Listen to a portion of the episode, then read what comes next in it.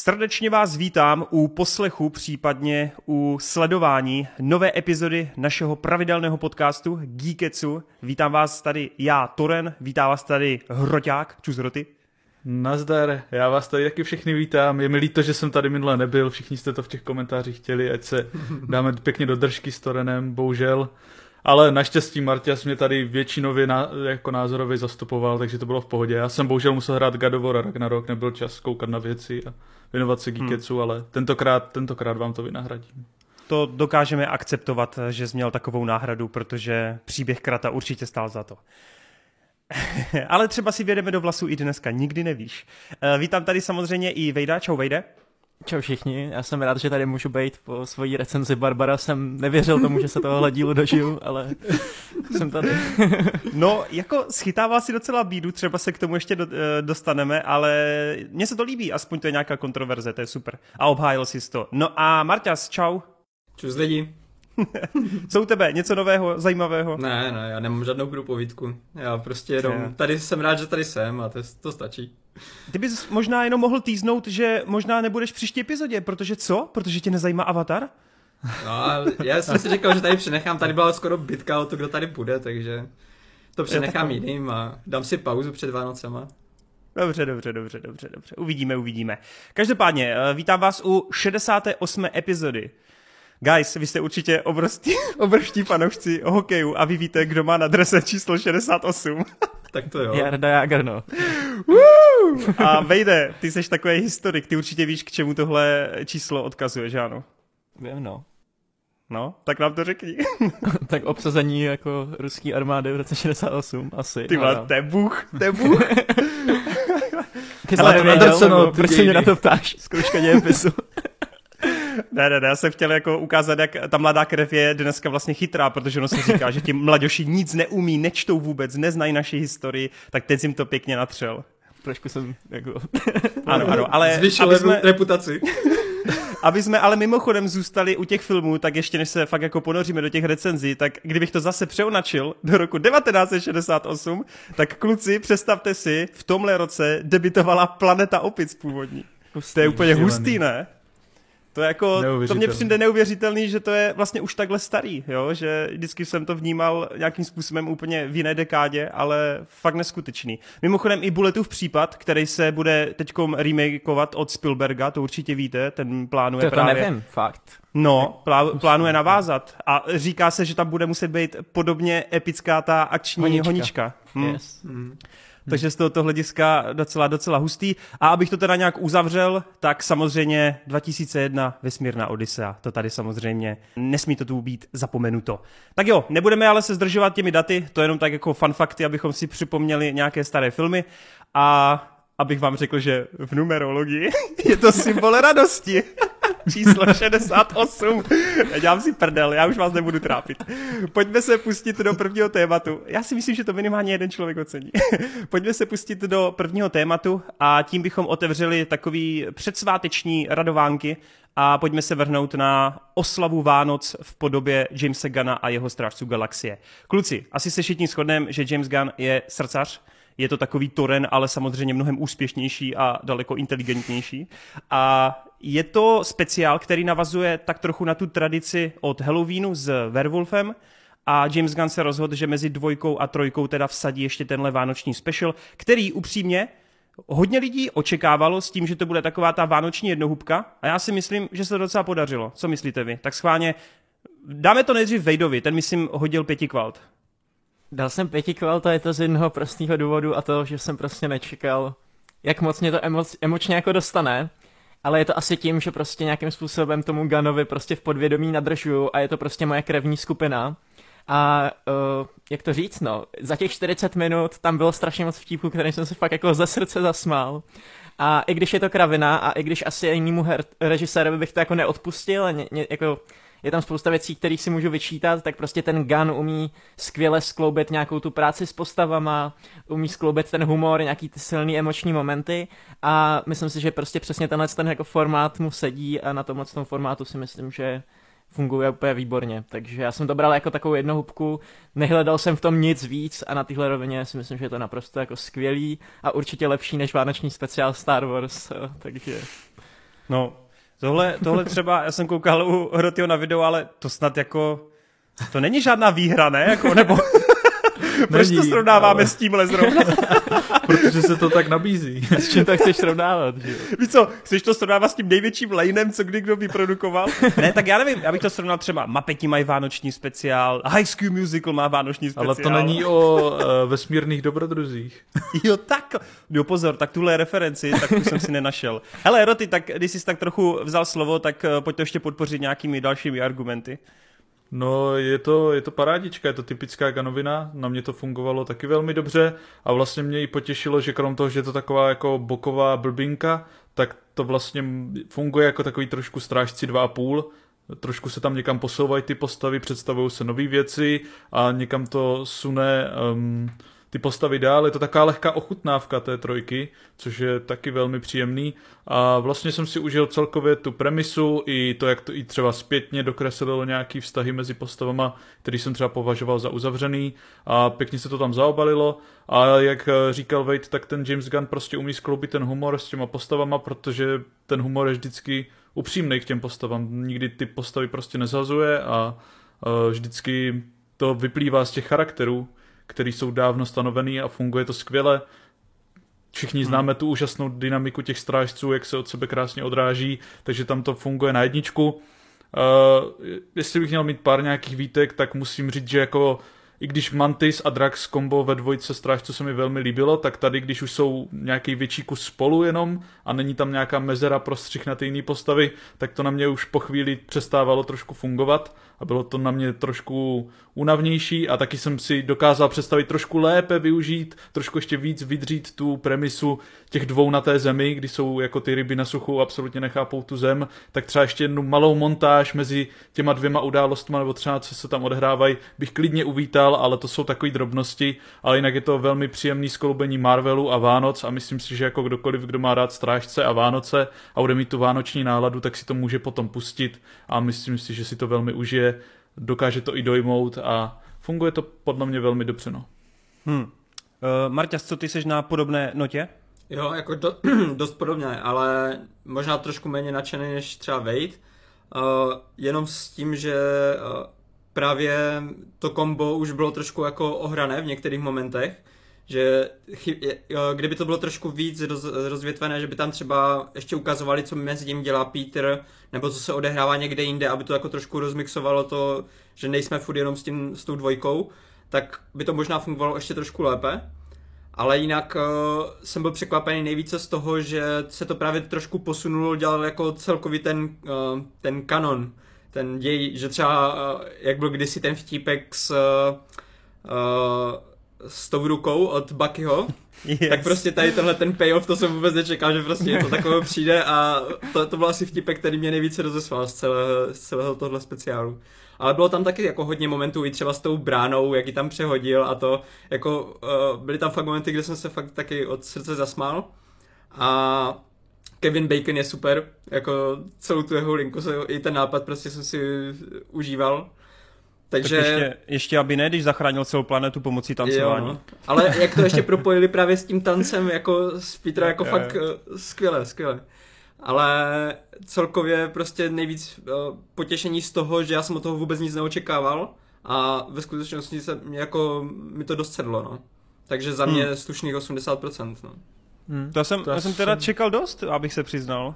Jo? Hmm. A já jsem jako na podobné vlně jako Marťas a ještě než ti nechám to slovo, tak jsem ještě chtěl dodat, že vlastně jsem původně čekal, že James Gunn tam trošku víc bude narážet na ty Star Warsy, že to je jako přece jenom, je Hmm. tam ta pro mě lehká spojitost, ale lehce mě mrzí, že to víc nevyužil pro nějaký vtípek a víc narážek tady na tohle, ale jako to, To je úplně ne, nepodstatná věc. Ale co mě nejvíc jako překvapilo, že on teďka tím, že dělá i pro DC, takže tam vlastně eh, poprvé, myslím, je reference v Marvel světě eh, o Ještě ne. Batmanovi. Ještě v Eternals. Eternals Jo? mají naráž. Tak Tam se bylo- mluvilo o Ikarovi jako o Supermanovi, no. Aha. Jo, jo. Jo. A, a vlastně někteří ti herci a, a tak prostě je tam dost narážek třeba na Suicide Squad a to, takže Jo. je zajímavé sledovat prostě tady tenhle ten mix, kdy To tady ti rivalové už se takhle propojují skrz tady tohle režiséra. Já jsem A ještě bylo- chtěl říct, jo, hroty. A vlastně mi přišlo fakt to finále ještě těch flashbacků vlastně strašně milý, že jako když jsem to tam viděl, tak jsem si říkal, že tam určitě najde tohle a toto úplně odůvodní prostě tu věc té jedničky a přesně to tam bylo a opět jsem si říkal, to je fakt jako bůh ten gun že to dokáže všechno tak jako splácat a využít ty věci z té minulosti, ať už je to ta ruka, jak zmiňoval Marťas, nebo tohle. Mně se hmm. hrozně na něm líbí, že je to jako kliše, nějaká jako blbost, kterou by úplně jednoduše šlo udělat tak, aby to působilo fakt jako cringe a jako ne, neužiješ si to, ale on nějakým způsobem umí přesně balancovat na téhle hraně. A jak jste mluvili třeba o té Mantis a Draxovi, mě ta dvojice bavila snad úplně nejvíc, protože jako je to, je to kravina, ale třeba moment, kdy Drax prostě reaguje úplně fascinovaně na toho zeleného skřítka. já prostě, já jsem to fakt jako, jako umíral se míchy u toho prostě. A... Ale jo, já, já vůbec jako tohleto nedospoduju. Já jenom říkám, že v některých momentech to úplně nefungovalo na 100%, právě protože to jo. bylo jako non-stop v podstatě eh, v jednu chvíli, kdy se vydáš s nima na tu cestu, tak v podstatě si tam strašně dlouho jenom s nima hmm. a nic jiného nevidíš, než jenom ten jejich pohled ale uh, jak ty říkáš, že s, tím cringe, to je přesně to, co Gun prostě umí fakt asi nejlépe ze všech uh, režisérů momentálně, pro mě, že třeba ta scéna, jak si tam dělají srandu z těch herců, jak jsou prostě herci špatní a, a jak Mantis tam jako malem zvrací z toho, to je scéna, která jako u většiny jiných asi by tak nefungovala, ale tady mě to fakt bavilo. Díky tomu yes. podání, díky těm postavám, díky tomu timingu prostě funguje to. A jako Gun v tomhle je fakt mistr, no. Já musím říct, no. že jsem si zase vzpomněl na Peacemakera a zase jsem si řekl, ty vole, to je mm. prostě dobrý seriál jak svině. A mm. jako o Ganovi se tady bavíme každý jeho projekt a myslím si, že teďka v, tý, v tom rozpoložení, ve kterém ten člověk je, tak je úplně skvělý a prostě jako z radostí mm. očekávám každý další jeho projekt, takže... No teď určitě, teď určitě v takové té pozici, kdy fakt chceš vidět cokoliv od něj. A jak říkáš, letos, jak zabudoval i u toho DC, i právě u Marvelu, je to pecka. Hele, já bych se asi vlastně v tomhle ohledu dost opakoval. Já podpořím to, že Gana taky naprosto milu, dokonce se mu skládal v Peacemakerově recenzi tak trochu ódu na to, jak on pracuje s těma postavama a se svou vlastní minulostí. Takže z tohoto hlediska se to tam hrozně propisuje. A kromě toho, že umí kloubit právě ten humor s těmi postavami, tak naopak, co je hrozně výrazný u něj, takže tam dokáže narvat i to to drama, dokáže tam narvat i nějakou tu vážnou věc, nějakou vážnou linku a to mi vždycky přijde na něm taky úplně fascinující, že se to nerozpadá a že ten balans dokáže držet na takových dvou úplně odlišných rovinách. Co se týče Draxe a Mentis, tak tady jsem v týmu Vejda, protože já jsem tam neměl ani okamžik, kdybych se jako kdybych si řekl too much. A já si tak trochu myslím, je to čistě má nějaká spekulace, že jelikož ve trojce všichni tak nějak očekáváme konec Draxe, tak si myslím, že právě mu chtěl dát i ten velký prostor tady, plus Mentis, která ve dvojce hrála tu vedlejší roli, aby skutečně si to ty dvě postavy tak trochu ještě užili, takhle společně naposled, protože kdo ví, co v té trojce přijde a jak ten tým se potom rozpadne. Ale to samozřejmě uh, pouze fabuluju a může to být úplně jinak. Takže já jsem ocenil, že tentokrát ten Star-Lord a že Groot a další byli spíš pozadí a bylo to takhle primárně na tyhle, na tyhle dvě uh, komické postavičky. Jak jste zmínili to, že to posunuje dál, to se mi taky hrozně líbilo, včetně toho, že já jsem třeba až teď opravdu s tím speciálem zjistil, že on už ve dvojce, tady ten zvrat tu rodinnou vazbu jakousi, tak on plánoval už ve dvojce, akorát to byla nějaká vymazaná scéna. A já jsem do téhle doby o tom vůbec nevěděl, netušil jsem, že to hmm. kdykoliv někdy bylo v plánu, čili pro mě to bylo úplně cože? A jo, teď to dává dokonalý smysl. No, Takže hrozně mě to potěšilo. Dokonce i v jednom záběru nějak bylo, uh, že tam bylo ukázané vlastně jak ten otec uh, dělal si ty různé děti, tak mm-hmm. jeden z těch obrázků je přímo jako ta, ta rasa, ta ah. Mantis. Tak to, Takže, jsem, to jsem nezaregistroval. Jako, vůbec, čak, no. to, to jsou úplně jenom jako detaily, že opravdu to zapadne hlavně v Guardians 2, kde máš spoustu informací nových a tak, jako to byl malý detail, hmm. který jsme nemohli zachytit asi jen tak. A jako nejle, nebo nejlepší podle mě verdikt nebo nějaká myšlenka je ta, že vlastně když jsem sledoval těchhle 40 minut, tak jsem si řekl, že já bych strašně rád sledoval desetidílný seriál o tom, jak strážci jsou na naší zemi a klidně bych vymazal další budoucí dva Avengers filmy jenom proto, aby se tohle zrealizovalo. a to už, to už podle mě jako značí o tom, že ten Gun je prostě mistr svého řemesla a že jako to srdce, který propisuje do těch postav, tak je daleko silnější než velkolepý akce, eventy, borcení světu a všechno. Čili respekt Gunovi, respekt fakt jako všemu, co vytvořil, bude hrozně, hrozně moc chybět, až odejde po té trojce strážců a myslím si, že Marvel ty jsme to zjistili ani u toho tajky, teda vím, že u Hrotyho ne, ale jako všeobecně, že se to, úplně to nefunguje tak, jak by mohlo, čili tady ta odlehčenost, balancování, no uvidíme, no, kdo to, kdo to po něm Jo, to jako podle mě tajka nefunguje určitě tak dobře tady v tomhle tom, to Jo, funguje pro mě úplně jako Chápu, jo, v jiném spektru.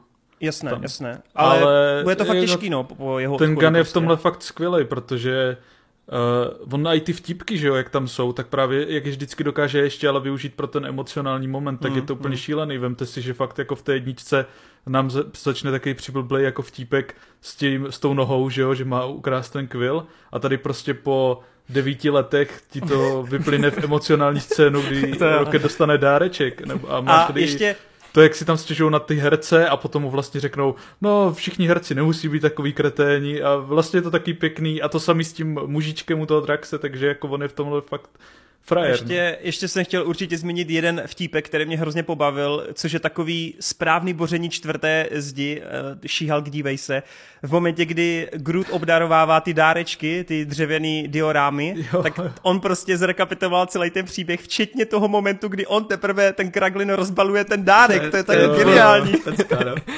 A máš tam toho malýho a jak držíš za toho malýho a Jo, ten, jo, ten to je- loop. To je prostě skvělý. nevymyslíš, tyjo, to je geniální. Yes. Já to zvednu na pět. A jako, to, moje, moje, výtka, moje výtka opravdu, já jsem to koukal s Káťou a moje jediná výtka byla ta, že chci víc. Jakože a díky tomu jsem dal jenom čtyři, jo.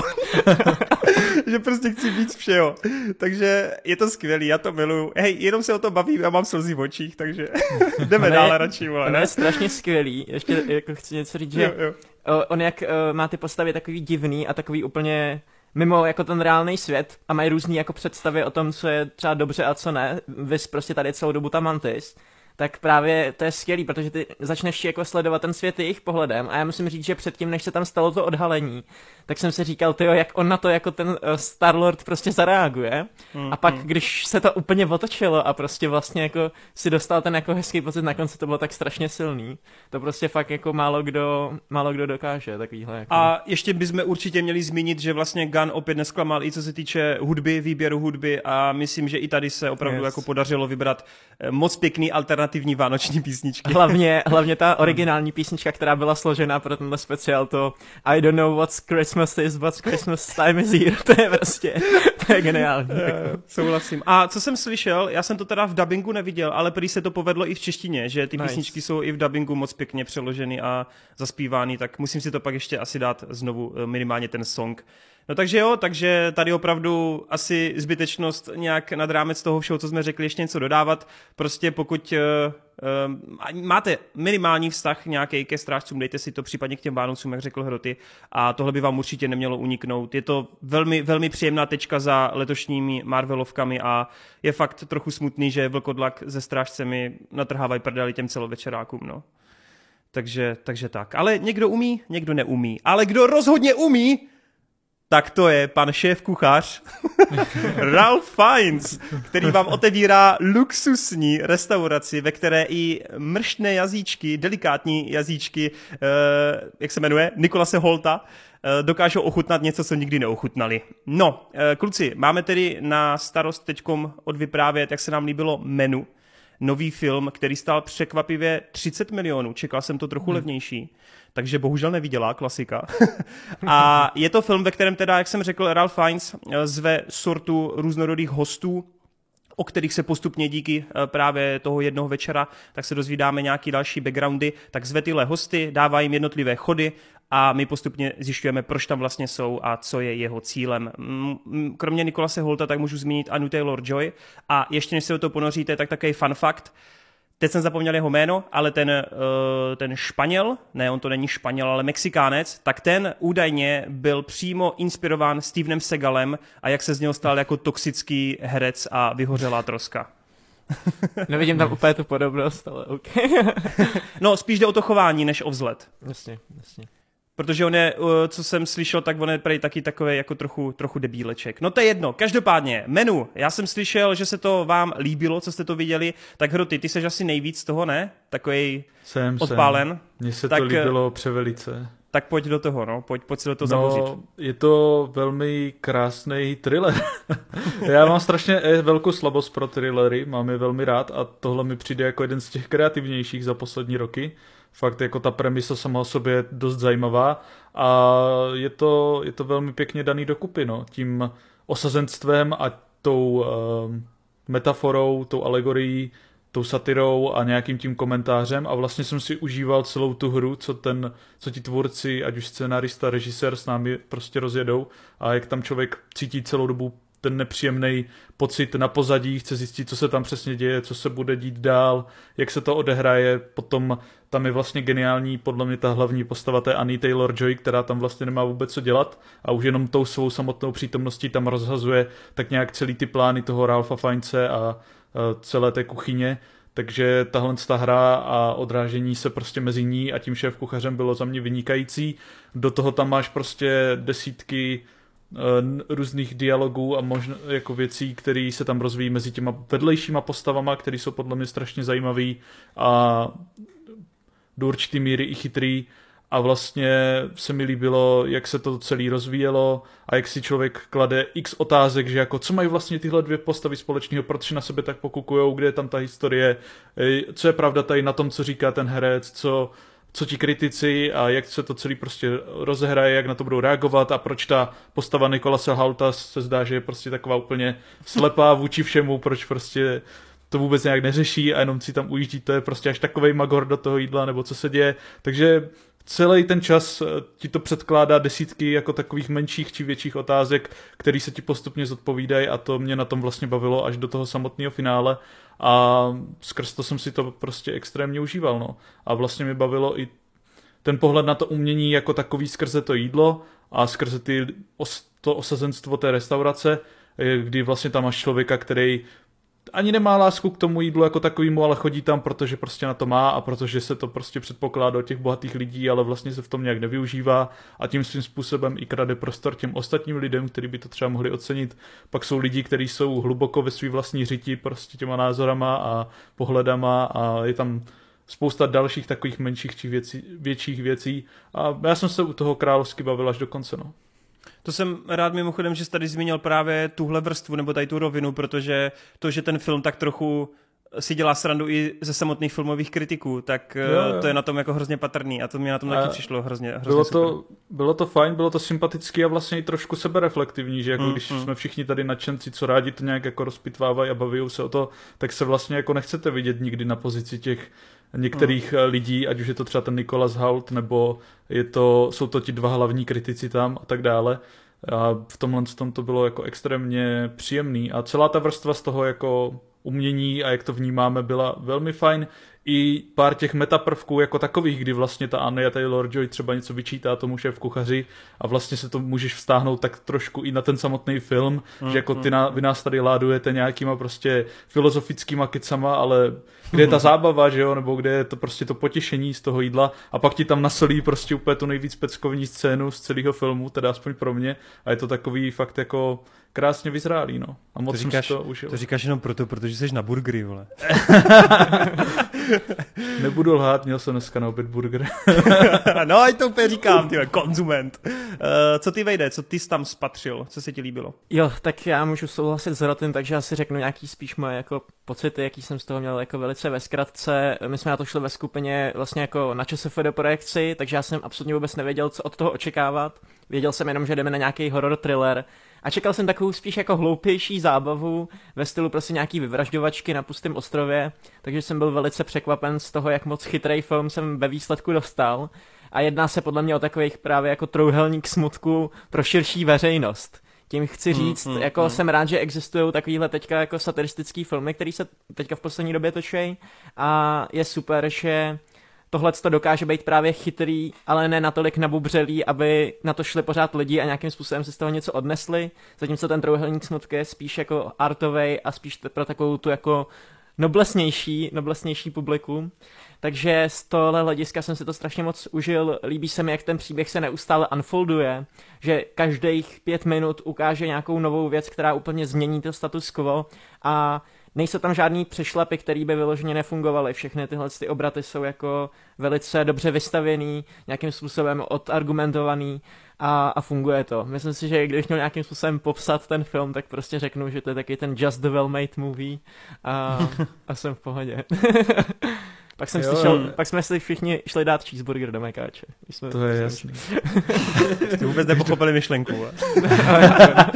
Každopádně jsem chtěl ještě dodat, že vlastně mě tam strašně bavil i ten černý humor, který to mělo a to yes. na tom přišlo taky super, že to nebylo celou dobu jenom nervy drásající, ale jsem tam tam fakt přišly ty vtipnější momenty, ale zároveň byly zakomponovaný tak, že nenarušovali prostě ten snímek, tu atmosféru z ní samotnou, ani třeba tu nepříjemnost, protože byli furt na pomezí toho té situace a toho daného tématu a vlastně nepůsobili nuceně. Působilo to tam fakt přirozeně jako něco, co tam bylo v plánu od začátku a moc jsem se to bavil.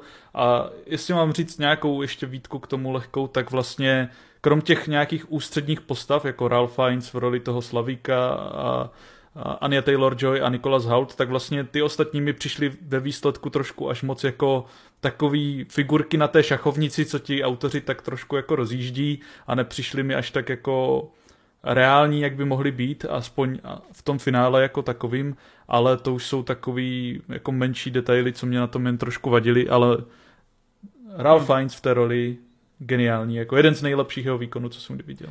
Tak, děkuji, že skončil zrovna u tohoto, protože tím jsem to chtěl odpálit, protože já souhlasím, Ralph Fiennes, já ho mám jako všeobecně hodně rád a ano, neznám ho jenom jako Voldemorta. a Znám ho i jako skute... Grand Hotel Budapešť. je, to, je to skutečně vynikající herec, ale jako nikdy jsem ho asi nedokázal pořádně docenit. Jako i přesto, že jsem viděl nějaký ty artovější dramata s ním, nebo ty indie věci, a jako ne úplně všechny, ale většinu, tak až tady jsem skutečně si řekl, ty kráso, to je neuvěřitelný, jak jenom pouhá mimika dokáže prodat jako 100% hereckého talentu. Je to fakt neskutečně dobrý výkon a z tohoto hlediska si myslím, že už jen kvůli němu by na to člověk měl zajít. A pokud jste tedy jednodušší muži, tak skrz Aničku, která je tady, Aniu, která je tady fakt nádherná. Uh, všeobecně asi potrhnu úplně všechno, co říkáte vy, jenom abych teda řekl něco na trámec, tak hodně mě bavila ta struktura samotného filmu, která se vlastně rozdělovala právě na ty jednotlivé chody a postupná gradace, kdy tady i Wade naznačil, jak se to postupně odhalovalo, tak to fungovalo krásně. Jak už ale u mě bývá ve zvyku, mám trošičku Torenovu nemoc a to z konci, kdy i tady ve finále jsem cítil, že mě to až tolik neuspokojilo. Nebavím se o konkrétní burgerové scéně, bavím se o odevzdanosti těch daných hostů, mm-hmm. bavím se o tom, že tam tak trochu jako ta myšlenka mi byla předaná velmi dobře, pochopil jsem ten záměr a naprosto jako respektuju to rozhodnutí. Nepřijde mi ten scénář jako zkratkovitý z tohoto hlediska, ale mě jako diváka, mě jako pozorovat, pozorovatele tohle přišlo zkrátka dobře takový raz na raz utnutý a ne úplně realisticky vygradovaný. Hmm. Ale z druhé strany zase, když ona potom kouká na ty lodi, něco se děje, tak jako byl jsem zase v takovým tom, jo, vlastně dává to všechno smysl. Čili trošku se to ve mně pere, díky tomu jsem teda nenapálil ten plný kvalt, protože ten konec zkrátka dobře mě úplně, úplně uh, neoslovil, ale pořád ta cesta, která k němu vedla, fakt jako ty jednotlivé sekvence, ty jednotlivé dramata, jak celou dobu netušíš, oč jde, protože já, když viděl poprvý trailer, tak já, OK, ostrov kanibalů, that's it, jo? jo. A vůbec jsem nepřemýšlel, že by tam mohlo být právě, jak Wade říkal, něco chytřejšího, něco navíc, nějaká jako třešnička na dortu a ten film to umí, jako neskutečně a podle mě i velmi dobře jako to umí skrývat, jako dlouhou dobu, jo? Že opravdu máš pocit, že jdeš na levný horor a to teda bych chtěl tady rozhodně říct, pokud chcete jít na horor, tohle není horor. Jako já si umím představit, že lidi budou říkat, že chtěli jít na horor, kde se budou bát, a jsou zklamaní a budou dávat nízký hodnocení. Prostě tohle fakt není horor. Jak Hroty řekl, je to spíš thriller, ale je to fakt špičkově vystavený thriller,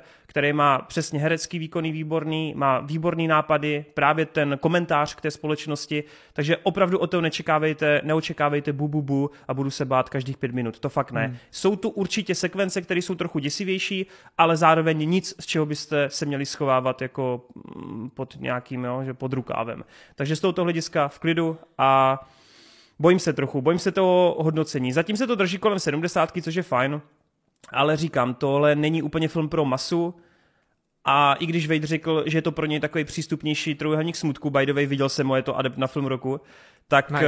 Eh, tohle mi pořád jako přijde, pořád mi to přijde pomalý, moc dialogový na to, aby to konzum jako zvládnul.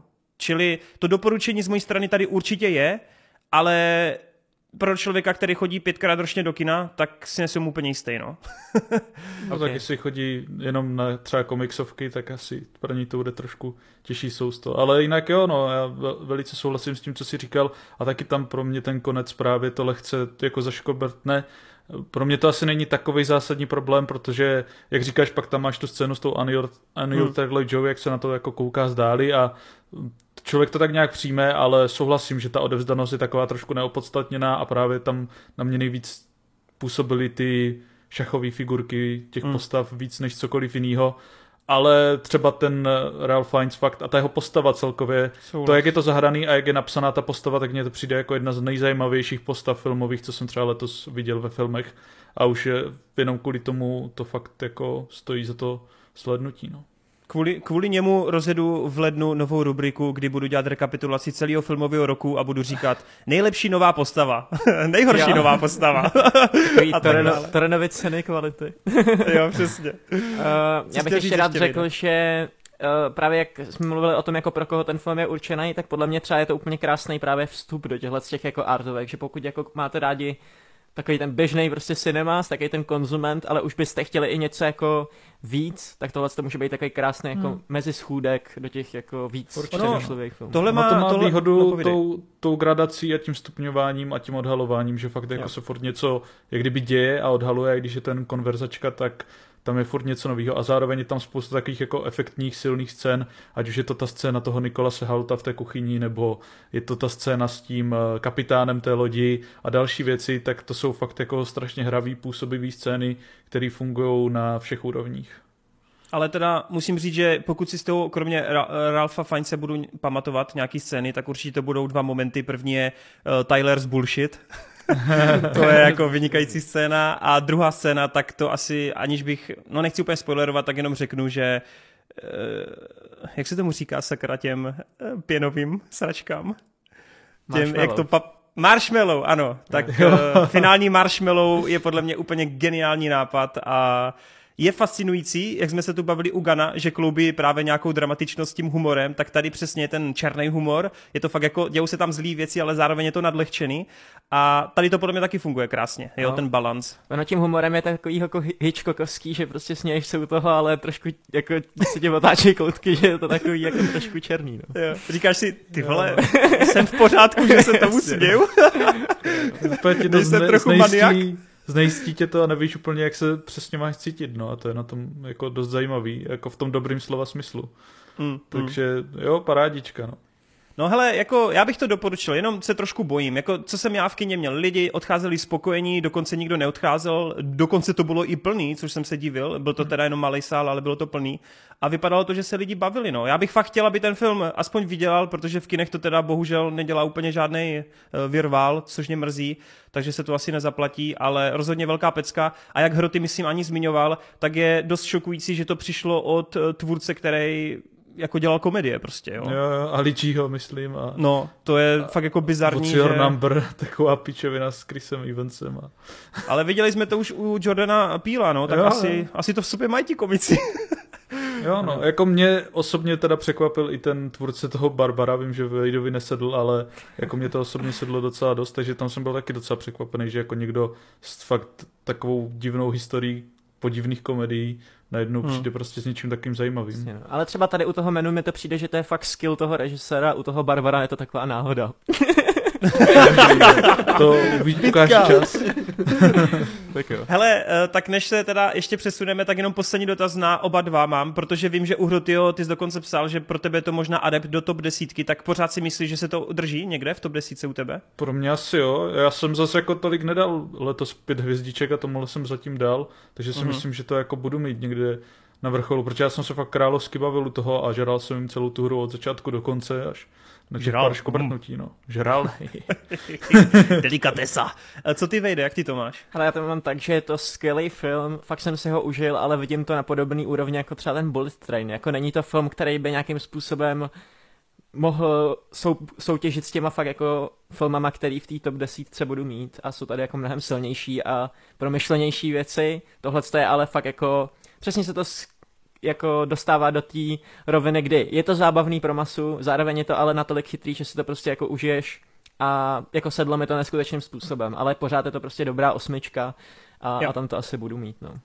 No hele, úplně krásný. Řekl si osmičku, řekl si není to pro masu, tak já nádherným oslým můstkem přejdu k 1899 a k něčemu, co bude pro velmi, velmi úzkou skupinu diváků a fanoušků, protože ti, co trpěli u Dark, že to je pomalý, že se tam moc neukazuje, že to je furt jenom o mluvení, tak u 1899 je to možná, možná trošičku v tom rozjezdu lepší pro ně, ale i tak si myslím, že tvůrci Dark se nezapřou a tohle je opravdu dost hutný titul, kde musíš sledovat úplně, ale úplně každou sekundu a vnímat každou věc, každou větu a každý dialog. Já, než to hodím na uh, Hrotio, aby se tu vyvolala možná trochu kontroverze, tak doufám, doufám, že budu na podobné lodi, haha, lodi, jako Marty, a že Marty mu se to taky hodně líbilo. Jako dost, no. Není to dark. Jo! Není to dark, ale líbilo, líbilo. Super, jsem rád. Tak eh, dokážeš třeba v rychlosti tak nějak jako ty své první dojmy se, sešrotit? Marťas? Uh, jo. Tak uh, já začnu tím, že jsem strašně překvapený, jak letos tak nějak pronikám do té viktoriánské doby, protože to nikdy nebyla nějak éra jako uh, lidské historie, která by mě nějak extra zajímala. A Enola ale... Holmes to začala a... Enola Holmes to způsobila. to vůbec. Uh, začalo to asi 1883, tak uh, je ten westernový seriál, který jsem tady doporučoval, tak ono to není úplně jako o té viktoriánské době jako, jako takové, jak si lidi představují, že to je spíš o té uh, mechanizaci, že máme vlastně parní stroje a, a to, takže tam to bylo trošku něčem jiném, ale pořád je to jako to období, protože v tom období se osidlávala Amerika, takže to tak nějak to začalo, pak přišla hra Victoria 3, která jako hmm. to vyhypovala a teďka tohle, no, to jsou jako tři takové velké body, které mě teďka um, tady tuhle tu dobu tak nějak představujou a díky tomu jsem se do toho ponořil a začínám jako jí dost oceňovat. Cool. Uh, druhá věc, která samozřejmě nemůžu nezmínit prostě Barana Bo uh, Odara, tvůrce Dark, tvůrce Who I Am, to je prostě, už se stává takovou mojí jistotou režisérskou, že uh, ač třeba uh, někdo může říct, že UIM nebo některé jiného projekty, kromě Dark teda, nejsou masterpiece, tak uh, pro mě vždycky to jsou... Dark. Film, pro mě Dark, protože to je jako bez diskuze. Jako, na to mi kurva nešajte. tak uh, on má vždycky silné pointy, má vždycky promyšlené ty světy, má jasně dané pravidla, všechno to, co já mám prostě rád, uh, má silnou audiovizuální stránku, kdy vizuálně je to většinou jako fakt pohlcující, tady fakt tomu přispívá právě ta viktoriánská doba, to uh, historické zasazení a to, že jsou na moři a máš tam vlastně takový ten pocit izolace od světa, takové to, to co mám rád právě třeba ze svých oblíbených hororů jako věc. Uh, hmm. Tak tady tyhle ty všechny věci tomu fakt neskutečně přispívají, jenom uh, co jako, proč je to tohle třeba trošku za dark u mě, tak uh, on se nepodílel na scénáři tady v tomhle případě. A myslím si, že to jde dost poznat, protože uh, právě ty věci jako Huayem nebo Dark, kde on si to sám píše, tak je to ještě silnější. Tady to samozřejmě, jako tady jsou, jde tady neskutečně vidět jako jeho rukopis, jsou tady propriety, které jsou úplně jak, jak kdyby z Dark, třeba s tou uh, místnostkou vykachličkovanou, která nějak spojuje nějaké místa a takové věci. Takže i vizuálně, i atmosférou prostě je to dost silně jako poznat, že to, je, že to jsou ti sami tvůrci. I hudebně, říkám, by the way. I hudebně, I hudebně tam jsou kolikrát hudebně, no. vyloženě scény jak z Dark, no. Mm-hmm. Ale jako celkově, říkám, ten scénář nemá až, jako momentálně v té první sérii, ono právě hlavně po, v tom finálním odhalení se ukazuje, že v podstatě oni mají bez tak naplánované něco do budoucna, co jako může e, ještě dodat o to víc tomu příběhu i stejně jak to, jak to bylo v případě toho Dark, že ta sama první série sama o sobě třeba až není tak bombastická nebo tak, ale když ji dáš do kontextu toho všeho, co se stane, tak to prostě najednou získává na té epi- epičnosti. A tady bych jako očekával něco podobného, že třeba časem jako to může ještě v podstatě růst ten význam hmm. toho, co se stalo. Uh, no a jinak uh, ve herecké výkony uh, ty postavy přišly zaj- zajímavé a dobře podané strašně se mi líbilo to, že tam mají fakt jako multinárodní cast eh, v yes. stylu nejenom jako, že se snaží, aby byli jako reprezentováni nějak všichni nebo tak, ale že to hraje i roli v tom příběhu, že tady máš prostě různé skupiny lidí, kteří mluví různými jazyky a třeba v některých scénách si nerozumí mezi sebou. A i tohle to se tam prostě trošku řeší, že se musí dorozumívat jinak než jenom tím, že mluví. A uh, Což jako by the way, na tyhle věci se tam fakt nezapomíná a když třeba mluví někdo k více postavám, tak tam jsou postavy, které vůbec netuší, co se zrovna jako hovoří, takže spousta lidí vlastně nemá v tu chvíli ty informace, které by mhm. měla mít, že jo. A pro mě to ještě dodávalo jako takovou příjemnou dodatečnou hloubku tomu, že hmm. já jsem si ještě v podstatě snažil uh, tak nějak rozluštit, která postava mluví jakou řečí, protože třeba jako nerozumím tolika řečí, které, to se mi líbilo na jednom komentáři, že Borec říkal, já rozumím, já mluvím nějakýma šesti nebo deseti jazyky na, na světě a tady jsem stejně musel si zapnout titulky, protože jsem polovinu věcí jako nerozuměl, nevěděl jsem, jak mluví. U té češtiny bych to pochopil. jo, já myslím, že to byla dokonce kantonština, že to jako není nějak obecná. Ale právě tady tenhle ten mix, ono to nejenom jako, že to zapadá do toho, jak, jak lidi můžou to kritizovat, že to je, se snaží být vouk a jenom proto, aby tam byli, prostě tak to je za, za uh, v podstatě ty postavy tam napíšou jenom proto, aby bylo to jako multinárodní. Tady to dává smysl i v tom kontextu jako té lodi, že jo, protože vždycky, jako ta doba lidské historie byla o tom, že lidi z Evropy se bra, nebo ne, z celého světa jako odjížděli do té Ameriky začít nový život, že jo. Takže všechno mi tady jako sedí a je to promyšlené, dobře podané. Uh, já můžu jenom doporučit, ač uh, si taky myslím, že to není pro každého. Stejně jako Dark, hodně lidí třeba na ČSFD psalo, že to po pár dílech dropla, protože prostě je to nebavilo. A to je jako dost valid point, protože tohle je dost specifické a ne pro každého. Musíš, musíš mít hlavně fakt tu trpělivost, no, mm. protože já bych řekl, že od toho pátého dílu se to začne dost lámat, tam to začne jako fakt zrychlovat, začne se i ty věci trošičku poodhalovat, ale věřím, že ty první čtyři díly pro lidi budou a už se tam něco děje, Jesus Christ. Ale jako já si myslím, že oproti třeba Dark je to rychlejší, tady ty jo, odhalení, jo, nebo tak už, už třeba myslím v druhém nebo třetím díle, tam už začínáš jako mít uh, pocit z toho, že fakt jako se něco děje špatně. Uh, je to, rychleji se dostaneš do, k těm uh, zajímavým věcem, než třeba v případě Dark.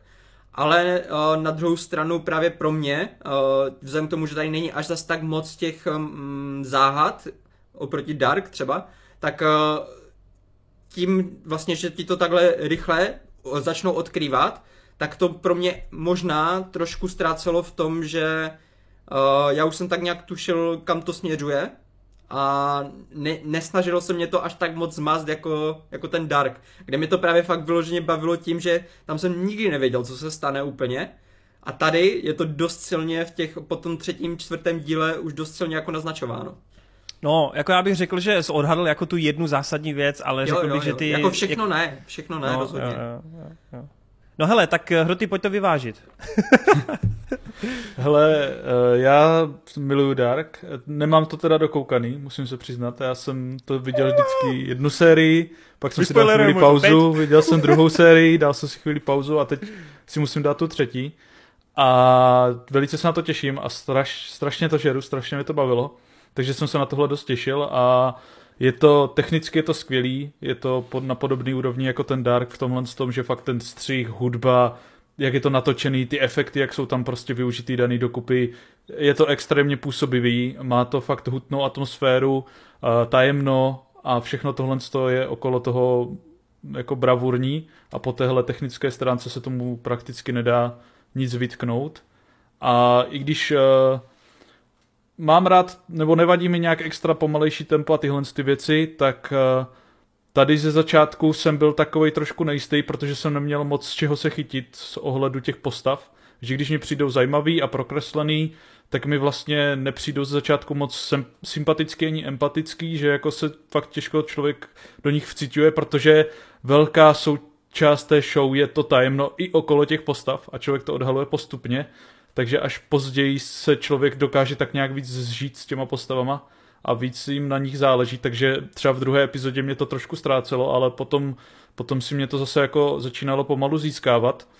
No ale m, mm, asi je to tím, že to právě ne, nepsal ten Baran, tak uh, mě to potom ve výsledku tak moc nesedlo tím, že jako, když přišel ten pátý díl a začali se tam odhalovat fakt hodně ty věci a dít se ty věci a už bylo celkem jasné, jakým směrem to půjde dál, tak jsem byl dost zaujatý, dost mě to dostalo, fakt se to pro mě hodně zvedlo, byl jsem natěšený dál, ale pak když to dovysvětlovávali v těch dalších dílech, tak už mi to fakt přišlo takový lehce zdlouhavý, lehce natáhlý v tomhle tom, ale to by nebyl pro mě tak hlavní problém jako že ty hlavní odhalení pro mě prostě nejsou tak silný a naopak mi spíš tak trošku schazují všechno, co se tam dělo předtím.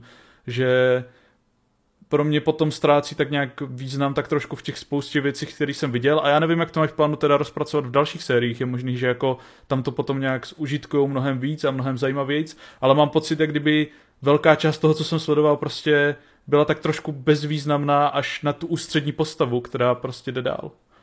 No, půjde. Já si právě myslím, že tohle je jako do budoucna dost, tam je to totiž, uh, ono to bude těžké říct bez spoileru, ale já bych asi řekl to tak, že tam je dost silně řečeno, že se něco musí změnit v lidském chování, no, aby, aby jako mohlo uh, nějakým způsobem, aby, abyste se mohli posunout dál, protože jinak se bude furt jako něco opakovat do, do nekonečna. A já si myslím, že tohle je to, co s tím budou potom do budoucna pracovat, že jako na jednu no, stranu ti může přijít jako pointless, proč se to dělo, když jako to ve výsledku nikam nevedlo, ale mm. právě to, jak tam Daniel a ta postava toho kluka jednou v jednu scénu vysvětlují, Elliot, jak tam v jednu scénu vysvětlují, že jako takhle daleko se nikdy nedostali, tak jako to, určitě to má smysl. Má to, má to smysl, proč jako to, to dělají a proč jo, to je jo. důležité se posunout to, dál. To já chápu, to jako s tím nemám nějak zásadní problémy, když třeba bych uvítal trošku líp podaný tady tu myšlenku jako v té změny toho chování, že jako by se mi třeba líbilo, kdyby jsme se to dozvěděli trošku trošku dřív a potom bychom třeba viděli právě, jak chybují v tom chování ti lidi mm. a hmm. možná, že by to mělo trošku větší dopad na mě ale spíš jako, já si teďka nejsem jistý, jak je to s těma, s těma postavama celkově. Hele, hele, hele, pojďme, pojďme teď to trošku zaobalit, klidně pak dáme 5-10 minut rychle nějaký jako menší spoilery, ale ať to tady zbytečně nevyzrazujeme teď, protože dobře, už dobře. podle mě balancujeme docela. prostě řeknu to tak, že jako fakt ve finále jsem byl víceméně z těch hlavních odhalení a věcí trošku, trošku zklamaný, přišlo mě to osobně antiklimatický a necítil jsem tam takový uspokojení jako při tom Dark, při kterým mě třeba strašně bavilo i sledovat to, že mi fakt přišlo, že tam máš dost zásadní hinty v tom, co se bude dít dál, co, o co tam jde, kdo je jaká postava. A vlastně člověk tam to měl fakt tak dobře napsaný, že ty si sotva jako spojil nějaký ty věci a řekl si, že jo, přesně to bude takhle a hnedka třeba v další scéně nebo za chvíli nebo v té epizodě přišlo to odhalení a neměl jsi nikdy pocit, že bys byl třeba moc příliš před těma postavama a tady mi přišlo, že buď některé ty věci vůbec nejdou vydedukovat a ti lidi ti to jenom odhalí, anebo to odhalíš třeba až moc brzo a celou dobu jsi takový jako, no, pojďme se posunout dál. Nebo aspoň to byl moje hmm. zkušenost toho sledování a tady ta nevyváženost mi to tam celý tak nějak rozhazovala. No, to, to je hustý. Hele, já u 1899 mám x paradoxů, který normálně by jinde u mě jako byli úplně na druhém spektru mého hodnocení, ale tady jsou jako v tom pozitivním. Je to fakt neuvěřitelný, ale všichni víte, že já si potřebuji udělat takový ty vztahy k těm postavám, potřebuji tam ty emoce a jakmile se nenaladím, tak je to v háji a je to pro mě průměrný. A podobně jako u Dark, tak jsem rád, že právě Hroty zmínil, že u 1899 mu přišlo, že vlastně ty postavy jsou takový nesympatický, nebo ty postavy vlastně nemáš moc důvod jim fandit, protože za prvý je neznáš, za druhý oni se nechovají nějak příliš hezky a já si myslím, že tohle Ale... už je tak trochu, no povídej. Ale ani jako soucítit, víš, jako já nepotřebuji, ano, ano, jako pěkný, ale jo. že ani tu empatickou část, že jako jo, můžu souhlasím. ti při, příjemný, ale můžeš s nima dokážet, jako třeba Joker, že jo, dokážeš si jo. Jokerovi naladit na Jokera, ale jo. tady jsem to úplně neměl. Ne, ne, ne, já ti to právě nechci jo. vůbec rozporovat, já naopak souhlasím s tebou, že hmm. já to tam taky vidím a za normálních okolností by to taky byla moje výtka, ale stejně jako u Dark, kde já jsem cítil vlastně podobné emoce. Mě ty postavy i u Dark, kromě hlavního hrdiny, mě nepřišly nijak jako sympatický a vlastně tam dělali dost velký přešlapy a nedělali tolik, eh, řekněme, pozitivnějších skutků nebo událostí nebo věcí.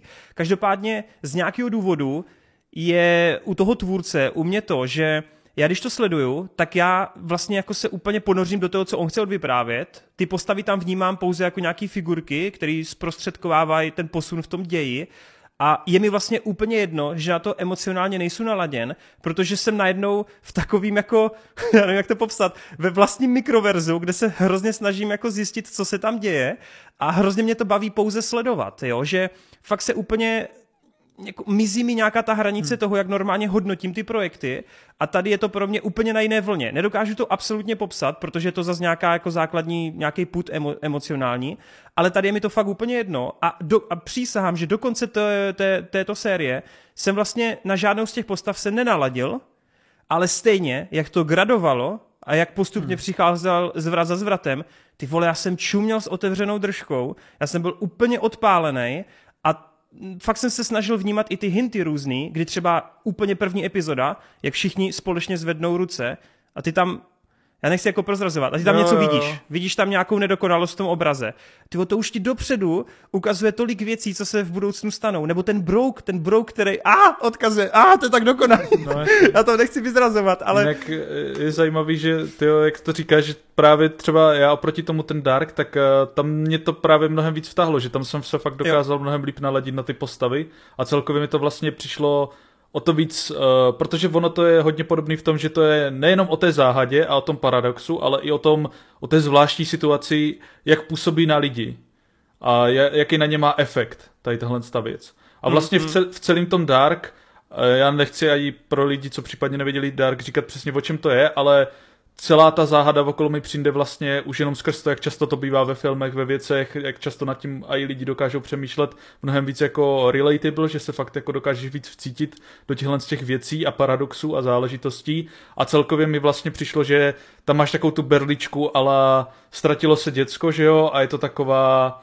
osobní věc pro všechny ty lidi okolo, ať už pro ty děcka, se kterými se s ním bavili. Je to podobný jako v tomhle to Stranger Things, jak to lidi hmm. srovnávají, že i když to není dobrý srovnání, tak v tom jádru nějakým emocionálním tam to na mě jako funguje hmm. docela dost a jak to ovlivňuje ty lidi a tady mi vlastně ta záhada postrádalo přesně tyhle ty prvky Chápu. a nedokázal jsem se, ať už já sám dosadit na to místo, tak ani prožít to skrz ty postavy. Takže na, tam oproti tomu Darku myslím... je tady tohle to srovnání, který mi to odlišuje. Já právě když, když čtu nebo slyším tady podobné tyhle názory, tak mi přijde, že tam jako dost hraje roli to, jak moc si spokojený s tím finálním twistem. Prostě jestli no, tě uspokojí jo, souhlas, nebo ne. Ano. Jo, určitě. Protože no. od toho se potom odvíjí to, že ty si řekneš buď jako eh, ten film jako nebyl, neměl žádný smysl, anebo naopak jak pro mě, že pro mě až ta pointa jako taková, jako je dobrá, ale nehraje takovou roli, protože ta, jak se říká, ta cesta byl ten cíl. To prostě, hmm. že si sledoval, jak oni se chovají v tu situaci a když chápu, jako, že to má smysl, proč se to děje, tak je to pro mě přesně to, na co oni tam čeli, kolikrát jako no. odkazují na ten myšlenkový experiment eh, s tou platovou jeskyní tak pro mě je to právě takový jako experiment, kde vidíš jako to lidské chování a já právě úplně jako uh, do budoucna věřím v to, že oni tuhle tu pointu využijou na něco jako, co my vůbec nečekáme. Jasný, no. Minimálně u Marta se dává dokonalý smysl, proč uh, to takhle hrozně žere, protože všichni víme, jak miluje Westworld, který operuje jako s podobnými tématy, takže jo, no. to, to je úplně jasný, že Marta zvidí ten geniální Já plán. Já jsem úplně rád, že, že když by zařízli Westworld, tak konečně přijde jako něco hned za to. jo, no. Úplně jsem přesně viděl, že to mi to sedne. Hmm. No hele, ale já fakt jako úplně naprosto chápu Hroty. Čekal jsem, že ho tady budu jako fackovat za jeho názor, ale naprosto to jako chápu. S tím, že ale u toho Dark ještě musím dodat, že ono tam je to hodně stavený o dvou konkrétních postavách a o jejich vztahu a je to vlastně taková velká osobní jako rozepře mezi nimi a mezi jejich názory, že jo. Takže z tohoto hlediska to vnímám, že tam je to opravdu postavený na těch dvou konkrétních postavách, zatímco tady, i když je to zdánlivě na jedné z těch rodin postavených, tak pořád nemám pocit, že to tam jako i když je to hlavní motiv tohoto seriálu, tak si nemyslím, že by to mělo být tak silný emocionálně právě pro tenhle seriál, jako u toho Dark, jo. Čili tady mě to fakt přijde jenom taková ta, je to opak Dark, že tam ta záhada bylo ta, ta máčka kolem, zatímco tady jsou spíš pro mě jako máčka ty postavy, ale hlavní je ta věc, co se děje, jo. Nebo hmm. ten experiment, ta důležitost toho jednání a tak dále. Každopádně ten konec a to, co jste tady zmínili, tak mě sedl neuvěřitelně, jako fakt neuvěřitelně. Já jsem byl úplně nadšený. A tady zase mám ten druhý paradox svůj, jak víte, já mám tu svou nemoc, nenávidím konce, mám pocit, že ke konci se to rozpadá. Tady je to úplný opak. První čtyři epizody jsem byl zaháčkovaný, dobrý, v pohodě, bavilo mě to. Od páté epizody a momentu, kdy slyšíš hlas, zvonění a lidi chodí na palubu, tak tam mě to úplně, ale úplně začalo jako brát extrémně. No a postupně, jak se to víc lomilo do té záhady a vyvrcholilo tím závěrečným twistem, tak já byl úplně jako nadšený, vyloženě nadšený. No, uvidíme, co bude do budoucna. Mám tam teda nějaký konkrétní problémy, ale ty si teda necháme do spoilerovějšího rychlého pokecu, čili teď bych to uzavřel. Já, já musím doporučit, za mě obrovský doporučení, protože furt tady někdo bečí nad tím, že nemá co sledovat. Tyjo, furt tady jsou jenom Marvelovky, furt tady jsou nějaký komedie, sitcomy, pro boha. Jenom za posledních pár měsíců jsme tady probírali tolik skvělých seriálů a pokud vás baví Timeno, eh, máte rádi právě tu, tu evropskou produkci, která využívá herců třeba z dánského Rain, ze španělského Elite, což mimochodem úplně paradoxně jsem všechno viděl a je neskutečný vidět ty herce, jak jsou teď spolu všichni, ne? To je takový úplně multiverse prostě pro mě teď. Avengers, evropský. Jo, no. Já úplně čekám, až se tam ještě objeví jedna postava z Dark, aby to bylo úplně kompletní. Takže z tohoto hlediska je hrozně příjemný vidět z těch evropských seriálů všechny ty hvězdy jako pospolu, fakt. A já bych to velmi, velmi doporučil. I když teda můžete ke konci podobně jako hroty být zklamaní, já bych to minimálně vyzkoušel, dejte to, zkuste to do té páté epizody, jestli vás to nezaháčkuje, tak to vzdejte, ale hlavně ty vole, Wade by to měl vidět. Já nechápu, že to Wade neviděl, vole. Jo, no, jako já i když s tím nejsem spokojený, tak jako minimálně musím říct, že to jako zkusí lidi kouknout a možná, že kdybyste nebyli vy okolo toho tak pozitivní, tak bych řekl, že jako možná to za to nestojí, protože mě jsem byl fakt docela dost zklamaný z toho finále, ale vzhledem k tomu, že jsem tady v menšině, tak to zkuste a když vás to chytne, tak pokračujte. A když ne, tak tak, se, tak si měl pravdu. Tak se neobtěžujte pokračovat. uh, za mě silných 85% taky doporučení. Ne, neočekávejte jako Dark, ale něco jenom lehce za, za tím Počkej, mě zajímá, proč ten Wade tomu nechce dát šanci. Já jsem se k tomu chtěl vyjádřit, no já jsem chtěl říct, že Wade nakoukává filmy na maturitu a pak bude nakoukávat mm. filmy na FAMu, takže Wade to uvidí tak asi za druhou nebo třetí sérii. Student, ty vole. Wade teďka na se hodnotí filmy vole z 60. let. Protože... Jo, jo, buď zajímavý, buď zajímavý. Dobrý, tak já bych to uzavřel. Já jsem taky na, já jsem teda na 80%, ale jako, já jsem, fakt, já jsem fakt spokojený, já jsem fakt spokojený. Pojďme každopádně to teďkom rozseknout. Eh, vy, co nechcete spoilery, tak si to když tak na pět, možná deset minutek uvidíme, uvidíte to v časomíře, tak si to pak přepněte. Každopádně ještě v rychlosti probereme spoilerové 1899 a mě teď napadá, že Vejt by tu asi neměl být, ne? Nebo vypni si nás. Si, si můžeme mutnout, ne? Já se asi, já se asi mutnu a až... My potom, my potom zamáváme. Spoilerově bych teda aspoň v krátkosti probral kromě toho hlavního zvratu i právě ty hinty, protože jak jsem tady třeba říkal, tak hned v té první epizodě vy vidíte, jak oni všichni souběžně zvednou, jak v nějakým kódu, jak v nějaké simulaci právě ty ruce a pak dokonce no. tam je asi ve 20. 30. minutě fakt jako glitch vyloženě. Což, je, což mě jako se strašně líbilo, že už hned v první epizodě ti jako netahají za nos a naznačí ti, hele, tohle asi není úplně jako realita, což mi přišlo fakt super. A když to potom dáš do spojení ještě s tím broukem, který prostě bugy, že jo, bugy prostě no, v kódu, ty vole, který odemykají dveře a věci, kam se jinak nedostaneš. To, je to mě třeba přijde, backdoor. to se divím, že hroty, že to hroty jako třeba neocenuje takový, já to jako, oceňuju. Jo, jo? A tebe to nehypuje? Jako to, to se to líbilo, ale mně jako celkově se nelíbí No jako ten zvrat by mě třeba tak sám o sobě potom nevadil, ale mně se nelíbí, jak eh, jsem teďka tak jako strašně nejistý v tom vlastně, jak je to všechno, co jsem no. sledoval okolo těch postav jako vůbec opodstatněný nebo není. Jo. Víš? Já to, no, tak, já to tak jako vnímám schváně, tak, že... Tak no, schválně, ještě, ještě, ještě jedných uh, Hrotyho říct teda, jak to teďka chápe, jak jako, co si myslíš, pro, uh, z toho můžeme potom odvodit, víš co, jako, proč to nemá takový dopad pro něho? Jasný, no. Hele, tak eh, já to prostě momentálně beru tak, že jako všechno to, co teďka viděli, že a sledovali, tak uh, jsou nějaký uměle vytvořené historie prostě pro ty postavy. Něco trošku jako, že on jo, když je v Matrixu a má svůj život, ale tady je to backstory u každé té postavy tak moc proskoumaný, že si nejsem jistý, jako jestli tam bude nějaká paralela na jejich reálný život nebo ne. A pokud ne, tak je to takový strašně pro mě potápějící, jak kdyby že jsem no. se byl zainvestovaný tak nějak do té jejich historie a teďka si nejsem jistý, teda když se to odhrává tady 300 let jak kdyby zpátky a je to nějaká falešná minulost, tak hmm. jak reálně to je jako podstatný nebo není, nebo 200 let zpátky. Hele, já jsem se díval právě proto, abych tady nebyl úplně za blbce, tak jsem se díval i na nějaké jako vysvětlovací věci, protože taky samozřejmě ne všechno mi eh, doplo. A ještě teda, než jsem se do toho pustil, tak jsem to vnímal tak, že eh, za prvý moje první otázka byla, jestli ty ostatní lidi do toho šli dobrovolně. Jo, že to byla moje první myšlenka, nebo jestli ona, ta hlavní postava, je nějak jako v uvozovkách uvěznila či cokoliv, což, no, povídej. Ještě, ještě jedna věc, uh Vlastně tam byla spousta těch postav, které zmizely až ve finále nebo nějakým způsobem umřeli. A tam si vlastně to byly prostě taky jenom nějaký programy, které akorát byly rozvinuty, nebo to byly taky lidi. Podle mě, tom... podle mě reálně lidi jsou jenom ti, co dostali tu obálku. Jen těch posledních osm, že jo?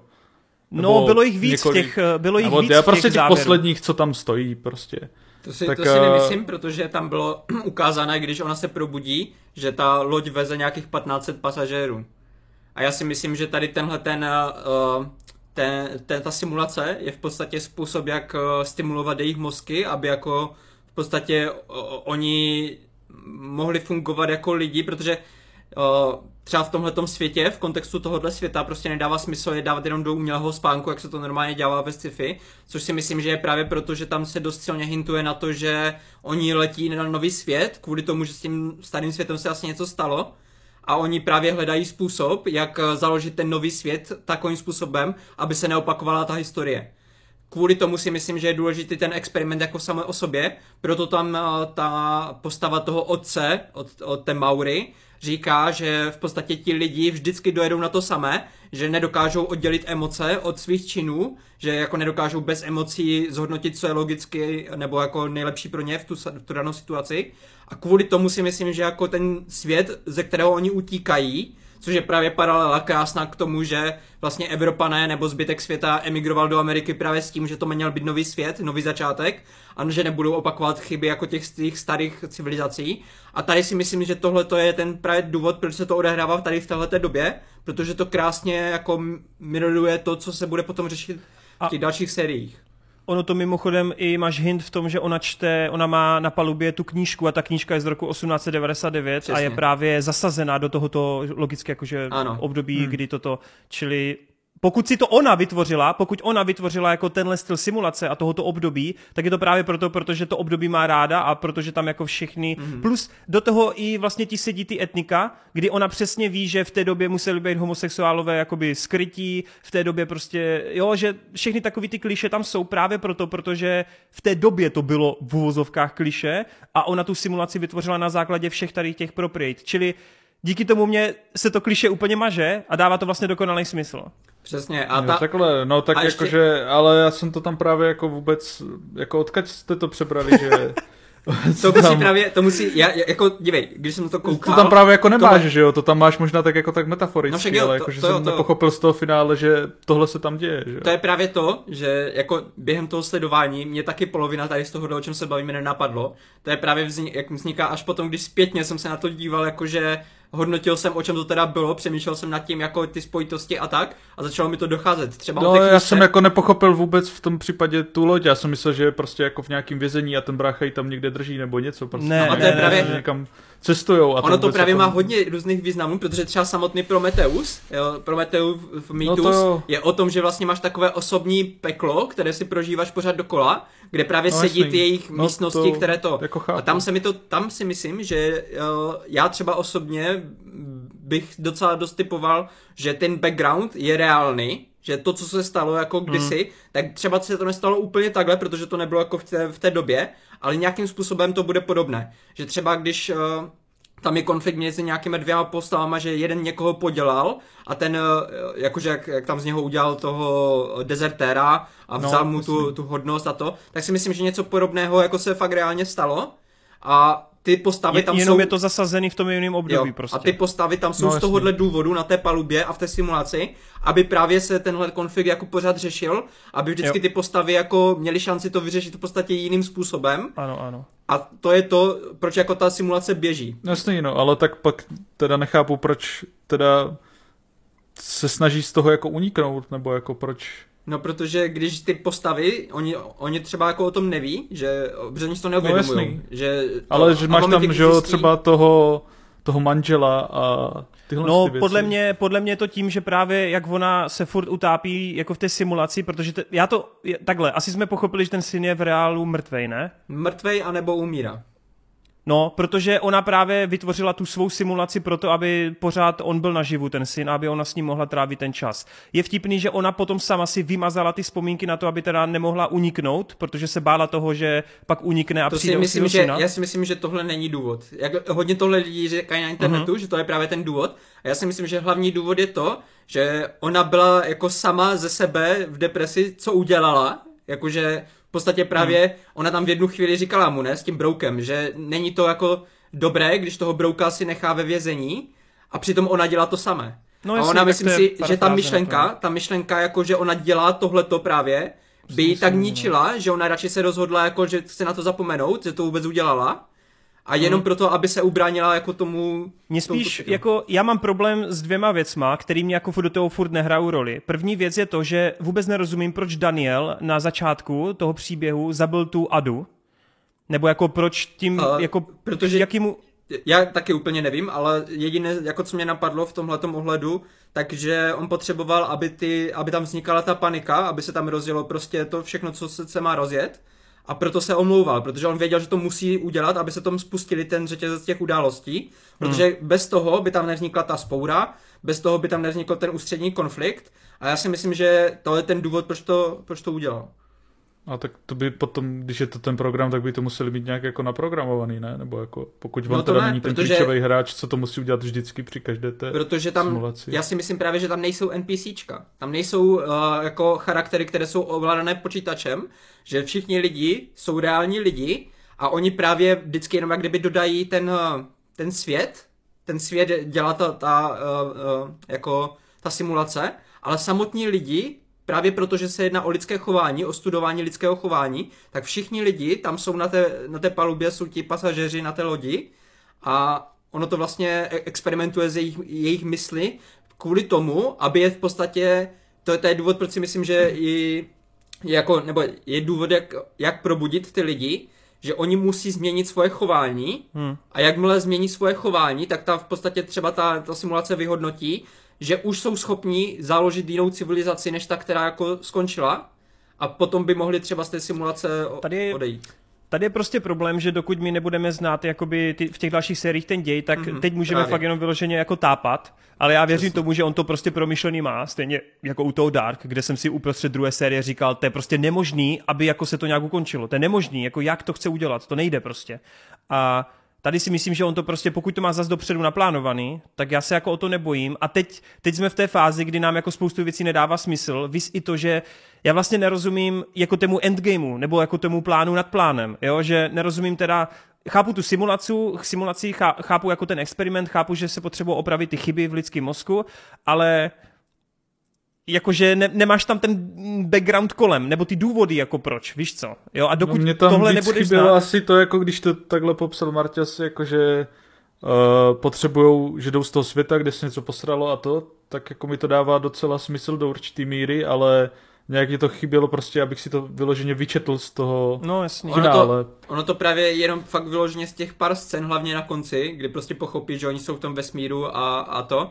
Ale právě tam spíš jde o to, že když jsem nad tím zpětně přemýšlel, tak tam právě vidím spoustu těch možností. Jo? Mě třeba, co mě strašně láká, tak je myšlenka toho ústředního konfliktu mezi tím jejím bratrem, který to v podstatě teďka ovládá celé, a tím jejich otcem.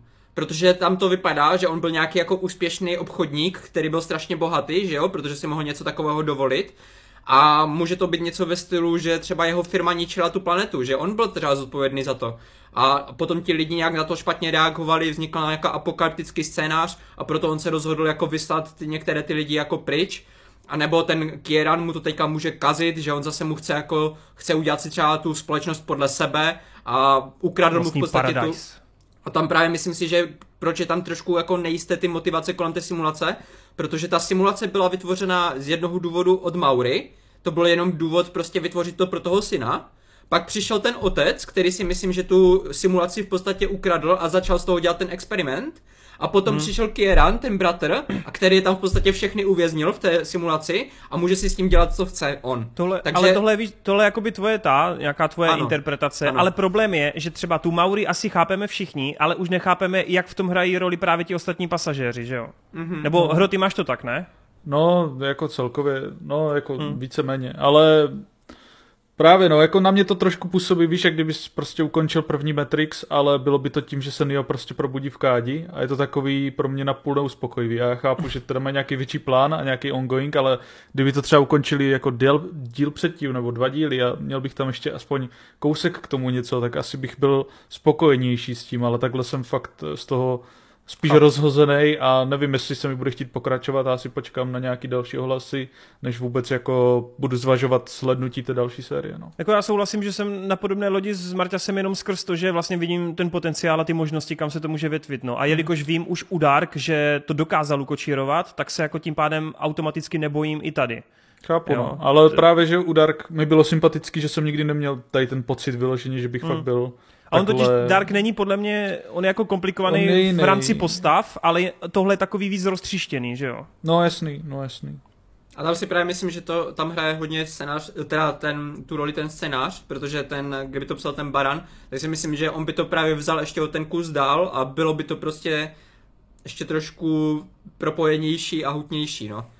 Právě protože tam eh, jsi měl ty i vedlejší postavy v tom Darku, ty motivace, ty jasné věci, tam byl ten Polda, že ho ztratil to syna, jak se vrátil do minulosti a všechny ty paradoxy a věci a vlastně všechny ty vztahy mezi těma postavama, jak se tam vytvila ta historie, tak mě to vlastně v tom udržovalo v tom zajímavým, že jsem vlastně začal s nějakým vyjádru a to se jako furt rozšiřovalo, mm, mm, což tady jako do určitý míry máš taky, ale pak přijdou fakt ty obrovský skoky, kterými přijdou až moc jako no, odtržitý od sebe. Nepřijde mi to tak soudržný, ale jako jak to popisujete, tak to zní, že to má jako větší potenciál, než jsem si myslel. Dobrý, a já to ještě teda uzavřu tím, že se tady trošku vyjádřím k jedné kon- kontroverzi, co se rozhořela na internetu. Uh, ona tady totiž jedna brazilská autorka komiksu se ozvala s tím, že je to v podstatě ripov, uh, že oni ukradli tady ty témata a ten příběh z jejího komiksu. Uh, je to Black Silence. Uh, a ona to podpořila nějakýma pár obrázky na Twitteru s tím, že prostě tam v jejím příběhu je černá pyramida, že tam jsou záběry na postavy, které mají tu černou pyramidu v oku, že tam je záběr, jak, jak se v podstatě tam Maura probuzí z té, z té simulace, tak je tam eh, s tou, ten close-up na tu masku, nebo na, na tu nasvícenou obličej, že tam mají uh, multinárodní jako cast, že máš různé jako lidi z různých hrozná zemí. Hrozná kopírka, hrozná. A přitom to jsou všechno jako dost takové obecné věci, kde jako pyramidy vždycky byly znázorněním nějakého mysteriózna, že jo, prostě to si vždycky lidi spojou. Marťas, ty, ty, ty, to nevíš, ale příští rok, jak bude problém tří těles, tak tam pyramida hraje doslova tu no. nejdůležitější roli, vole. A přímo to, ten výjev v té pustiny s tou pyramidou, to bude úplně no. i v tom. To, to, to, že děláš, eh, to, že děláš close-upy na nějakou uh, hlavu probouzející se postavy, která je nasvícená, to, nebo to, že tam máš multinárodní cast, teď vole Sunshine nebo Star Trek, jako tady těch věcí je úplně milion a přijde mi tak trošku, že ta holka nebo ta autorka se spíš jako snaží přiživit na té popularitě jako z viditelnice. Jenom je potom blbá jako, že někteří YouTube kreatoři nebo uh, na Twitchi to jako trošku to přiživují, že jsem to viděl třeba u Moist Kala nebo tak, že se o tom bavili a jako lidi tomu potom dávají nějakou uh, tíhu, aniž by třeba viděli ani jeden z těch, z těch děl. Přitom ten komiks, já jsem to teda nečetl, ale z lidí, co to četli, tak to srovnávali a říkali, že to jako vůbec není podobné. Ani příběhem, ani hmm. těma hmm. tématama, jenom prostě pár obrázků je tam podobných a to je všechno.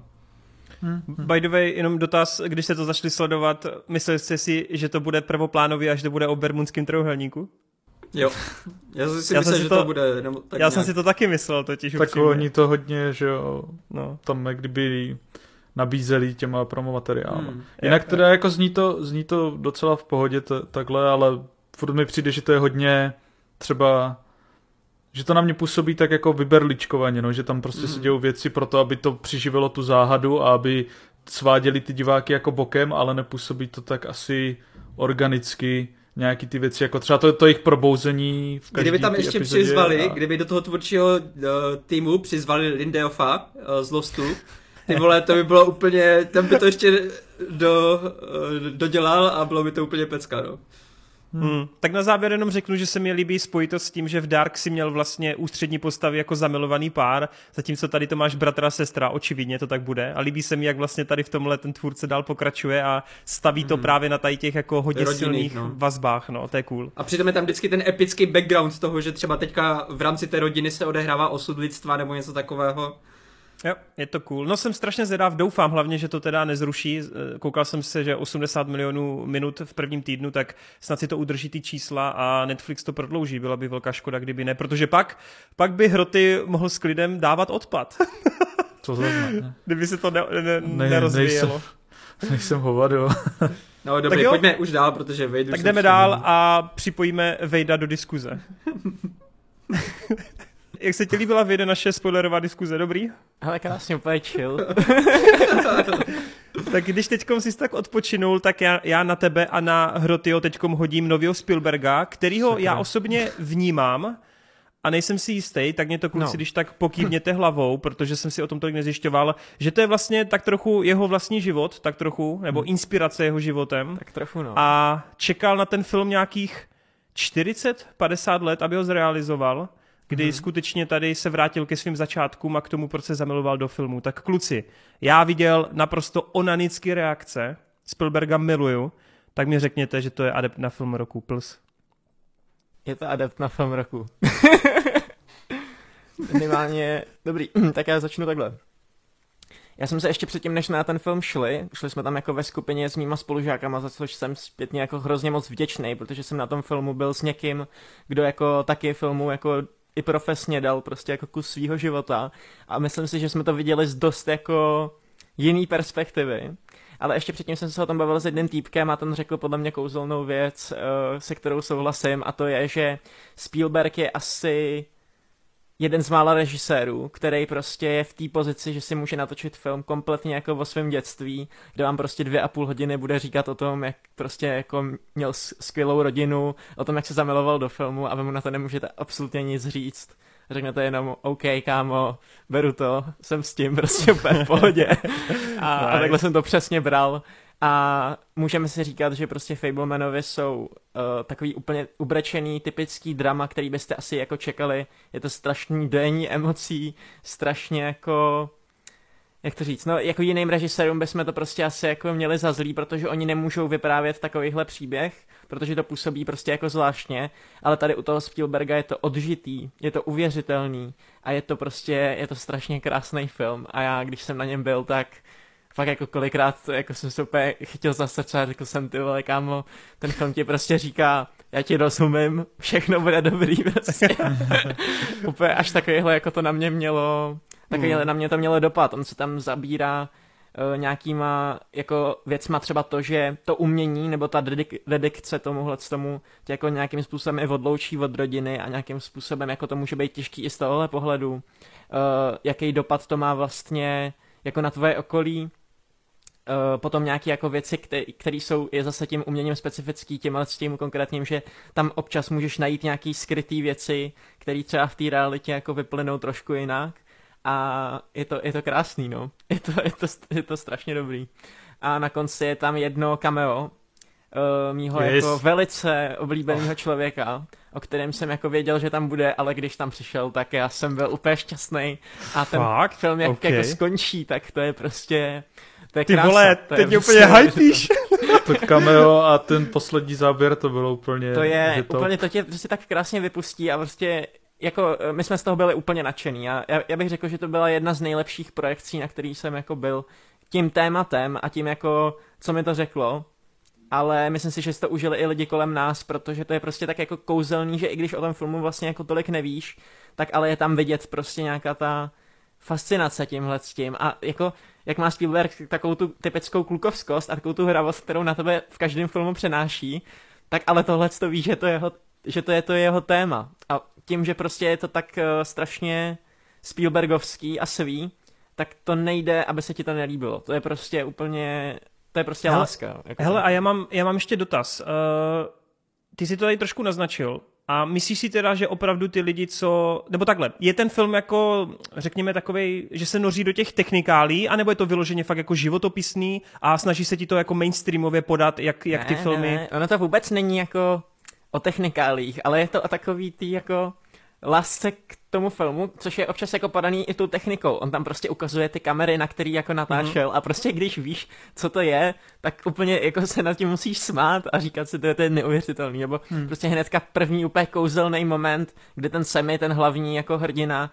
což je prostě Spielberg, protože vyrůstá v Arizoně a jako celá, celý ten příběh je velice podobný Spielbergovskému, ale není to jako úplně autobiografický drama ale tak hned ten první moment je to, kdy on jde poprvé do kina a rodiče mu prostě říkají, že tam jako ty lidi budou hrozně velký a on se bojí do toho kina a neví, co jako očekávat a teďka říká, vy říkáte, že tam bude tma prostě a uh, já, já, se toho bojím. A ten táta se k němu skloní a říká, ne, je to jako, je to jako kouzlo, prostě tvůj mozek funguje tak, že prostě tvoje sítnice dokáže jako zaznamenat jenom 15, sek, uh, uh, 15 setinu obrazu, takže ti prostě zůstane na sítnici obraz. A když máš 24 obrázků, který se běhají rychle za sebou, tak to vytvoří pohyb, je to jako když sníš prostě. A jako, to je tak jako a jeho, ne, něco neuvěřitelného. Jeho hraje ten Paul, Don, Paul Don, Dano. Jo, je hraje jeho Paul Dono. Hmm. Eh, v té rodině i jako uh, ta Michelle Williams, eh, potom tam velkou roli hraje Seth Rogen a ta chemie mezi nimi je neskutečná. I ten hlavní, i ten hlavní herec, to jsem si to musím přečíst, tak Gabriel Label. Já jsem ho nikde předtím neviděl, ale úplně mu věříš tu roli. Je to prostě, všichni tam jsou tak strašně skvěle obsazený a Paráda. skvěle to funguje, že je to prostě, je to bezchybný. Je to úplně no hele, a tím pádem teda, Hroty, mě řekni, jelikož je to zase, zase dva a půl hodiny dlouhý film, jestli se s náhodou nenudil, protože ty si na to poslední dobu ne, taky dostěžuješ. Ne, tady, tady jsem se nenudil, jako tady to krásně odsejpalo většinu času a myslím si, že jako to fungovalo velmi, velmi pěkně.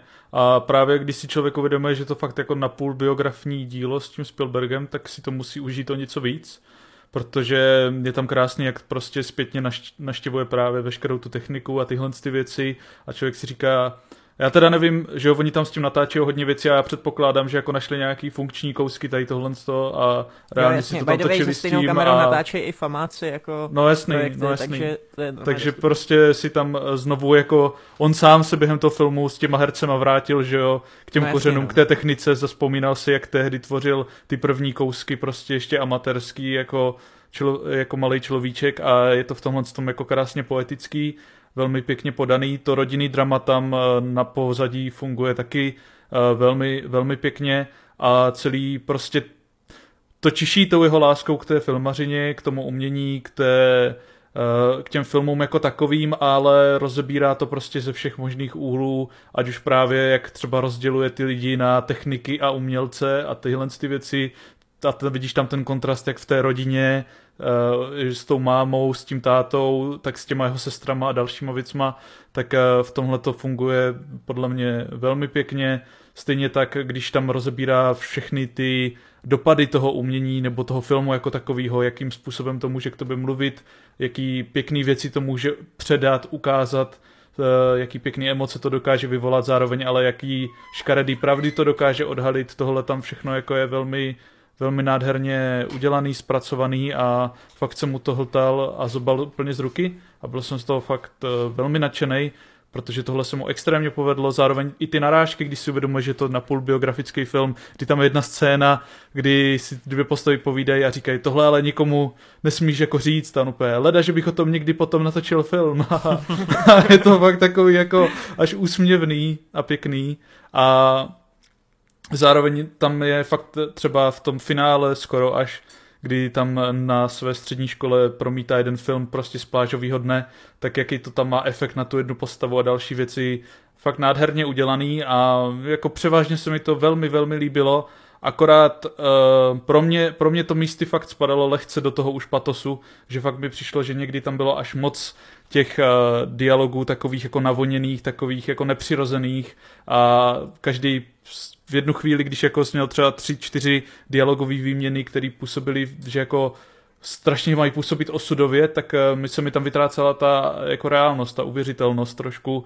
A to samý v nějakých těch eh, hereckých znázornění. A ta postava Michelle Williams celkově tam na mě byla taková trošku až moc uh, odtažitá a ke konci jsem tak nějak ztrácel to napojení na ní. A pár tady těch věcí mi tam úplně, úplně stoprocentně nesedlo, ale myslím si, že ke každému člověku, co aspoň si zkusil někdy něco natočit a vytvořit v tomhle tom smyslu, nebo kdo má aspoň nějaký vztah k tomu umění, ať už v jakýkoliv formě, tak si to do velké míry musí užít a kdo má jako vztah ke Spielbergovi, což by měl být snad každý na světě, tak uh, si to podle mě musí náramně užít. A i když to pro mě není tak silný katarzický zážitek, tak zde byly i scény, nad kterými jsem se dojmul a velmi jsem si to užil. No. A je to za mě extrémně povedený film a má tak obrovské množství neskutečných jako skvělých záběrů, to je neuvěřitelný, ať už jak na tebe mluví tím filmovým jazykem, nebo jak sami o sobě jsou umělecký, kdy fakt jednu z nich je přímo v tom traileru, třeba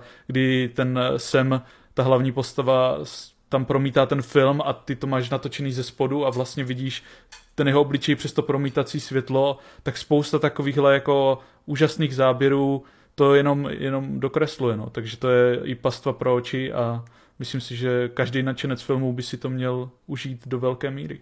Jo, zní to jak takový fakt love letter úplně filmařině, to je nádherný. To je, já jsem se fakt každou vteřinou bál, že prostě ten film skončí a budeš tam mít tu potitulkovou scénu, kde bude ten Spielberg a řekne hey guys, s tímhle s tím já končím, ty vole, protože ono to fakt takhle působí, to je úplně jako neskutečný. A to s tím patosem já úplně, já úplně souhlasím, jako je to patos jako, jako blázen, ale tím, že to je Spielberg, tak mě to je hmm. úplně jedno, protože fakt jako kdyby to dělal kdokoliv, ale, ale on si to prostě může dovolit. On jako má tu pozici, kdy prostě může udělat něco takového.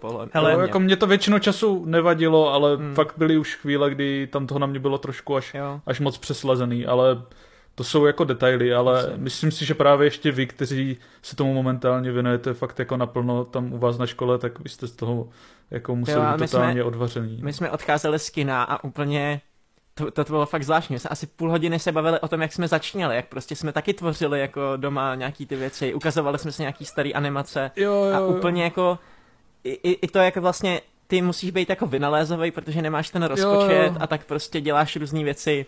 Jakože, přesně, no. přesně jak tam ten jeho táta říkal, jak si udělal ten efekt toho, že prostě střílej z těch pistolí a ono proděravil jsem špendlíkem prostě ten film, že jo. jo a to jako věci, no. to je, to je skvělý prostě. To vlastně se mi líbilo, jak jsem, jak jsem mu tam, to jsem chtěl zmínit, no, u toho, jak jsem probíral, že tam krásně jako ukazuje ty dobré stránky toho filmařiny a dalších věcí, i ty špatný, tak vlastně i tu vynalézavost samotnou, jak ten tvůrce musí být chytrý a umí si, musí si umět poradit s tím málem, co má a vlastně tam vidíš už v těch jeho začátcích tu vynalezavost, kterou on měl a kterou vlastně skrz celou tu kariéru potom jako dál zúčtovával a využíval naplno. No. A zároveň se mi líbí, jak uh, to vlastně ukazuje, jaký ti režiséři jsou, jak nebo co dává těm režisérům ten film a to je ten pocit té kontroly nad tím životem a dalšíma věcma, což bylo taky velmi, velmi silný. A spousta těch motivů tam funguje fakt skvěle ohledně toho. Jako pro mě asi pro mě úplně nejvíc scéna, která mě fakt zasáhla jako i na nějaký osobní úrovni, tak to byl ten strýček, který mu tam jako vypráví nějaký ty jako věci, co zažil ten... v životě. A to, to bylo fakt, to tam jako se to nějakým způsobem dotýkalo rodiny a, a tak a to v tu chvíli jsem, jelikož zažívám něco podobného, tak v tu chvíli mě to fakt jako hitlo. Ale, hmm. Ale co je taky úžasná scéna, to nikdy jako nezapomenu, je, když prostě Eh, ten Semi vypráví svýmu herci, který je prostě takový kluk, který jako nikdy v životě nehrál a prostě jo, vůbec neví, co má dělat. Skvělý. A on mu popisuje, jakoby co ta postava zrovna v tu chvíli cítí. A on u toho začne brečet, když mu to popisuje, protože si uvědomí, jak strašně jako silný to je. A ten jo, sám nejdří, mu to ale... zopakuje a pak začne brečet taky. Tam je, prostě tam je nej... tam brečí jo, tam... a pak on to tam zahraje jak svině. Tam je nejlepší ten přerod, kdy fakt jako ten týpek jako cítí, že je to takový ten knucklehead, prostě takový ten poum, co si tam přišel jenom prostě na zábavu něco točit a ten úplně, jako chceš, abych jako teďka jako něco hrál, jo, nebo jako, jako co, co po mně teďka chceš a pak jak se tam předhodí úplně, ty vole, to je silný kam.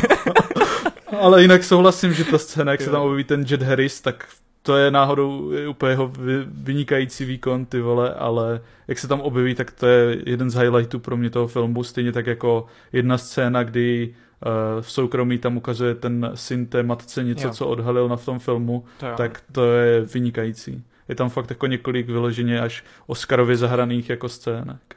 Ty jo, já doufám, fakt doufám, že to v tom kine, kině trefím, no, že se Hele, bojím, musíš, že ono to poběží no. týden, no. možná dva týdny, protože ono se na to nechodí, že jo, moc, tak doufám, že toto... Hele, já mám takový tři závěrečné podotky. Eh, první věc je, jestli náhodou právě ta přeslazenost není způsobená právě tím dětským okem, a nebo tím, že Spielberg vlastně si přikrášlil tu vlastní situaci, a jestli to právě není jako jako logicky je to záměr, ale jestli to právě nemá reprezentovat to, to mládí a jako to, jak ty to vnímáš v té dané době, víš Jo, co? má, ale to je úplně jako ten pocit, jako to přesně takhle má být, akorát jakože pro někoho to může být fakt jako patos, protože jo. on to patos je a jako vůbec ni- nic se ti tady neskrývá, jo. Což jako u tady takového filmu se s tím musí počítat. No, No, jasně. jako... Dobře. Uh, druhá věc, tak to můžu Vejda uh, ubezpečit, protože jsem četl minulý týden právě rozhovor asi pětistránkový z Hollywood Reporteru se Spielbergem a ten právě říkal, že dokud on bude moc, tak prostě bude furt točit, takže se ho nikdo nezbaví.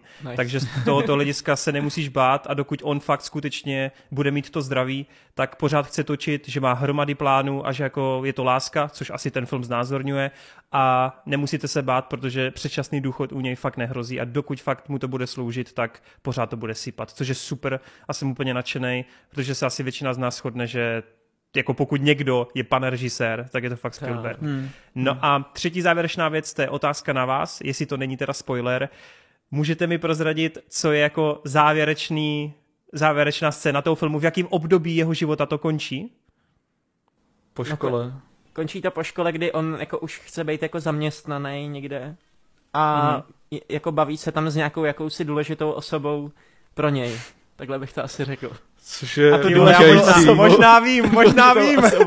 Hraje Což je vynikající scéna. člověk prostě k tomu, aby to hrál. Vynikající scéna, vynikající cameo a poslední, poslední záběr je fakt úplně, že Jo? Fantastický. dokonalej. Jo. Ale vlastně, jo, jako i na nějaké osobní úrovni se mě to osobně taky jako dotklo nějaký paralely s vlastním životem si tam asi najde každý a třeba jeho poslední rozhovor uh, s tím Paulem Denem, který Hmm. v tom filmu má, tak je podle mě taky dost takový zásadní, silný, velmi pěkný a um, vlastně i to, jak eh, je tam k něčemu nucený jednu chvíli, ale prostě už to nedává, tak jako člověk se v tom dokáže taky jako dost najít, takže Tyjo, hele, já to fakt musím dát. Řekl bych, že Paul Dono, tyjo, nevím, jestli jsem ho viděl jako v roli, kdybych si ho víc takhle užil prostě. Myslím si, že Jo, hrál ten je fakt tam jako skvělej, nejlíp no. z nich. Tak Ten on jako totiž úplně- po, po dlouhé době totiž nehraje žádného záporáka, ne? No. Úplně jako, že... Ale jo, je tam fakt kouzelný, no, strašně se mi tam líbil a ty dětské oči, zvlášť té první části, tak tam se mi to právě strašně líbilo. On potom už je dospělejší eh, po nějaké té úvodní, úvodních scénách a tam už eh, ty dětské oči trošku chybí, máš tam víc tu pubertální realitu, ale, ale i tak eh, jako skvělý. A ten herec v té eh, hlavní roli tak ten je jako famózní, fakt jako velký talent se tady jako To kluci, a teď si vemte takhle nádherný film, tak úžasná věc, hned vedle menu, tyjo, a ono to prostě otevře za nějakých 6 milionů v Americe. Hmm, Hmm, tak ten Fableman jako neměl moc silnou tu propagaci takhle, co jsem... Ach jo. Mimochodem ani ten, ani ten West Side Story, tak minule jsem byl taky v kině jako sám a vím, že to taky nevydělalo vůbec. Jsem byl taky, to jsem No. byl na vánočních svátkách doma a říkal jsem si, zajdu si tady do kina, co tady dávají West Side Story a skoro nikdo tam nebyl. To je hrozně No, líto, že prostě takovýhle jméno jako Spielberg tak prostě netahá už ty lidi jako tak do kina, no. To je... A tak oni to nejsou ani takový ty typický Spielbergoviny, že tyhle věci, Jo, jo. takový ty Jurský parky a Indiana Johnsonoviny Jasně, a no. čelisti, no. No, jako co se dívám, tak jeho poslední vyloženě finanční hit byl Ready Player One, ale tam, co si budem, tam asi, kdyby to točil kdokoliv, tak by to asi přitáhlo dost Hmm. diváků, protože je to prostě Hmm. Ready Player One. A vlastně, co se dívám na originální látky, tak fakt jako válka světu, no. Od těch posledních 15 let to je prostě, neříkám jeden propadák za druhým, ale jako ty filmy prostě nevydělávají. Škoda, no. Škoda. No, ale Hele, jako, chtěl bych no. ještě říct, že jako i po té režijní úrovni, jako kdybych měl brát čistě jako technicky a tak, tak ten film sálá úplně neskutečně jako životem.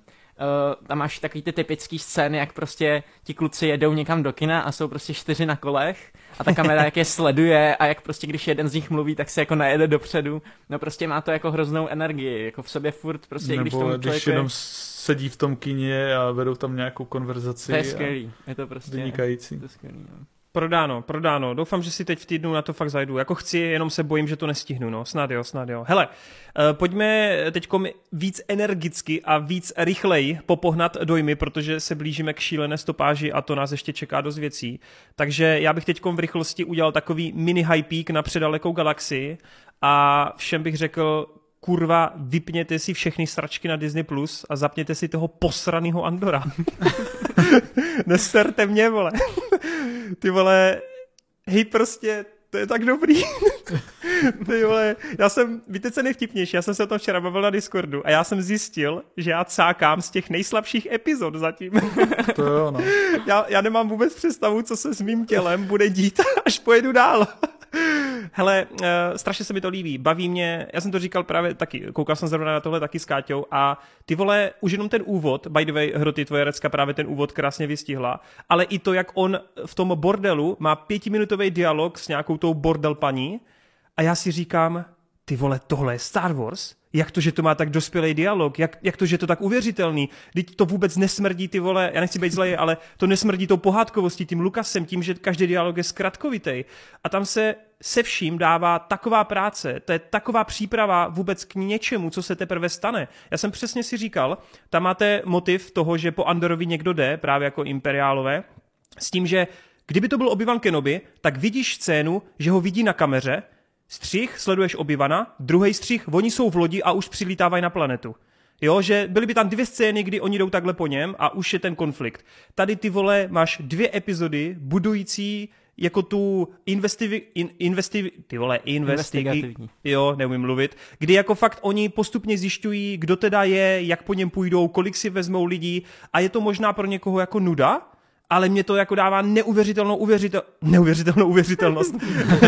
Eh, tomu neskutečnou všemu, uvěřitelnost. neskutečnou uvěřitelnost tomu, co se tam děje, víš, to je jako na tom to krásný, že já jsem u Star Wars já na tohle nejsou zvyklý. Já nechci být zlý a já Star Wars mám hodně rád, ale pro mě nikdy Star Wars nebyly prostě o tom scénáři. Pro mě nebyly Star, jako Star Wars dobře napsaný. Bylo to jako hezký, ten svět miluju, ale nikdy jsem to nepovažoval za pík jako filmařiny jako takovej ale tady je to konečně to Star Wars, který se jako bych se nebál pustit teď třeba svýmu tátovi.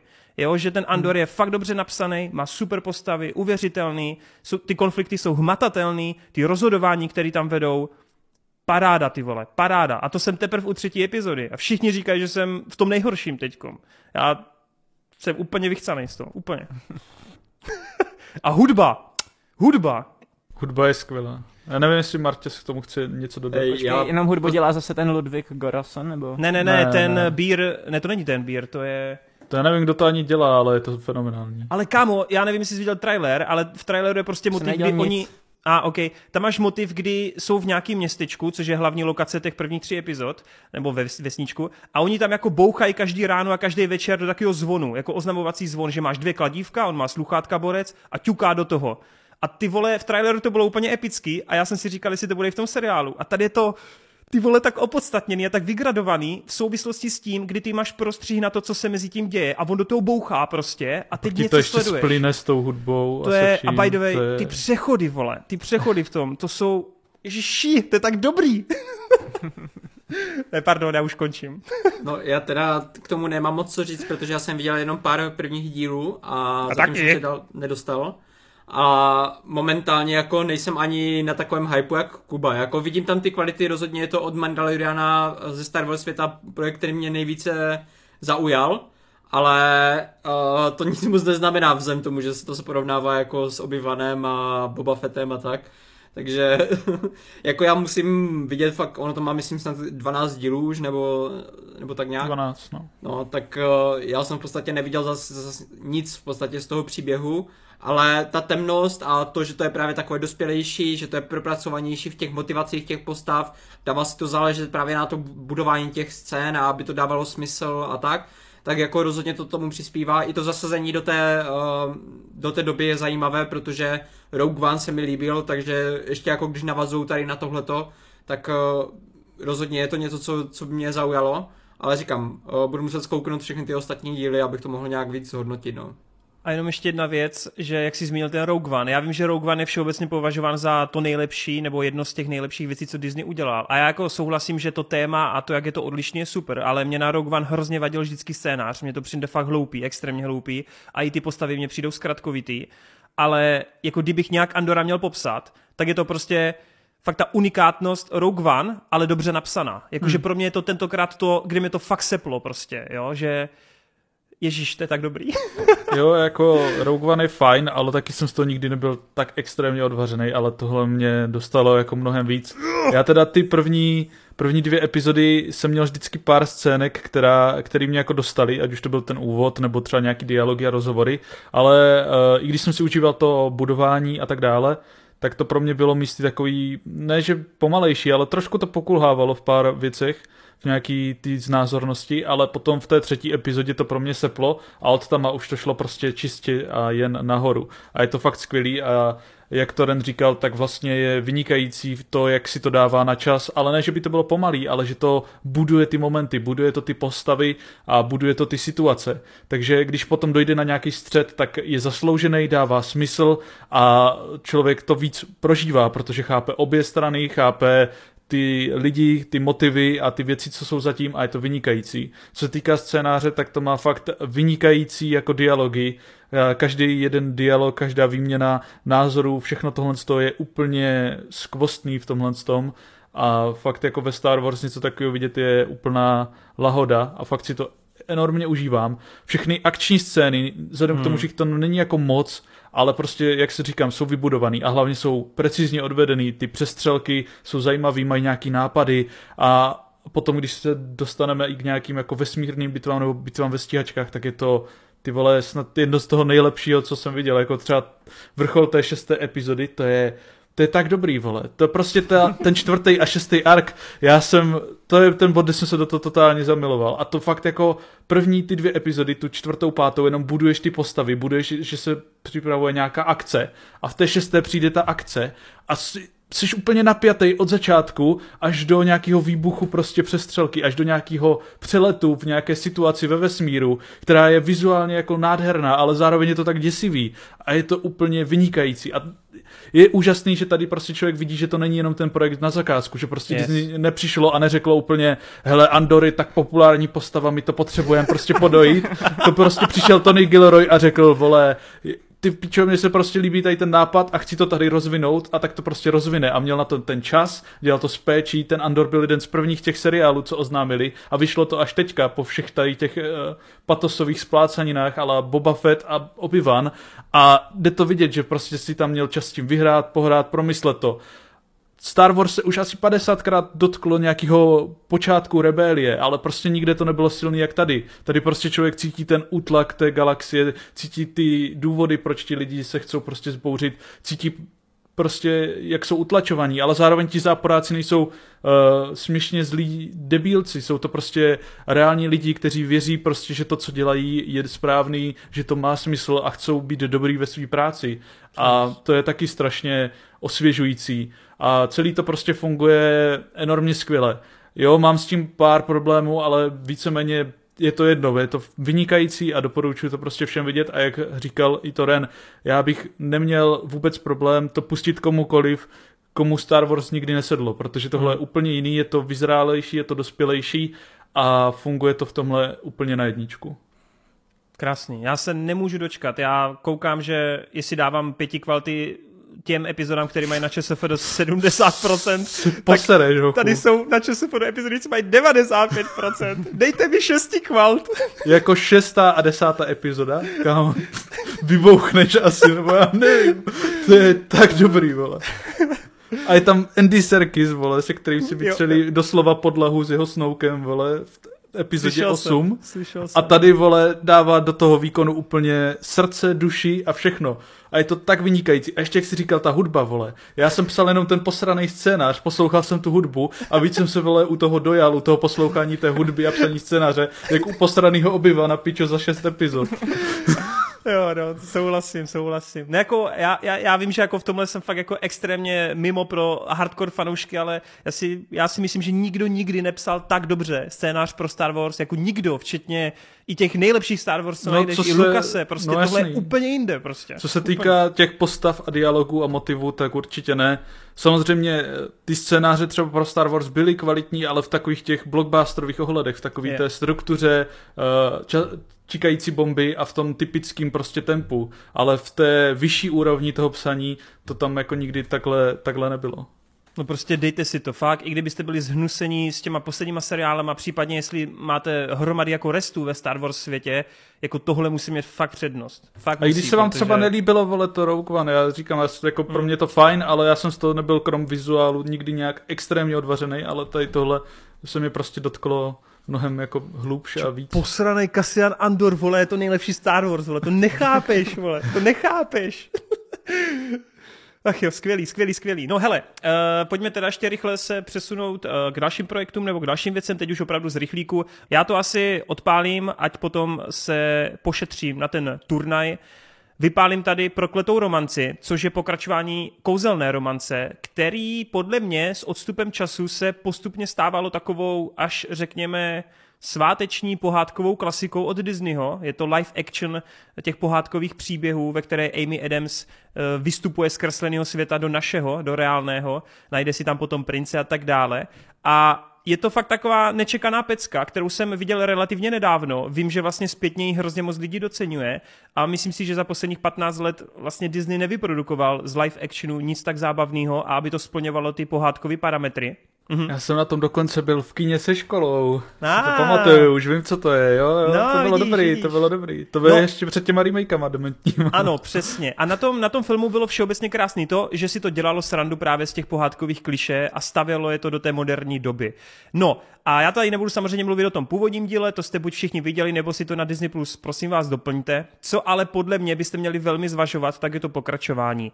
Pokud se tady bavíme o tom, že Disney Plus potřebuje ten svůj katalog zaplňovat uh, jistotami a nějakými tituly, které navážou na známé a oblíbené klasiky, tak tohle je přesně ten příklad a opravdu v tom vypozorujete od prvních minut, že tohle je ten pásový produkt, který potřeboval zaplnit tu jejich knihovnu.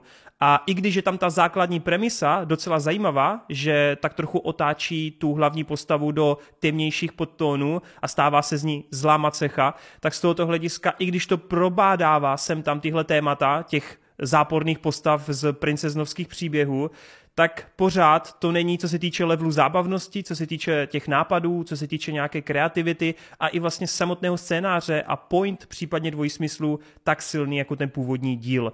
Káťa třeba jedničku úplně miluje, u dvojky teda extrémně trpěla, byla extrémně zklamaná a já si myslím, že to způsobuje i fakt, že se tu nepovedlo dát dohromady byť jeden což je fakt tristní, protože tu máte asi sedm takových písniček a ani jedna z nich není vyloženě chytlavá, ani jedna z nich není nějak hmm. zajímavá, kromě, dejme tomu, jedné přestřelky mezi uh, padouchy, ale je to hrozně málo. Je to opravdu velmi málo a co je trestuhodný, tak v jedničce byl naprosto perfektní James Marston, který hrál takového nablblýho prince a tady je z nepochopitelných důvodů úplně daný do vedlejší koleje a to paradoxní je, že kdykoliv je na scéně, tak ten film je neskutečně dobrý, je neskutečně našlapaný, ale blbý je, že on je tam prostě dohromady, dejme tomu cirka pět minut, což je fakt jako ubohý. A dokonce, když v závěrečné konfrontaci je výběr, jestli on jim pomůže nebo nějaká druhá postava, tak oni si nepochopitelně vyberou druhou postavu prostě. A zatímco James Marston zůstává někde mimo dění. Takže velký zklamání, Amy Adams se sice snaží, ten příběh se snaží taky jako udělat nějakou alternativu, ale je to fakt dvakrát horší než ta jednička a podle mě no prostě zbytečný produkt, zbytečný pokračování. Přitom tady by člověk čekal, že by to nemuselo být tak těžký navázat, ale za mě zklamání, fakt zklamání. I když, ještě na závěr, Amy Adams si docela fakt užívá hrát tu zápornou roli, kdy doslova máš ala glum scény, kdy máš kameru jako zaobrazenou, jak ona je hodná, blik prostě je zlá a mluví k sobě a tak dále. Tyhle přestřelky dialogové jsou docela fajn, ale jinak si to fakt jako neobhájilo tu existenci dle mého a za mě teda špatný pokračování a podprůměrný produkt.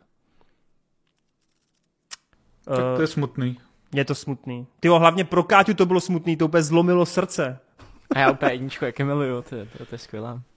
No a počkej, a pamatuješ si na toho Jamese Marstona? Jo, jak hrál jasně. toho prince? Ten byl skvělý. Ty vole, to je super náhodou. To je tak skvělá jak tam, postava. Jak mu vysvětluje, co je to hot dog a tak. Jo, jo, jo. A tady máš taky jo, ty objeví v tom momenty... Central Parku. Jo, jo, jo. To je clueless. Tady máš taky úplně krásný momenty, kdy on ještě předává někomu meč a bitku je tam s dětma, ne, u hradu a tak dále, ale je tam toho tak málo, tak nevyužitý, to je fakt smutný. Hmm. No, uh, co ale pravděpodobně není tak špatný, teda aspoň doufám, tak to je zkouška umění, co vejde? Je to tak, uh, byl jsem na zkoušce umění, což je nový dokument, A je to vlastně o tom, jak probíhají takový klasický přijímací zkoušky na AVU, což je tahle ta prostě jako umělecká škola, kreslí se a tak, a je to tady v Praze docela jako prestižní. A ten dokument vlastně je točený observační metodou, to znamená, že prostě oni přišli na ty přijímačky, dali tam takhle kameru a vy máte věřit tomu, že ty situace, které se tam dějou, tak prostě se takhle dějou, jak jako fungují normálně. Tohle tohle jako rozhodnutí režijní podle mě má ale jedno úskalí a to je to, že vy vlastně nikdy nevidíte úplně ten kontext toho jako ne, vy, ne, nemáte takový to klasický, že ta uh, oběť se může nějakým způsobem hájit. Vy prostě vidíte jenom to, co se sestříhalo v tom dokumentu a to, co se sestříhalo, tak prostě působí tak a je to tak, že ty lidi, kteří tam jsou, tak všichni těch studentů i ty učitelé jsou prostě fakt jako divný existence a že ten uh, systém celý těchto těch přijímacích zkoušek je úplně hrozně zvrácený. Uh, je to vlastně daný tím, že jelikož je to umělecká škola, tak umění je celkově věc, která se hodně, nějakým způsob, hodně špatně nějakým způsobem jako hodnotí a nějakým způsobem se na ní jako nahlíží. A proto máte tuhle tu prostě neuchopitelnou věc, kterou se snažíte dát do klasické škatulky školního systému a prostě naráží to do sebe, protože tyhle dvě věci spolu prostě nefungují. A tak vznikají docela jako dost bizarní situace, kdy se nějaký týpky tam ty kluci ptají, jestli by radši dělal obraz, který by byl namalovaný krví anebo hovnem a podobný prostě jako absurdnosti, který působí jako vtipně a vy si zároveň říkáte, že co to je za existence prostě jako na těch uměleckých školách, jo. Hmm, hmm. Takže asi tak, akorát já samozřejmě jsou reakce, které výjdou z kina a řeknou prostě Ježíš Maria, co to, je, co to je za hrozný lidi a tak, ale mě tam právě trošku jsem byl zklamaný, že jsme nedostali i tu druhou uh, stránku a že vlastně já těm umělcům i tak trošku jako rozumím, protože chápu, že když se staráš o takovéhle věci, tak některé ty pointy, které oni tam říkali, tak byly třeba jako důležitý, ačkoliv to znělo divně, ale vzhledem k tomu, že je to prostě neuchopitelný a vzhledem k tomu, že prostě se musíš nějakým způsobem vyjadřovat o takovýchhle abstraktních věcech, tak to může dost často působit jako zajímavě zvláštně, no. Jo, Hustý. Dostávám úplně flashback na svoje studium, ty vole, kdy, kdy jsme se učili o lidech, co pomocí nějaké zvířecí krve ty vole malujou na svých tělech, jsou to takový ty life Jasně. sculpture a jo, tady ty performance, který prostě mají no. vyloženě na něco poukazovat, takže třeba můj učitel takhle byl, myslím, po dobu nějakých 12 hodin v okně uprostřed jako náměstí a v tom okně prostě byl nahatej, jako otočený prdelí a Aha. chtěl poukázat na to, jak jako ti lidi chodí, že jo, po tom náměstí a nikdo se nepodívá nahoru, protože kdo by se zajímal prostě o vršek, že jo. Hele, a... tady třeba prostě úplně kouzelná scéna, kdy oni jako vymýšlejí nějaký téma těch prací na ty, na ty přijímačky a vymyslejí prostě hromadu témat, což by the way je úplně skvělý, jak oni to tam i vymýšlejí a prostě nadhazují ty nápady, což nadhazování nápadů vždycky působí debilně, protože ty prostě říkáš nějaký výplot, který si vymyslíš, mm, mm. ale tady jak je to zabraný, tak ty se nad tím fakt musíš smát a nakonec po dlouhý, dlouhý jako úvaze tak přijdou s několika tématama a mezi nimi je i téma průchod křovím. A samozřejmě jako, ty si to jako můžeš nějakým způsobem vyložit, že je to prostě nějaká těžká cesta, kterou musíš nějakým způsobem jako znázornit a tak. Nějaká týpka si tam prostě lehla na zem a měla na sobě větvičky a chtěla, aby ji všichni jako překračovali. No a mm-hmm. pak tam byla jedna cápka, která byla taková prostě víc jako punková, taková fakt jako divná a udělala, udělala takový jako Mm, není to, křoví, není to křoví v genitálích, že? No, jo, je to ono. jo? jo. Kámo, ty vidíš, že jsem na tu školu chodil, vole, na podobnou. a začala tam prostě takhle popisovat tohle, jo, a Uh, velice zajímavý, no. No, hele, já tady s těma lidma jsem vyloženě trávil jednou za 14 dní, protože my jsme chodili tady na ty právě jako live performance, uh, jsem musel jo. splňovat nějaký kredity, takže přesně tyhle lidi, já jsem s nima byl v kontaktu a to jsou zajímavé jako existence, no. No, tak jako já to znám taky, že jo, protože jak jsem na té filmovce a tak, tak tam máš prostě širokou škálu lidí a funguje to tam úplně jinak, jak na takových těch klasických školách, jo. tam prostě vidíš, že každý člověk má úplně jiný styl oblíkání, úplně prostě jinak se chová a všichni si žijou tak jako ve svém světě, ale je to asi to, co od těch umělců nějakým způsobem očekáváš. Mm-hmm. Ale umím si představit, že prostě pro lidi, kteří jako to ne- neznají tyhle ty věci, tak to může být docela zajímavý, no. Hustý. No a pokud náhodou neznáte, uh, řekněme, příběh, který byl kolem natáčení filmu Kmotr, tak byste se měli podívat na seriál The Offer. Je to tak? jo, to rozhodně měli, ale já musím říct, že za sebe, já jsem ten příběh neznal. A hmm. tady tenhle ten seriál The Offer jsem si teda pustil jenom kvůli tomu, že tam hraje Miles Teles, který prostě musím Teller, Teller, Teller. Teller teda, uh, Teller, tak musím nakoukat všechny projekty jako od něho, protože patří mezi rozhodně moje top uh, herce, hlavně z těch mladších. Ty to je bizár. A... My jsme tady tři lidi, co máme rádi Milese, to je nepochopitelný, já neznám tak nikoho já, mimo nás. Tak to já zase jako chápu úplně, vypleš prostě. Já mám taky to rád. frajer. A... Top Gunovi a Vyplešovi. Já ho no. mám rád od 21 and Over. Taková komedie ale prcičky. A, a, tam je vtipný, že on měl cameo v době, kdy ještě nebyl slavný, tak on měl cameo v tom Project X, ne, myslím. Jo, jo, něčem jo, takovým, že jo, jo. v té kalbě. Té, tam se snad tady myslím jmenuje Miles, nebo Jo, a to nechápe, že on v té době nebyl vůbec známý, to byl úplně No promiň, promiň Marta. Jo, pojď, pojď. A hlavně ve Spiderheadovi. Co mě ale teda nejvíc překvapilo, tak uh, že sice výkon Milese, prostě tady nemůžu nic proti němu říct, hraje jako zase perfektně, ale pro mě si to ukradly hlavně vedlejší postavy, které hrajou uh, Matthew Good, uh, Dan Fogler a Burn Dor- Dorman. Uh, I Colin Hanks je tady hodně dobrý.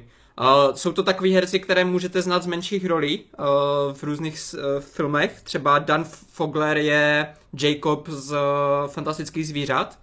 Uh, ten tady hraje uh, režiséra firmu, filmu uh, Kopolu, což jako, hmm. já Kopolu neznám, jak je, jaká je osobnost nebo tak, ale to, jak, jak je tady podaný, tak jsem si ho úplně zamiloval, prostě, že to je takový ten uh, takový ten režisér, který fakt uh, si chce vypiplat to svoje dílo, úplně prostě je právě, jak říkal Wade, žije v tom svém světě, kde prostě stačí, abys mu řekl, že on nemůže mít jednu věc a tak on řekne úplně, ale to se mi úplně zhroutí moje vize, protože já to prostě potřebuju tam mít.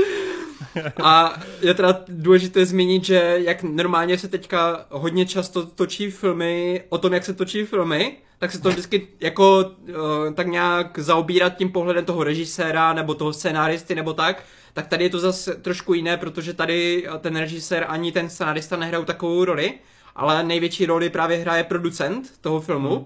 kdy je to tak trochu takové jako honění si vlastního brka, protože uh, Paramount, který vyprodukoval uh, Kmotra, tak tady si to dělá v podstatě pro svoji streamovací službu Paramount Plus a v podstatě ten seriál je o tom, aby si vychválili, jak oni vytvořili nejlepší film na světě a tady prostě máš, vidíš jako ten vznik toho nejlepšího filmu, který prostě byl úplně změnil kinematografii, zachránil Paramount, zachránil svět a, a prostě nic jiného neexistuje. Je to tak trochu jako pak máš trošku pocit z toho, že jako neexistuje no. jiný jako lepší film než tohle. A právě pro někoho, pro koho ten Kmotr je ten nejlepší film na světě, tak myslím si, že tohle jako bez debat úplně to, to asi nejlepší, co můžeš dostat, protože nechceš, aby úplně předělávali Kmotra, protože asi nikdo to už neudělá tak dobře, jak, jak je to udělané, ta trilogie, ale máš prostě, dostaneš v podstatě to samé, jenom trošku z jiného pohledu, protože tady taky jako je dost výrazná mafiánská linka, um, není to jako vyloženě o těch mafiánech, ale prostě cítíš tady ten mix do toho právě ty uh, vedlejší postavy, kde každá má nějakou, nějaký svůj vlastní mini příběh, prostě, který se tam odehrává, vidíš, jaký má efekt uh, ta produkce toho filmu třeba na jejich osobní životy, nebo jak se jí rozvíjí nebo nerozvíjí jejich kariéra. Uh, překvapivě tady nekladou moc důraz na ty velké postavy, jakože třeba herec, co tady hraje Marlona Brandna, nebo uh, Al Pacina, tak ti jsou trošku upozornění. Jako čekal bys, že když už tady mají velké jména, takže se budou třeba velk, z velké části zaobírat tady tímhletím, ale oni se fakt drží toho, že je to hlavně o těch producentech, o tom uh, hlavním producentovi, kterého hraje ten uh, Miles a v podstatě jeho šéfích, kde vidíš vždycky, jak my si stěžujeme, že jo, producentský dohled tady zničil tenhle film, protože to udělali špatně a to, tak tady vidíš, jak oni musí dělat fakt jako milion různých rozhodnutí, jak eh, musí vyvažovat mezi tím prostě, co si ještě můžou dovolit, co nemůžou dovolit, kde prostě eh, třeba i z toho důvodu, že Uh, oni točili film o mafii a ta mafie samotná nechtěla, aby to jako vrálo hmm. špatné uh, světlo na ně, tak prostě tady tyhle ty vlivy prostě bys nečekal úplně, že u holivického filmu budeš muset řešit a vzhledem k tomu, že ta knížka je, nebo ono to je podle knížky, kde tu knížku samotnou napsal přímo ten producent, který to dělal, tak jako lepší hmm. pohled do toho producentského zázemí asi nedostane, jen tak, no. Cool. Takže za mě velké doporučení, eh, já nejsem úplně takový fanoušek Motra, takže pro mě to není za eh, jako nějakých pět hvězd, ale je to hodně solidních 80%, kde je to strašně kvalitně natočené, napsané a hlavně ty postavy si tě fakt jako získají. Jo, já se teď dívám, že některé epizody točil Dexter Fletcher. To je jo, ten, co dělal to bych třeba... mohl no, vyzvihnout. No, jo, který, jo. který právě uh, už má prostě za sebou nějaké, nějaké lepší věci a tady, ač ta režie není tak výrazná, že bys prostě cítil úplně nějaký rukopis nebo tak, tak je ve všech ohledech prostě strašně kvalitně odvedené řemeslo, no. No, koukám, že zrovna ten Dexter točil třeba první tři epizody. Já ho mám hrozně rád, on dělal toho Orla Eddieho a mm-hmm. dělal toho Eltona Johna, jak se to jmenovalo, Rocketman. Rocketman, no. Takže jako já ho mám dost rád, no, tak uvidíme. Jsem, já taky jsem se na to chystal. Je pravda, že jsem slyšel strašně moc pozitivních ohlasů na to a teď se dívám, no, jako jsou to devítky většinou ty hodnocení, takže Epic, No já si myslím, Epic. že to budou hlavně jako fanoušci Kmotra, že tady se fakt jako hodně silně po- pozná to, že když máš rád ten toho Kmotra samotného, tak tohle je fakt jako taková příjemná nástavba navíc, no, proti tomu. Chápu, chápu. Nice, nice. Tak kluci, jste připraveni na duel, který pravděpodobně nebude tak bolavý jako ten minulý, ale mimochodem vejde, dostal jsem strašnýho zjeba, že jsem nedal návrat do budoucnosti. Ty vole, doma, doma, doma byla tichá domácnost. Vole. Dobře ti tak. No, každopádně dneska tu máme první semifinále, už máme totiž poslední čtyři filmy, eh, takže dneska si tu první dvojičku rozhodíme. Eh, Postaví se proti sobě Počátek versus Indiana Jones 3, tedy poslední křížová výprava.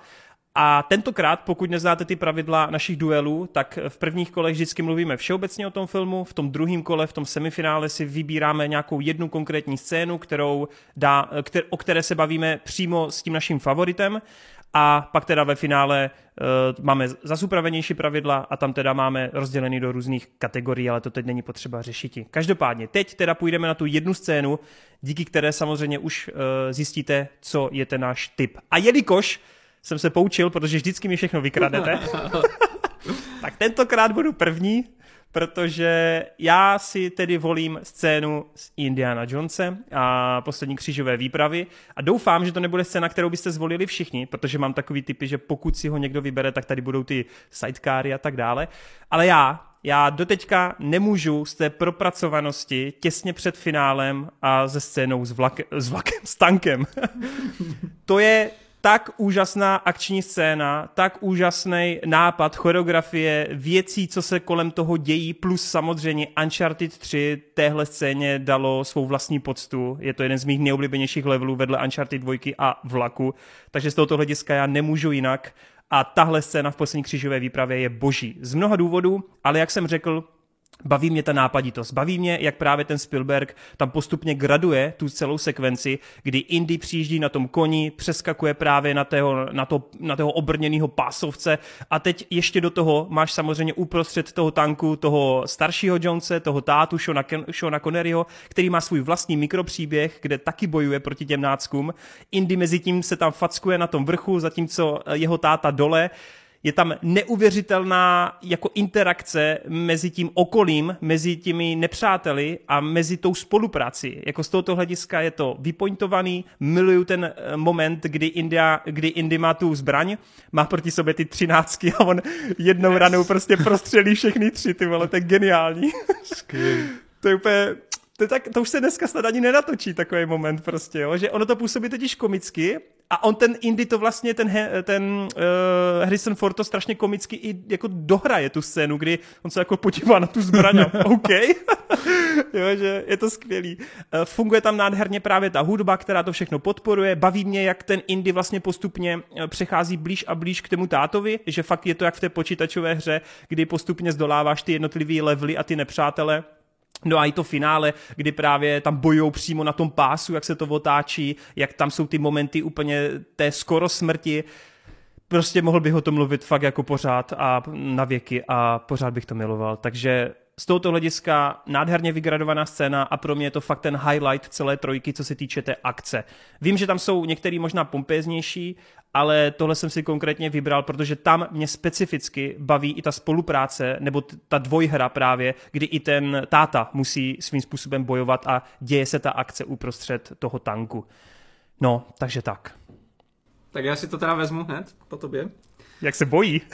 Já se nebojím ničeho. Mě nikdo nic neukrade, protože si myslím, že budu jediný, kdo tady dá Inceptionu bod. A za mě, když jsem nad tím přemýšlel, jako první, co mě napadne, tak je vždycky, jako když pomyslím na počátek, tak je ta scéna, kdy ta architektka poprvé pochopí, že může ovládat celý ten svět a začne tam ohýbat všechno. Tak jako ta scéna mi vždycky vystane jako první na mysl. Ale když jsem se nad tím trošku víc zamyslel, tak musím to dát té scéně, kdy... Uh, jak to popsat? Joseph, Joseph Gordon-Levitt, jak už tam v podstatě je v, té, v tom hotelu, je na té nejnižší úrovni toho snu a začne jak kdyby tam ta bitka s tím borcem, co vyjde z toho výtahu, začne se to celé otáčet, protože v jiné té vrstvě to auto se začne překulovat a to. A tohle je pro mě úplně jako nejlepší Nolan, jako nejlepší jeho, nebo jedna z nejlepších jeho scén, protože on strašně rád prostříhává vždycky jako uh, nějaké souvislé um, scény, tak aby gradovali společně, nebo aby jako se odehrávala nějaká akce, která se tak nějak jako paralelou miroruje v těch scénách.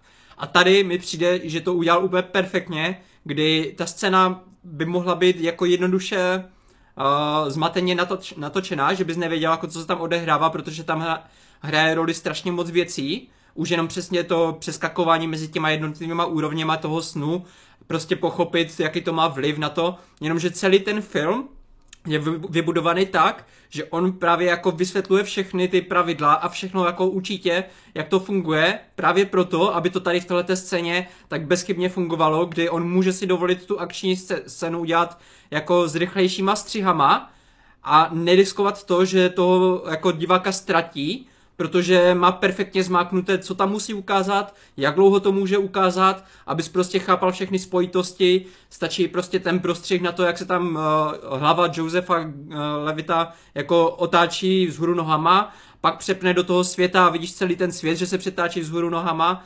A když prostě ta scéna uh, funguje jako, tak, jako taková v tom filmu, tak ještě mi to víc dodává uh, nebo jako té scéně víc dodává na, na kouzlu to, když vím, že to není žádný digitální efekt, nebo že by se to snažili nějakým filmařským jako s nějakýma střihama nebo nějakým tím filmařským kouzlem jako udělat, ale že fakt měli tu scénu jako postavenou, otáčeli to a ti herci se museli naučit ty pohyby, aby jako plynule třeba ten Joseph tam překráčoval z té uh, jako stěny na, nebo teda z, z podlahy na stěnu, kdy se ta, ta místnost jako pod ním otáčí, tak práce té kamery, kdy ona zůstane nalepena na jeho pohledu, aby ty měl pocit, jako že s ním se přetáčíš. Fakt jako ta scéna po všech, uh, po všech stránkách pro mě funguje a tím, že Joseph je prostě jeden z mých nejoblíbenějších herců, tak jsem strašně rád, že on jako nehraje moc ty akční hrdiny, ale tady tahle ta akční sekvence se tak neskutečně povedla, že patří mezi moje oblíbené.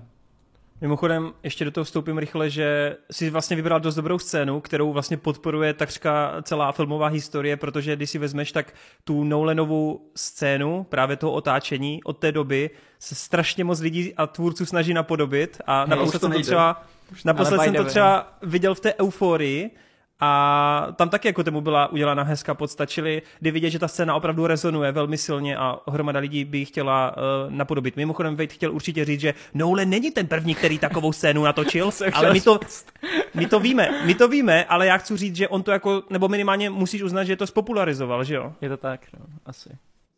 No tak, když jsi tak chytrý, tak pokračuj. Nepřeceňoval bych Nolana, ale každopádně Toren říkal, že tenhle ten duel bude hodně jednoduchý je to tak, protože já když jsem začal přemýšlet nad těma scénama, tak mě samozřejmě jako první napadl počátek s tím, jak DiCaprio řekne, musíme jít hlouběji. já si prdel. Samozřejmě Indiana Jones a jízda na sidecarách. Uh, už jsem si myslel předtím, že mi to sebereš, ale ta scéna je prostě geniální. A fakt, když jsem teďka byl na těch Fablemanových, tak jsem si jako uvědomil jsem si, že je fakt málo režisérů v dnešní době, na který já chodím kvůli tomu, že by to byla nějaká jako atrakce. Prostě ten Spielberg umí udělat film, který tě prostě jako zabaví, ale na takový tý hravý úrovni. On prostě, ty jeho scény mají strašně moc vrstev a v každém záběru vidíš tu, tu radost a to, že on se s tím prostě jako piplá a chce jenom jako toho diváka prostě v tom nějakým způsobem pobavit, jo. Uh, co, co se mi líbí, tak i ta scéna, která jako předchází ty jízdě na sidecarách a to je to, jak Sean Connery a Harrison Ford se snaží jako dostat z té místnosti, která hoří a pak zjistí, že na druhé straně jsou ty lackové a musí na to jakým způsobem reagovat. To je prostě, eh, to je boží a já jsem ten film viděl naposledy, když jsem byl fakt jako ultra malej a i tak tyhle ty scény prostě, jak kdybych měl prostě někde vypálený jako uh, vzadu v mozku, tak si prostě pamatujou. I to, jak uh, Harrison Ford vezme, jak rytíř prostě tu vlajku, že jo, a pak ji zabodne uh, tomu motorkáři do motorky pro závor, tohle všechno má tolik jako v sobě jako hračiček a prostě nuancí, se kterými si můžeš jako vyhrát a který se, se kterými můžeš se na ten film podívat znova a budou úplně stejně fungovat, jako když jsi to viděl na poprvé. Takže z tohohle důvodu prostě Indiana Jones a samozřejmě v tom filmu se najde mnoho scén a mohl bych vybírat právě i tu tankovou bitvu, mohl bych, bych vybírat úplně ten konec, kdy vlastně Indy musí nějakým způsobem jo, jako věřit tomu, eh, že tam je ten most a je to prostě skvělý, je to skvělý. Hroty, pokračuj. No, já jsem se hodně bál. Tenhle duel je těžký, protože oba dva ty filmy mám velice rád, ale přece jenom jeden je mému srdci o dost blíže. Oh. Aha, to je, je to Indiana Jones. Mohl bych to sice dramatizovat, ale prostě srdce mi to nedovolí. Počkej, ty nejseš Adis, jo? Který to dramatizuje jenom for fun. nejsem, nejsem, bohužel. Tady jindy bych to možná zvládl udělat, ale tady přesto nejde vlak. A... Doslova tank, nebo ne, ne, tank. Fakt jsem se bál, tyjo, že, že mi tu scénu, co si budu chtít vybrat, vyžerete, ale nevyžerali jste mi, protože Toren je sice srdcař, ale tady budu za srdcaře já, protože pro mě funguje prostě nejlíp ta finální scéna, kdy to toho jeho tačku prostě postřelí a je ten Indy donucený překonat všechny ty nástrahy, které jsou celý ten film budovaný.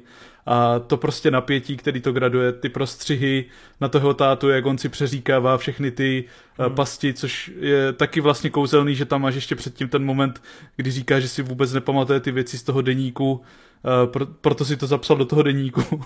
Ale tady tyhle ty věci prostě celou dobu odříkává s tím synem. Oba se tam na, vzájemně prostě bojí o život jeden toho druhého, jak to prostě prochází. Uh, všechny ty pasti, které tam jsou, jsou dodnes prostě naprosto ikonický, miluju to. I to, jak tam chodí uh, potom, jak tam má to jméno boží a šlápne prostě na špatný písmenko ze začátku a potom to finále je to skvělý a potom ten moment, kdy tam donese ten kalich konečně a může uzdravit toho svého tátu, to je prostě tak jako neskutečně skvělý zakončení celého toho filmu.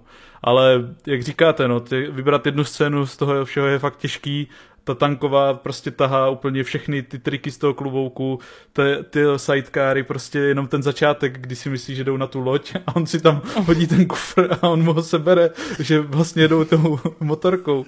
To je prostě všechno tak vypiplaný, nádherný, ale tady, tady u mě nejvíc funguje to srdíčko, no a jak jsme tady o tom mluvili, tak jsem dostal brutální chuť se na ten film znovu podívat, protože to je tak dobrý. Ty jo, Marta stejně úplně podle mě jako v mysli umírá. No, nevíte, co je dobrý, nevíte, co je ne, mi to nepřijde dost tak, jako jenom prostě já k tomu nemám takový vztah, takže mě to minulo, ale úplně chápu, jako proč vám to přijde takhle, takhle skvělé. Jasně, jasně. Uh, no tak jo, tak já ještě to samozřejmě musím před eh, finálním rozhodnutím ještě hodit na diváky, kde teda, já jsem to klukům dával první 3-4 hodinky hlasování a tam to teda bylo neuvěřitelně těsný, tam to bylo fakt 50% versus 50%, to bylo neuvěřitelný, to jsem fakt nezažil, myslím, od té doby, co dávám na Insáču, na Mixu ty ankety. Každopádně nakonec se to trošičku vykrystalizovalo a můžu tedy říct, že i od diváků tedy ten indie bot dostává, měl nějakých cca 1023 hlasů, zatímco počátek měl 870 hlasů. Takže docela těsný, Myslím, že to není úplně nejtěsnější nakonec, že jsme tu jednou měli těsnější, ale Indy to tedy o nějakých 100 něco hlasů vyhrál a my samozřejmě zpětně ještě děkujeme za to, že jste hlasovali a že jste tedy dopomohli k tomu výběru. Uh, tak Ady mrzí nás to počátek tentokrát nepokračuje dál, tak musí si vybrat jiného favorita. Uh, příště to bude dost zajímavý a třeba já musím říct, že pro mě to bude asi prozatím druhý nejtěžší duel, co jsem tady měl, protože budeme muset vybírat scénu buď Jurský park nebo Piráti z Karibiku 2 a to teda ty vole. No, to bude hard, to bude hard. Takže no, jsem hodně, hodně zvědav. Každopádně na to ještě budeme mít nějaký 14 dnů, aby jsme si to promysleli a tím pádem teď tenhle duel ukončujeme a můžeme jít do finální štace a to jsou dotazy. Jako vždycky platí, obrovský, fakt obrovský, doufám, že se vám to jako neomrzuje pořád poslouchat, ale obrovský díky směrem k těm přispěvatelům, protože kromě toho, že na YouTube jsou nějaký členové, tak je neuvěřitelný, že u toho Geeketsu je pravidelně úplně nejvíc příspěvků v podobě super díky. Můžu tady zmínit Mahy, která podpořila, uh, asi nebudu říkat úplně ty částky furt dokola, každopádně Mahy moc děkuju, uh, Mr. Žabák taktéž velmi velkoryse přispěl, také velké díky, Kristian Lecian, to stejný, uh, podpora, Jaroslav Druny Jablonský taktéž, Perňa, klasik, ten tam taky dropl šílenou částku, stejně tak Tomáš Brabenec a překvapivě jsem eh, v šoku, protože Hryska asi má spoustu pacientů, protože zatím ho tu nevidím. ne, každopádně Hrysko i tebe za celou tu historii eh, jako moc ti jako děkujeme, protože to je neuvěřitelný. A všichni, všichni, nejenom ty, co jsem teď jmenoval, ale i vy, co píšete pravidelně, co lajkujete, co sdílíte na Spotify, nám docela překvapivě, já to nepromuju, ale rostou nám tam uh, ty poslechy, což je super. Poslední čtyři epizody šly přes, přes tisícovku každá epizoda, takže fakt paráda, moc si toho vážíme. A my slibujeme, že od příštího roku, už jsme se o tom bavili s Marťasem, tak přejdeme na všechny podcastové služby, takže se už nemusíte bát, nebudeme jenom na Spotify, ale budou tam všechny ty Apple, podcast, music, whatever, co si nevím. A máme to v plánu opravdu i doplnit ty staré díly, abyste to měli všechno komplet, takže všechno bude, nebojte se. Tak, a jelikož já jsem dost otravný svým hlasem, tak si myslím, že by třeba zas Vejt mohl mluvit, pokud má otevřené aj, otázky. Aj, aj. Tak jo. Perňa 182. Super díl. Povídky kabinetu kuriozit mi bohužel moc nesedly. Všechny. Jinak se ale Vejt krásně poslouchá, no tak já proto teďka Vidíš, to je úplně kámo, úplně meta teďko. Když mluvil o těch horodech, i když se mu Barbar nelíbil. Je to tak, bohužel. A také až na tu výhru Jurského parku, ale vlastně se nedívím, když jsou mezi námi takový lidé, jako Ady, kteří návrat do budoucnosti neviděli. Asi jsem fakt starý, ale beru to jako samozřejmost. Tak to není věkem, to je tím, že je to samozřejmost a Ady je nevzdělaný. Vzhledem k těm hororům mě napadla otázka, ve kterém hororu byste se nechtěli někdy ocitnout? Hmm, to je, to je docela dobrý, ale tam si myslím, že to je takový docela jednoduchý, protože většina těch hororů je tak děsivých, že nechceš být v žádném hororu, že jo? Mě jako první na mysl vyvstanul horor příšerně pomalý vrah s extrémně neefektivní zbraní. Kámo, lžička, let's go. Protože být umlácený lžičkou, to bych fakt nechtěl. A hlavní hrdina určitě trpěl při natáčení. Tak. Hmm, hmm. No, ještě tam je mimochodem dotaz, ve kterém hororu byste chtěli být, no, což počkej, je ještě jako jsme neodpověděli na to a ty už jsi další. Právě, já ne, čekám, ne, už, už, jsme to párkrát udělali, jakože vždycky ne, ignorujeme ne, ne, půlku já... Já jenom proto, protože mě napadá ta druhá varianta prvně, ne? Tak... Super, tak, tak nejdřív nás jako povědět na tu první a pak si vole řekni to. Tak já třeba za sebe řeknu, že já bych určitě nechtěl být v eh, paranoidních věcech, jakože typu věci nebo vlčí vojáci. Protože v, v jiných hororech aspoň vidíš, jako proti čemu stojíš, ale tady v těchto věcech bys jako měl, aspoň já bych se bál nejvíce z toho, že i ostatní lidi by mohli jako ti ublížit nějakým způsobem, protože nikdy nevíš, kdo bude ten vlkodlak nebo ta věc, takže pro mě vždycky tady tyhle horory jako jsou nejvíc hororové. To je ano. Hm. Hro, ty nad tím nepřemýšlel vůbec. Teďka nad tím přemýšlí. Takže to nám řekne, jak to vidí. Ale tak já nebudu úplně konkrétní, ale můžu říct, že bych rozhodně nechtěl být v nějakých těch paranormálních jevech, eh, hlavně co se týče nějakých těch nadpřirozených duchů, alá čtvrtý druh a podobně, protože i mimozemšťanů, pardon, to jsem řekl špatně, spíš mimozemských entit. Uh, pamatuju si jeden film, jmenovalo se to Tyjo, bylo to něco z motý, uh, něco, jak máš ten efekt motýlých křídel. Butterfly efekt. S no jak tam... Kačrem, nebo... Ne, nejsem si ale jistý, jestli to ne, ne, ne, to je jako jiný film, ale je to něco s křídlama. Nebo na křídlech vášky, nebo tak nějak se to jmenovalo, něco s křídlama. možný, no. A je tam úplně konkrétní scéna, která se mě jako děcku strašně zarila do paměti. A to je to, že e, tam byla nějaká ošetřovatelka, ona běží směrem jako ke kameře a najednou něco ji prostě vytáhne do vzduchu. Ale jako tak, tak jako nechutně, nepři, jako nepřirozeně, naturalisticky. A ona ještě zakřičí. A to si pamatuju, že jako děcko jsem s toho měl úplně neuvěřitelný mindrák. Takže i když nevím, jak se ten film jmenuje, tak je to přesně toto. a, takže jo, no, ale jinak všeobecně, jako v jakýmkoliv hororu, to musí být strašná, strašná bolest, no. No, já bych se nechtěl ocitnout ve Vetřelcovi, prostě nechceš, aby ti něco se přilepilo na chcích, nebo ti vylezlo vole, z hrudi, nebo aby tě pocákal vole kyselinou nějaký emzák zasraný ještě někde ve vesmíru, vole, nemáš kam utíct, tam bych nechtěl být. Ale hmm. rovnou přejdu na tu druhou část otázky. A to jsou ty horory, kde bych uh, se klidně chtěl objevit, který si myslím, že bych přežil. Tak jeden z prvních typů je pro mě kruh, protože bych nebyl debil a nepodíval bych se na tu dementní kazetu. Přesně, přesně. Ale ještě lepší typ je pro mě uteč od Jordana Píla, protože nejsem černý, takže bych byl bezpečný. Bys naopak byl ten. Hele, ale jako hodně se mi líbí, jak jsem nad tím uvažoval. Já jsem nad tím uvažoval úplně stejně, že já bych vlastně neudělal tu základní věc, kterou udělali ty postavy. Takže jsem si říkal, já bych byl v pohodě i u těch slasherů, protože já nejsem debil a já nechodím na opuštěný chalupy, ty vole, nechodím kalit, ty vole, s těma divno lidma, jo. Takže já bych byl úplně safe, úplně v pohodě, vole. A co to v tábor? Co, tam je to bezpečný, prosím tě. Yes, yes. Tam se maximálně stane to, že se hro, hroty ožere a pak začne máchat rukama, vole. To děláme i předtím. A Marťas má něco? Já mám, no. Já bych, eh, když už bych si musel vybrat, tak určitě Evil Dead. Bych se držel co nejvíce u Bruce a doufal, že to přežiju.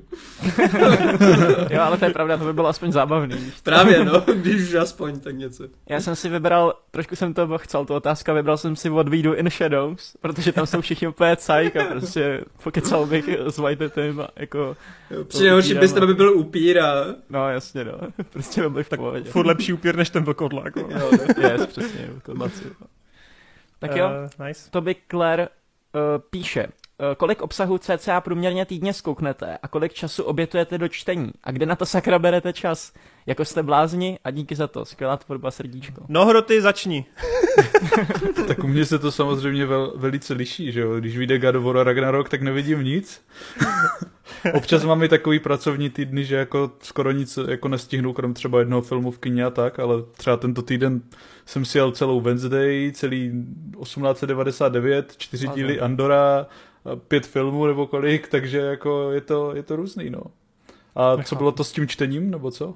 No jestli čteš. Uh, jo, čtu, jsem tam, většinou ve vlacích se snažím, teďka mám rozečtený nějaký Star Wars knížky, víš co, klasika. Nedávno jsem dočetl, ale Jurský park udělal Marťasovi radost, Hmm. takže Chválím, chválím. jsem tam něco přečtu, no. Jo, tak já jsem minulý týden byl třikrát v kině a viděl jsem 12 filmů. Ale to je... Já bych řekl, že tohle je průměrný týden, když nemám jako práci, ale když mám práci, tak se to jako radikálně snižuje. A co se týče knížek, tak čtu jako velice málo a to mě štve, ale minulý týden jsem ještě četl vedlejší příznaky od Woodyho Elena a tu a tam čtu právě ale víc jako komiksy a takovéhle věci, no. A kde na to beru čas? Ale nedělám nic jiného než tohle, no. Prostě jako můj život je škola a můj život je tohleto, takže já vlastně i prostě, když nemám co dělat, tak normální lidi prostě prokrastinujou u TikToku a u takovýchhle věcí, tak já si prostě radši pustím hodinu film a prostě to jako na, na, nahrabeš ty, ty věci, no. Já se, já se většinou snažím uh, svoji přítelkyni přesvědčit, ať se se mnou zkusí podívat na první díl nějakého seriálu nebo ně, na nějaký film. A potom, když jí to baví, tak to můžu považovat za společně strávený čas a ne za práci. nice. Já přítelkyně nemám, takže jsem si tady v tomhle tom. On chtěl jenom zamachrovat, víš co? No mě spíš napadá otázka směrem k Hrotimu, jakože a trefuješ se jako s tím vkusem, nebo často se jako míjíte tím? Mm, Záleží, no. Já Jako vím, co asi očekávat, ale uh, Nikča je spíš čtenářka, když už se koukáme na filmy, tak většinou jako chce spíš něco pohodovějšího, než nějaký hardcore věcí, zvlášť když je třeba ta sezóna těch hororů, tak to jako úplně nepochodí moc, ale, Hmm. ale třeba tu Wednesday jsme si teďka dávali a to nás A na tom, bavilo. na, na tom menu jste byli spolu? Ne, tam jsem byl sám. OK, OK. Zajímavý. Tak já jenom v rychlosti navážu, než to hodím na Marťase, že jako taky přesně záleží. Jsou týdny, kdy doslova vidím jeden film, a to ne v kině, ale doma, takže jako, to je fakt jako tragédie. Ale zase jako díky tomu týdnu, že jsem dělal něco jiného, tak udělám jinou práci, kterou prostě nevidíte, protože není na YouTube, případně jako není někde na sociálních sítích a tak, takže to jsou věci, které dělám úplně bokem a nejsou tak viditelné. Ale pak mám prostě týden, kdy se mě taky podaří jako nakoukat víc. Třeba minulý týden jsem byl pouze jednou v kině, nebo za posledních sedm dnů, to bylo to menu. A snažím se aspoň jednou týdně to kino jako dávat, ale někdy mi to nevíde. Občas je těch premiér tolik, že najednou jdu na, normálně do multiplexu, pak najednou o dva dny později nějaká třeba Movie Zone projekce starších bijáků, pak eh, by the way, teď mě mrzí, měl jsem zase být na tom statečném srdci a potřeboval, chtěli tam zase nějaký úvod moderátora, já jsem zrovna nemohl, tak mě to mrzí zpětně. A sem tam ještě je něco, jo, že nějaká dodatečná premiéra v nějakým artovým kině, takže sem tam se to naskládá, sem tam ne, ale já teda nejvíce konzumuju obsah opravdu večer, ale bavím se opravdu o velmi večerních hodinách. Já skutečně začínám většinou od 9. do 11. sleduju s Káťou a po 11. třeba do dvou do rána, tak jedu svoje věci sám. Jo, že já to mám nastavený úplně takhle jako šíleně. Já teda potom i na základě toho teda stávám trochu později, že stávám třeba až jako kolem 9. 10. Ale mám to nastavený tak, že já opravdu až večer konzumuju, takže, takže tak, no. Marťas, vidíš večer a přesto v té skurvené, vole, hře o trůny vidím úplný hovno, vole. Ale e, mně se občas stává, že toho chci vidět strašně moc v tom kině, až potom nevidím nic, že jsem prostě tak nerozhodnej a to, no, to, se mě, prostě- to se mně neděje, toto upřímně. Everyday, to jo. Mně občas jo, protože pak se mi do toho nahromadí ještě další věci a to poje, teď si mám něco z toho vybrat, já ani nevím, co kurva. tak si radši Ale radši na to seru na všechno. U tebe hroty, ale mimochodem často vidím třeba i na Instaču, že ty dost často koukáš i kolem oběda na věci, že jo, je to tak? Nebo jako, že, no, jak když že... mám čas, když mám práci hotovou většinou, je to takový. A já zase občas dělám prostě až do večera, no. Spíš hmm. večer. Hmm, já mám většinou, že jako pracovní dobu mám někde od oběda někam do 8 do, hodin, do 8 do večera a pak teda mám tu zábavu, no, až no, večer. Já se právě většinou večer snažím trávit čas nějakým tím sociálnějším životem. Jasně, jasně. To právě třeba strašně závidím Torenovi v tom, že jako ty si můžeš nastavit nějak ten pracovní režim, že, že vlastně jako máš některé zakázky, které musíš kámo. dělat, ale můžeš to nastavit, kámo. Ale já mám od 8 do třeba klidně jako čtvrt na pět školu a stávám kvůli tomu v pět hodin ráno. To znamená, já třeba sleduju ten obsah kolem 8 až 11 hodiny ale pak kvůli tomu spím prostě pět hodin, šest hodin denně, že jo? což prostě není jako dobrý. No, jako všechno má své úskaly, jasně, mm. no. V něčem to mám výhodný, v něčem je to nahovno, ty to máš stejně tak, ale celkově u tebe vyjde, to ti nikdo nezávidíme, ten tvůj život. to je, ale vybral jsi to. já vím, já jsem úplně svobodný. tak Marťas, pojď, pojďte mu ještě dodat svůj názor. Tak jo, uh, kolik toho zkouknu, tak to se právě odvíjí podle toho, kolik toho je uh, zajímavého a taky kdy se blíží na den natáčení Geeketsu, že jako kolikrát se stává, že vím, že mám třeba pět dnů na to, abych dokoukal nějakých pět nebo šest dílů něčeho, tak jako většinou si prostě schválně udělám nějaký volný večer nebo volný den na to, abych to prostě dokoukal. Takže jako je tam z části to plánování, z části hraje velkou roli to, že já mám dost eh, flexibilní práci v tom ohledu, že uh, já nemám úplně jako stejné směny pořád, jako že bych jel každý týden úplně stejně nebo to, ale někdy mám prostě odpolední, někdy noční a tak.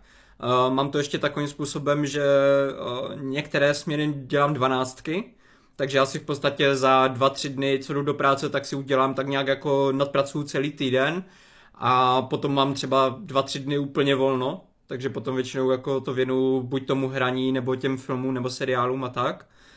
A dost ještě tomu přispívá to, že v, já se můžu při práci koukat na, na různé filmy a seriály, pokud jako zrovna se v práci nic neděje, což právě třeba na těch nočních často bývá, takže se stane i to, že já třeba i během té práce zkouknu tři, čtyři nějaké hodinové díly nebo jeden, dva filmy nějaké. A kolik obětu času jako čtení, tak uh, dřív docela dost, hlavně protože když už jsem někam cestoval, tak jsem vždycky po těch uh, jako při tom cestování četl, což právě teďka poslední roky už moc necestuju, takže se to dost podepsalo na tom, že jsem nic moc nepřečetl. A, a ještě tak nějak eh, k tomu ve, večer versus přes den koukání, já právě často mám ten eh, režim posunutý, takže já většinou celý den prospím a potom celou noc jako jsem aktivní. Takže já mám na to klid, že jako fakt já se třeba nějakých pár hodin věnuju přítelkyni nebo kamarádu nebo něco a pak většinou všichni jdou spát kolem desáté nebo jedenácté, protože vstávají do práce. A ty žiješ. A, a já žiju. Já mám prostě... já to mám úplně stejně, to mám úplně stejně, vole. Jo, no. Takže takovou, takovou. jako já to mám tak nějak v podstatě nastavené celý ten život už, už takhle jako, že buď se věnuju těm hrám nebo těm uh, filmům a seriálům a tak nějak ten Geekets tak přirozeně vyplynul z toho, že už stejně jak jsem takhle, takhle fungoval, tak proč toho nevyužít a nepokecat tady o tom. No, no mimochodem ten Geekec, to je dobrý, že se to tady vložil do té diskuze, protože to je vlastně taky taková ten, ten strašák, že čím více blíží Geekec, Geekec tím víc jako pref, nebo se snažíš rychle to dokoukat, nebo hmm. že, jo, že si říkáš, ty vole, hmm. nesmím tam být zablbla, co nic neviděl, musím to dokoukat, takže Určitě, tě to nutí, no. jo, to je super. Jako od té doby, co jsem tady s váma v Geekecu, tak toho jsem tam nakoukávám víc, že jsou to taky ty věci, co bych jako jindy nechal na později a takhle mám větší motivaci to jako zkouknout hned, no. Mm-hmm. A ještě teda poslední věc, já jsem neodpověděl na ty knížky, tak uh, mám to podobně jak kluci, vlastně jenom při cestování se mě podaří vzít knížku, ale já teda mám pocit, že čtu docela, docela fajnové, jakože dřív to bylo lepší, ale já jsem docela vášnivý čtenář, akorát je pravda, že teď cestuju jednou za 14 dní, ale tam se mě většinou podaří třeba těch 100-150 stránek přečíst, takže, takže docela se to daří, ale mohlo by být samozřejmě uh, mnohem líp. No. Já považuji za úspěch, že jsem problém tří těles, který má dohromady přes 1200 stránek, takže jsem to dokázal během asi tří měsíců přečíst. Takhle, takže... takhle to tady mám už asi měsíc. mm, blbý, blbý. Takže, takže tak, pojďme dál teda. Jsme se docela zasekli u tohoto.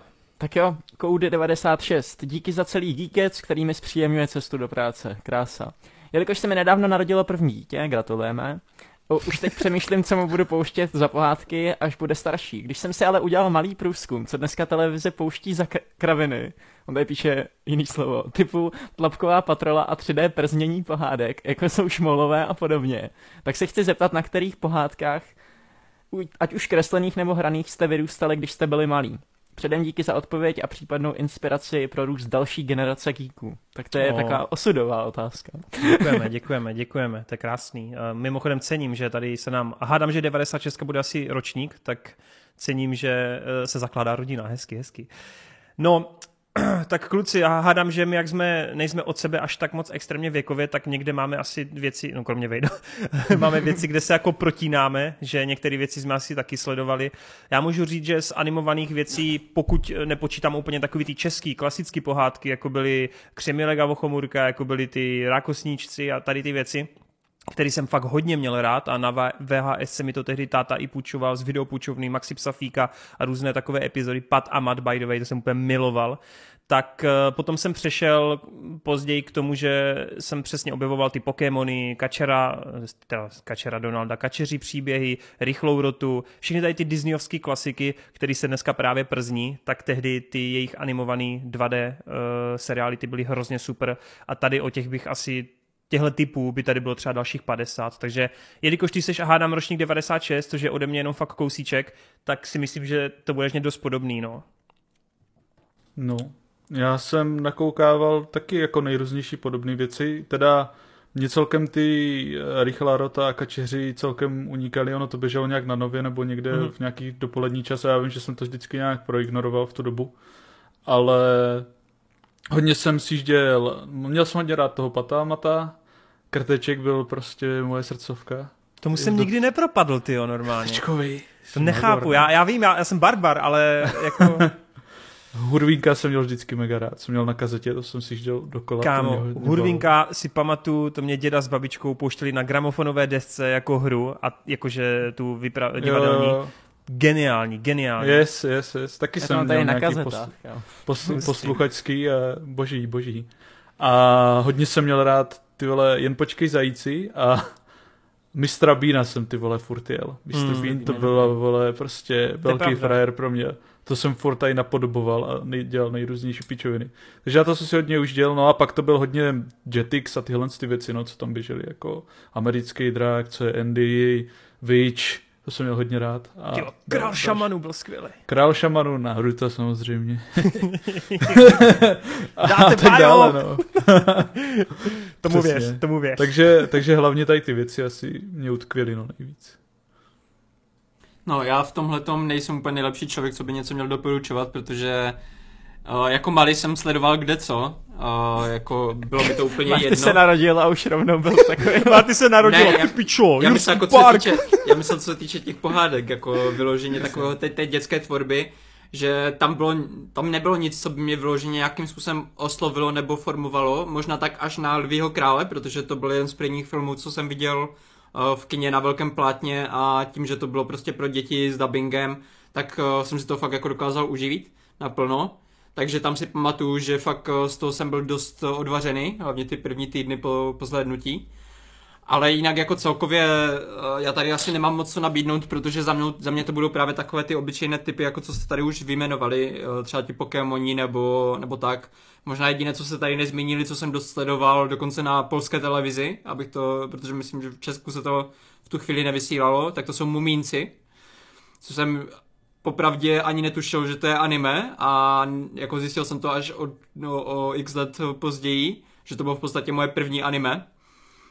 Uh, ale za mě to jsou teda Lví král, Aladin, Zvoní gumatky boží, Kráska a zvíře, to jsou jako pohádky, které jsem měl dost rád. Uh, a jestli chceš ho jako trošku vychovávat tady touhletou jako uh, filmovou a seriálovou tvorbou, tak bych uh, potom, až začne jako to dítě trošku chápat, víc jako ten děj a co se tam děje a, a není to jenom o tom, aby se tam něco jako hýbalo barevného, tak bych právě doporučil ty anime, které mají podle mě daleko silnější takové to morální poučení, nebo takový ten že třeba Naruto to tě učí o tom přátelství, o, o té síle prostě toho, těch vztahů. Právě jakože věřit si v sobě a to. Takže myslím si, že jako tomu dospívajícímu dítěti, když jako se to ve správnou chvíli jako ukáže tomu dítěti, tak to může mít fakt jako hodně dobrý dopad, že jako takový ten pozitivní. Jinak, jak jsi zmínil ty muminky, tak úplně ještě byl jednou jeden život. To je jo, takový jo, to, boží to by byl dobrý typ, no. A měl jsem hodně rád Willyho Foga, jak tam byl jako ten let. taky koukal, no. Yes. No, a já jinak no, tak... ale jo, Jo, pro mě, já jsem jenom chtěl říct, že vlastně jsem pozapomněl, že tam byla ještě ta podotázka ohledně toho doporučení nebo takhle, tak je vlastně pravda, že cokoliv, co jsme zmínili, tak asi pořád jako, jako stárne to dobře tyhle věci, co jsme tu, co tu padli. Marta měl dobré pointy, že když bude trochu starší ty anime, ale já jsem jenom chtěl ještě rychle hodit, než Vejt to dořekne, uh, tip na Disney Plus seriál, jmenuje se to Blue, je to vlastně o rodince psů, a já jsem viděl dvě epizody jako úplně random. Já jsem se o tom dozvěděl díky Jirkovi Bigasovi z Vortexu, jak dělají o videoherní tématice. A ty kráso, to je jako podle mě pro rodinu nebo pro malé děti fakt jako extrémně dobrá animovaná show, která přesně má tady ty poselství. Je to taková prasátko Pepina, ale fakt kvalitní, jako jo.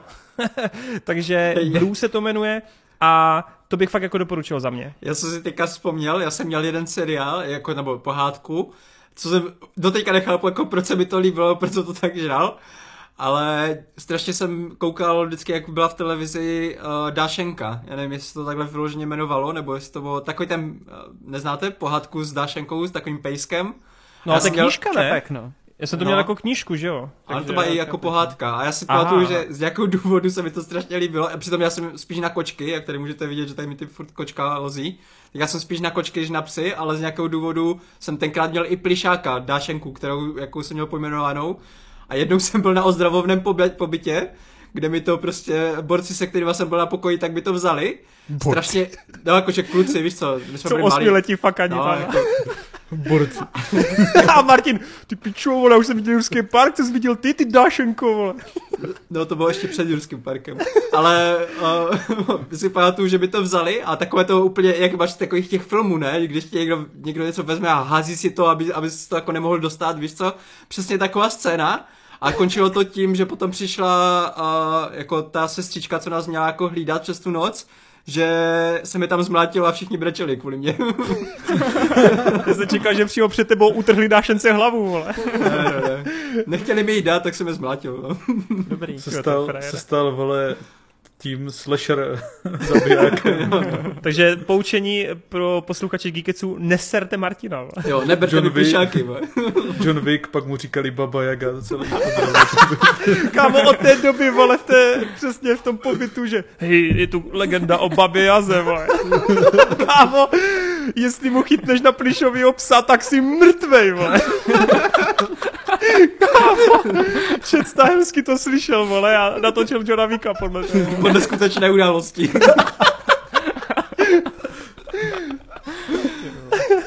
Dobrý, no. Já to uzavřu. Já v podstatě, já si myslím, že my jsme taková ta poslední generace, která zastihla ještě ty podobné věci jako ve z těch devadesátek, takže já jsem ještě zažil Jetix, jako úplně takový ty poslední ozvěny.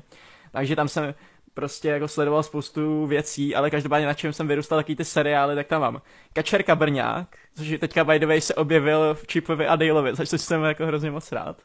Želvy Ninja, naše, Yes! Naše rodina byla úplně vysazena na Želvy Ninja od jak živa, takže prostě to, s tím jsem vyrůstal. Uh, tučňáci z Madagaskaru, pak Pokémoni, do Black and White jsem to sledoval, a pak uh, z takových těch OG tak mám příběhy Dráčka Soptíka, což mě hrozně bavil, to byl taky ten dráček, který chtěl být hasič, ale vždycky to všechno skurvil. A No ty vole, ještě ti, ti animovaní dinosauři, to mě taky vždycky bavilo. jest, ty animovaní dinosauři, vím, který myslím. A oni jo. byli skvělí, ale i ti hraní, ale ti už jsou pro dospělejší teda publikum. No ty vole, tam, tam jsem nedávno, nedávno koukal na nějaké video, jak rozebíralo ten konec, jak je strašně Hmm. depresivní. Jo, jo, to bylo smutný, no. A na co, na co vím, že jsem hrozně jako koukal furt do kolečka, tak to, to je takový film Lovci draků. Vím, že Toren to zná. Yes. A On je ten kámo, celovečerák je- potom, ne? No ten celovečerák právě, ten Jo. myslím, že jo.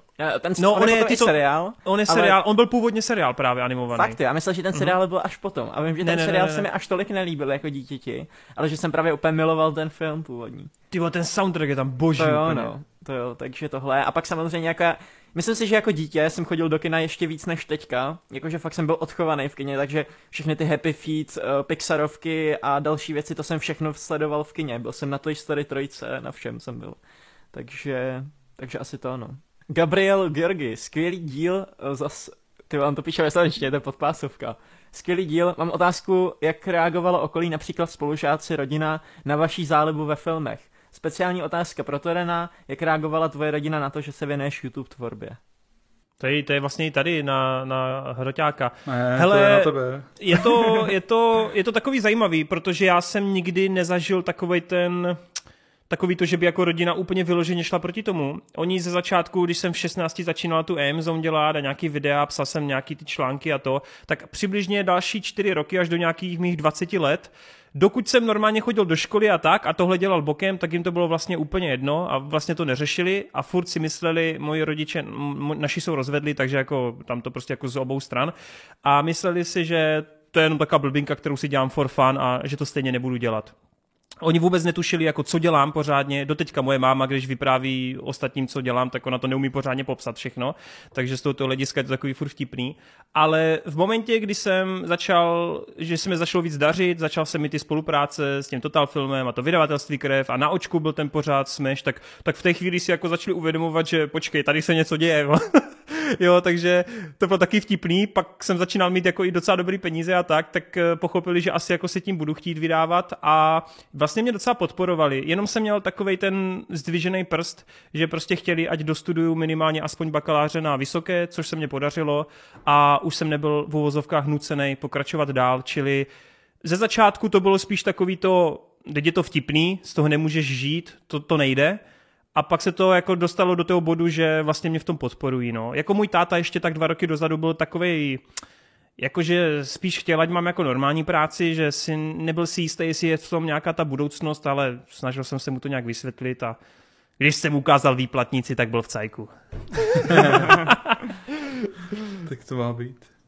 A jak to máš s tím okolím, ne? Nebo A jo, mám jo, odpovědět jo. nejdřív tady na tohle? Kuba vždycky půlku otázky ignoruje, on vždycky jenom jednu část ty. Martine, ty, ty, jako já se tě nebojím, vole, já ti vezmu dášenku a roztrhnu ti, vole. Eh, Pojď se pobavit. Já vím, kde bydlíš, vole. Eh, no, eh, tak jenom v krátkosti. Eh, Hele, asi taky v pohodě. Jakože na střední škole věděli, že dělám nějaký video na Rutovi každý týden, že vycházela nová kapitola, my se Štěpánem jsme dělali ty review na ty jednotlivé kapitoly, tak věděli, že něco takového dělám, ale spíš to bylo zase takový to, jo, ona si dělá nějakou jako for fun pro pár lidí, jo, takže vnímali to, že OK, ale já jsem ten typ člověka, nevím, jak to mají třeba ostatní, co tohle dělají, nebo i třeba hroty, ale já jako o tom moc nemluvím, jako všeobecně. Já třeba, teď, teď jsem čekal čtyři hodiny ty vole na nádraží v Novém Číně a nějaký týpek jsme se začali bavit a on, že kouká nějaký videa o geekovinách a to, to, to. Mě ani jednou, ani jednou mě nenapadlo mu říct, že to dělám taky. Jo, já jsem se s ním o tom bavil, ale já prostě nejsem ten typ, co to jako takhle začne, jo, já dělám tohle a tohle, že já to prostě nepodsunuju těm lidem, jo? že kdo si mě najde, ten si mě najde a dál to neřeším. Takže, hmm. takže tak to asi mám nastavený.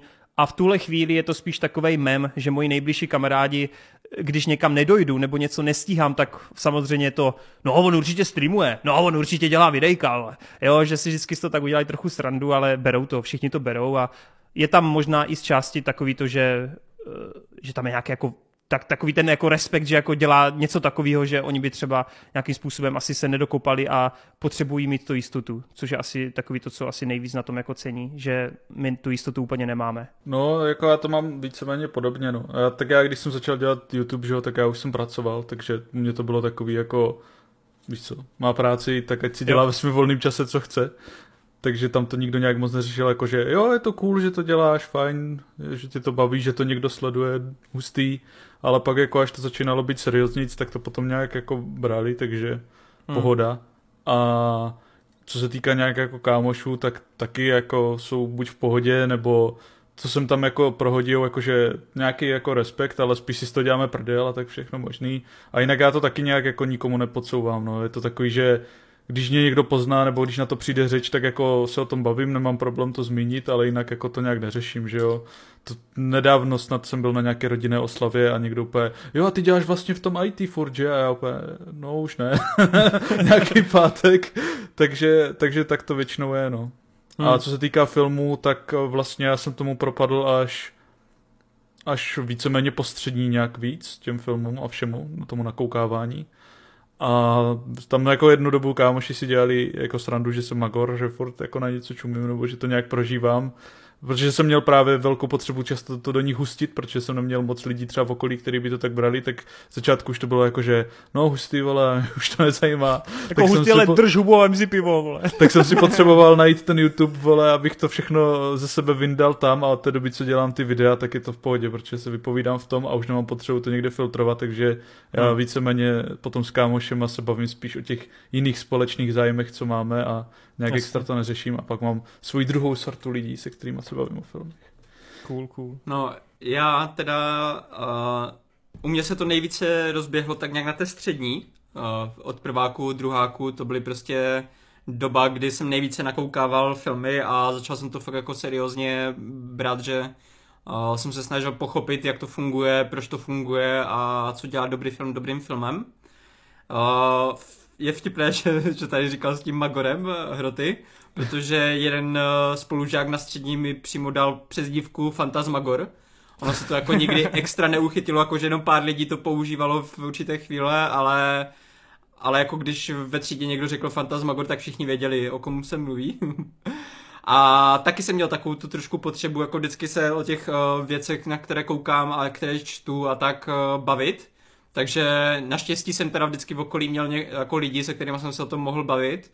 Když ne, tak jsem si je udělal, protože třeba na, na té střední eh, pár lidí jsem normálně jako v podstatě dotáhl k tomu, že no, konvertoval na mangu. Protože jako nikdy to neskoušeli nebo tak, ale pak jsme vyřešili každý nový díl Naruto v, vždycky vzadu ve třídě že když si pamatuju, jak byla taková, to, to byla ještě doba, kdy se řešilo historie Itachiho a Uchiha klanu Jasný, a my jsme tam úplně vzadu řešili úplně ty vole, jestli je ten Itachi fakt špatný nebo není.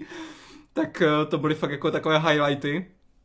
No a, a tak nějak mi to zůstalo od té doby, že prostě pro mě tohle to je jedna z, z největších zálib no, v mém životě. No, uh, to jsem vlastně měl podobně, že já jsem toho Naruta začal hra- znovu sledovat po tom Jetixu, když uh, jsme měli PSPčka, asi pět lidí ve třídě a všichni jsme tam měli Naruto arénu a prostě jsme to tam hráli i pod lavicí prostě během hodiny a fajtili jsme spolu. Tak uh, jsem si řekl, ty vole, a tady ten Sasuke, vole, starší, co to je za týpka, to potřebuji prostě zjistit. tak jsem to začal nakoukávat a díky tomu jsem vlastně měl ve třídě tehdy na základce několik lidí, se kterými jsem se mohl bavit jako o tom Narutovi. Pak, že jsem vždycky miloval to Star Wars, takže jsem měl nějaký lidi, se kterými jsem mohl jet o tom. Mm, mm. Na střední jsem právě jako s jedním kámošem se kterým jsme doteď jako dost dobří kámoši, bydleli jsme spolu v Brně a, a tak. Doteď se bavíme, tak vlastně taky jsem se s ním mohl bavit o tom Star Wars, Narutovi, o těchto stejných zájmech a vlastně tehdy tu lásku ve filmech pro mě, ve mně probudil víc jako jeden kamarád ze střední, se kterým jsem seděl a on vlastně začal žrát to MCUčko hodně, že jo. A já jsem potom, já jsem do nějak do toho extra nebyl, jsem viděl ty Avengers a nějaké věci předtím, ale nikdy jsem z toho nebyl fakt nějak odvařený, až potom z těch věcí později. A, a vlastně díky tomu jsme, jsem začal s ním chodit do kina často na ty filmy a začal hmm. jsem sjíždět uh, potom mají jiný filmy a s tím jsem se vždycky o tom mohl bavit, ale pak když jsme šli na výšku, tak on šel do Zlína, já jsem šel do Brna a zůstal jsem s těma jinýma kámošema a ty tohle vůbec nezajímalo. Je zajímalo jako možná ten Naruto, to Star Wars, ale takhle filmy všeobecně už ne, takže právě proto jsem tehdy do nich už vždycky hustil, protože mi chyběl ten můj kámoš, se kterým jsem tohle vždycky Mm, rozebíral mm, v lavici, takže jsem potřeboval najít nějaký jiný filtr, jak se, jak se projevit. Byl, byl, na té, la- byl na té houpačce sám prostě. Ano, byl jsem jak Naruto na té houpačce. Tak vyjde, pojď to, pojď to dovršit. Uh, no tak na základce, jako mě za to docela pranířovali si myslím, ale to bylo tím, že já jsem kvůli tomu byl fakt jako otravnej a prostě dělal jsem všelijaký možný jako To ti zůstalo do Prostě- teď. jo, je to tak. Furt jsem jako měl tendenci jako přesně lidem o tom říkat a taky, když je to vůbec nezajímalo. Ale je zajímavý, že takhle jsem potkal svého jako nejlepšího kamaráda, protože on neměl rád Marvel. A ještě víc ho neměl rád skrz to, jak jsem o tom furt mluvil. A tak jsem ho jednou dotáhl na narozeninovou oslavu a pustil jsem mu tam první Avengers. A pamatuju si doteďka, jak koukal prostě na tu scénu s tím helikarírem, jak tam jako vzlítává a tak. A od té doby je to se mnou nerdka. A prostě me- mega se spolu o tom bavíme. Uh, a na té základce teda ty ostatní to vnímali tak jako negativně a říkali, že prostě jsem jako taky jako maniak a tak. Ale teďka je zajímavý, že jak jsem se zatím šel i s tou kariérní cestou, tak na té střední už mi to uh, z té základky ty lidi docela jako mají respekt, protože jsem šel nějakou cestou a vlastně jsem věděl, co chci dělat, jo, protože tam je hromada lidí, který neví, co s životem. A já jsem byl takový, který jsem vždycky říkal, že prostě ty filmy jako je cesta, no. Takže asi takhle. Jsem vždycky říkal, že budu programátor her. Good luck. tak jo, další otázka. Petr Přikryl. Nějaké vtipné situace trapasy při natáčení Geeketsu, které zůstaly na podlaze střižny, anebo se staly těsně před a po? U. Tyrona Hrotyho klidně i ze svých solových projektů před nás. Všechno, všechno necháváme, my jsme, se toho nebojíme. No, my. no, vím, že tady byla jistá scéna s princeznama Disneyovskýma a s Addisou. která No, to jsme vystřelili, protože jsem měl chuť ho zabít, vole.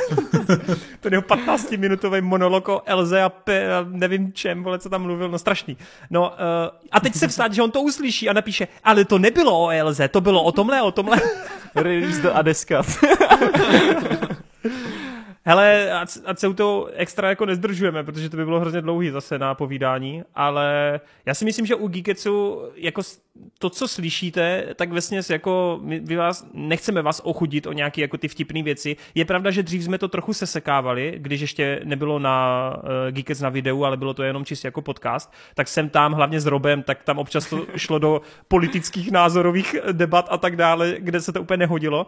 Ale teď se snažíme to jako nevystříhávat, ovšem jak nám rostou ty dotazy a všechno, tak je dost pravděpodobný, že kluci o tom neví, ale je dost pravděpodobný, že v budoucnu na jisté platformě se budou, proto, budou další ty dotazové sekce. No. Já ještě teda ještě dodám uh, rychle, že uh, něco málo s, uh, teda co stříhám ten Geekec já teďka a vlastně od začátku roku tak nějak, tak uh, si dávám bokem trošku některé jako oh, různé momenty a tak. Zatím jich ještě není tolik, aby to bylo prostě na nějaké video nebo tak, ale pomalu se začínají edisovat nějaké bloopers. Takže možná Nice. ještě tak ten rok a, a něčeho se dočkáte snad. By the way, teď mě napadlo, že vlastně největší eh, cringe je vždycky v tom, že já zapomenu, zapomenu nahrávání, tak to je možná jediný, co stříhám. To je klasika, no. nebo že ten úvod vždycky nějak dobrvím nebo něco, no. Ale jinak To vždycky můžeme začít. A bo ještě jsem chtěl jednu věc. A jaký že to je díl? Ale jinak je fakt jako, že tady jde fakt poznat, že čím déle to děláme a čím víc pravidelněji, tak uh, se jako moc nestříhá, už jsou to jenom takové ty přeřeky, nebo když si někdo nemůže vzpomenout na nějakou pointu, tak jako to sem tam střihnu, ale o nic moc nepřicházíte a víceméně to, co natočíme, to vidíte, no. Nice. Tak Přesně tak, ale od ledna na Hero Hero 18 plus verze Geeketsu, let's go. Let's go. Uživatel Zemi píše, boží díl, otázka. Když se to tak když se to teď tak rozhýbalo s tím Harry Potterem, od jakého režiséra a jaký žánr byste ve světě kouzel uvítali? Toren už se svěřil o detektivce s Bystrozoromy. Bystrozory. Bystrozory, ty vole, to je hrozný slovo. Ale co, co ti ostatní? Za mě komplikovaná gangsterka od Guy Ritchieho by nebyla vůbec špatná. Mě jenom No. fascinuje, že napsal, že se to teď rozjelo s Harry Potterem, protože No, doslova to stojí, Potter vole. to Ono to úplně stojí, prostě, to je ten umřel, point, ne? vole. To zastavilo. Harry Potter už skončil. Tak já teda, než mi to někdo vezme, tak uh, já to nebudu moc roz, jako dlouze obkecávat. Nevím teda úplně co žánr, protože bych ho nechtěl omezovat, ale dal bych to rozhodně Edgaru Wrightovi, protože bych byl úplně jako nadšený z Jo, toho. bych dal všechno. Jo, no, ale hlavně tohle jako, že. On jak by natočil tu akci, já si myslím, že on by tomu dodal prostě jako něco special. Má cit pro silné postavy a tak, takže jako ještě vzhledem k tomu, že to je angličan, takže mu bych to svěřil a byl bych jako hodně, hodně natěšený, co udělá, no. Hmm. Já bych si dal nějaký horor od Sama Raimiho v kouzelnickém světě. Myslím si, že by to bylo strašně Sam Raimi mě teďka úplně napadl, vole. Jako, ale myslím si, že by to bylo extrémně dobrý. Já si myslím, že lidi na to ještě nejsou připravení, ale jednou se toho dočkáme. No jinak, uh, já nevím, no, jakože to je dobrý typ ten, ti bystrozorové, já bych chtěl něco podobného určitě, protože to mám velice rád a přijde mi, že v tom magickém světě tomu můžeš dodat jako speciální šmrnc nějaký, ale vůbec bych se nebránil třeba něčemu dobrodružnějšímu, co třeba je zase o nějaké výpravě, kde proskoumáš trošku ten svět a ty místa uh, z jiného úhlu, protože vždycky pro mě bylo dost v těch filmech jako uh, boží, když se tam ten ga, uh, Gandalf, pičo. když tam ten Frodo šel s tím prstenem, to bylo nejlepší. Ne, když tam ten Brumbal šel třeba s tím Harrym pro ten Viteál, nebo když uh, se tam šli na to mistrovství podívat a tyhle ty věci, takže vidět ty různý, různý kouzelnický města, světy, ukrytý další ulice, jak jsou v Londýně a něco víc dobrodružnějšího, pro, tak uh, určitě něco v tomhle tom stylu a kdo by to mohl natočit, nevím, nějaký, nějaký obyčejný typek, Sean Levy prostě bude. Ježiš. S Ryanem Reynoldsem. Já bych jenom v rychlosti přidal, kromě toho, co tu už padlo, by the way, ano, tenhle nápad už 8 let se snažím propagovat a pořád to Warneri nedělají, ty bystrozory. Já nevím, co dělají, koho poslouchají. No, každopádně já bych ještě přidal, že bych chtěl, aby Darren Aronofsky udělal velice těžkopádný drama s Hagridem a s tou jeho paní a abychom sledovali dvouhodinový drama, jak spolu provozují sex. To by mě hodně zajímalo. A a chtěl bych to pěkně do detailu. Gaspar Noé. Od Aronovského. Pro, Úplně jak si sundává prostě, každý chlup na jeho bradě bys viděl zazumovaný, vole. Ty chceš ty vole nahradit tady Adise dneska, ne? Bo tady se projevil nějaký tvůj skrytý fetiš. Ale ne, on teď, on teď, Aronovský, on teď Aronovský dělá s tím Fraserem tou whale a mě to úplně napadlo v kontextu Hagrida prostě, no tak sorry. Ale zároveň... Víme, co, co se Kuba podívá, dívá na porno, že to jsou vždycky takové ty big cock porna, to prostě POV. ale ne, ale seriózně, seriózně bych si hrozně přál, aby prostě třeba nějaký, já nevím, dejme tu Madhouse, třeba animační studio, udělali fakt nějaký jako epický anime ze světa Harry Pottera. Já si myslím, že tenhle svět potřebuje už konečně nějaký animovaný projekt, ať už americký, evropský nebo japonský, a já prostě nechápu, kde to stojí. Vole. A tak Harry Potter je prostě nejvíc anime, vole. Z toho západního světa mi přijde, že no. to úplně kdo má rád Harry Pottera, by se měl začít koukat na anime, protože tam máš úplně tu školu, vole, těch jo. speciálních lidí, máš tam ty turnaje, kde, vole, všichni můžou umřít a přesně, přesně. Prostě Já vím, kde to, to stojí. Já vím, kde to stojí. U J.K. Rowling. ano, správně. Tady má někdo nakoukáno. Tak jo, pojď na další dotaz. Roman Hlavač píše, Uh, nazdar, měli, měli jste skvělý dítět, jste božani a dobře se u toho čiluje. Mám pár random dotazů. Jaký názor máte na Kazmu a jeho tvorbu? No, tak to jsem zvědavý.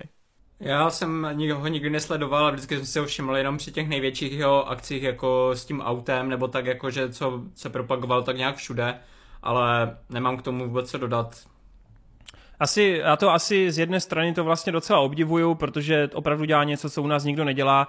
Z druhé strany já u něho poslední roky fakt cítím dost velkou vypočítavost, takže úplně asi jako to není moje krevní skupina. Je tam asi z části respekt, ale z druhé části jako mě ten člověk jako asi úplně extra jako nebaví, no. hmm. A to, no tak jak tomu mám takový vztah, že jako mě se show strašně líbí, mně to přijde jako fakt originální a jako na světový poměry reálně jako fakt dobrý, ale kdysi to mělo prostě určitý kouzlo a myslím si, že tam bylo znatelný to, že prostě ten, kdo to reálně vede ku předu, tak je ten Markus Kruk, ten režisér a s těma posledníma dílama prostě i ty myšlenky, které tam do toho dávají, jako řeknu, že třeba ten díl s Leošem tak byl prostě jako strašný a že největší highlight to mělo někde uprostřena a prostě od té doby, co odešel Markus, tak Kazma jako osoba mi nepřijde jako vůbec sympatický člověk a Uh, hmm. Nevím, no. Víc tam mám rád toho Markuse a to, jak to vypadá ta show a jak je to stavěný, jak je to vtipný, napsaný, než prostě to, co to ve skutečnosti je, no. Asi tak. Hmm.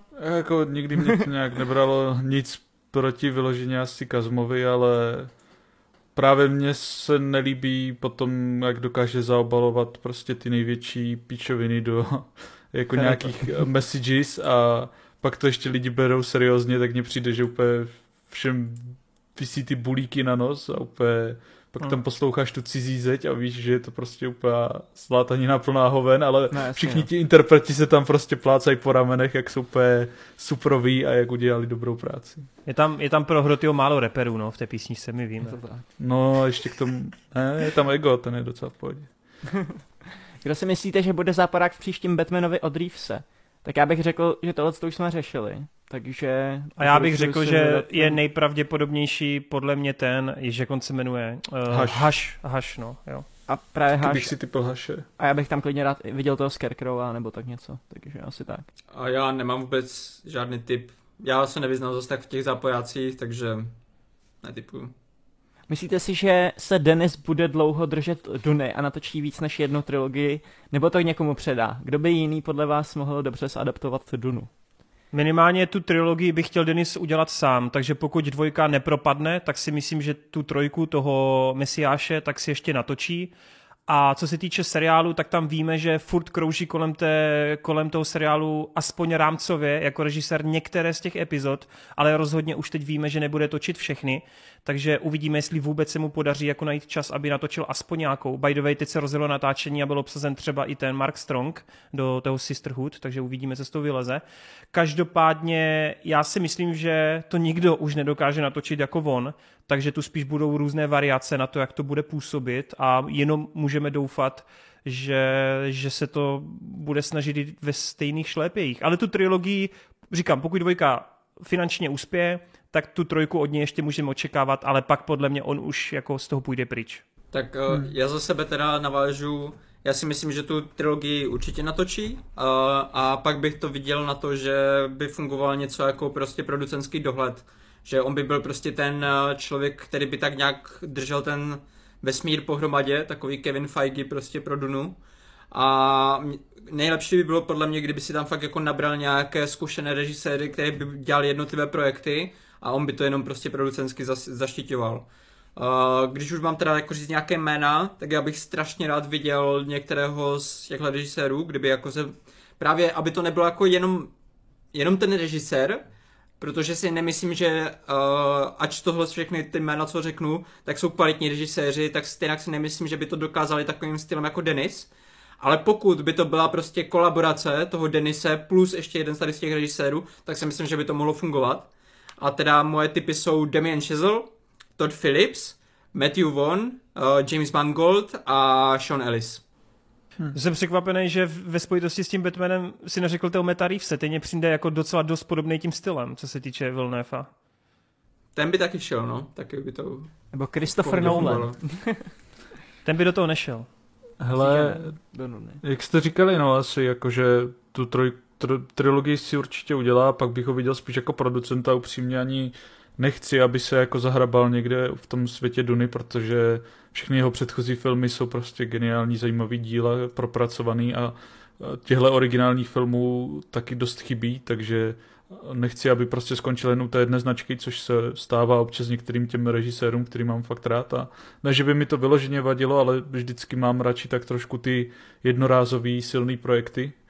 A třeba někdo, kdo by mohl udělat podle mě zajímavý sequel nebo něco ze světa Duny je ten David Pryor, co dělal tu třetí epizodu v uh, kabinetu Curiosity Guillermo del Tora, tu pitvu, Hmm. a dělal ještě film Empty Man, Prázdnota, tak si myslím, že to by mohlo být hodně dobrý, protože to je podle mě zajímavý režisér s podobným stylem, který dokáže dělat tyhle ty podobné myšlenky dost zajímavým stylem, i když není na té úrovni, ale myslím si, že právě kdyby ho někdo producentsky zaš- zaštiťoval, tak by to mohlo být o to lepší, že by ho někdo trošku víc skočíroval v nějakých mezích. Tyjo, teď mě ještě napadl ten Tony Gilroy, jak dělá vlastně Andora, že jo, tak ten má občas těma záběrama vším, jakože to taky dost takový... Určitě, no. A nebo Panos Kosmatos a vlastně to tvoření fetovali by tam a bylo by to úplně crazy. Ty vole, a Nicolas Cage by tam byl uprostřed Nicolas Cage a by osedlal šukal čer- by To bych se- písečního červa. To bych se bál, že to sklouzne k takové té linčovské duně. Yes. Potom.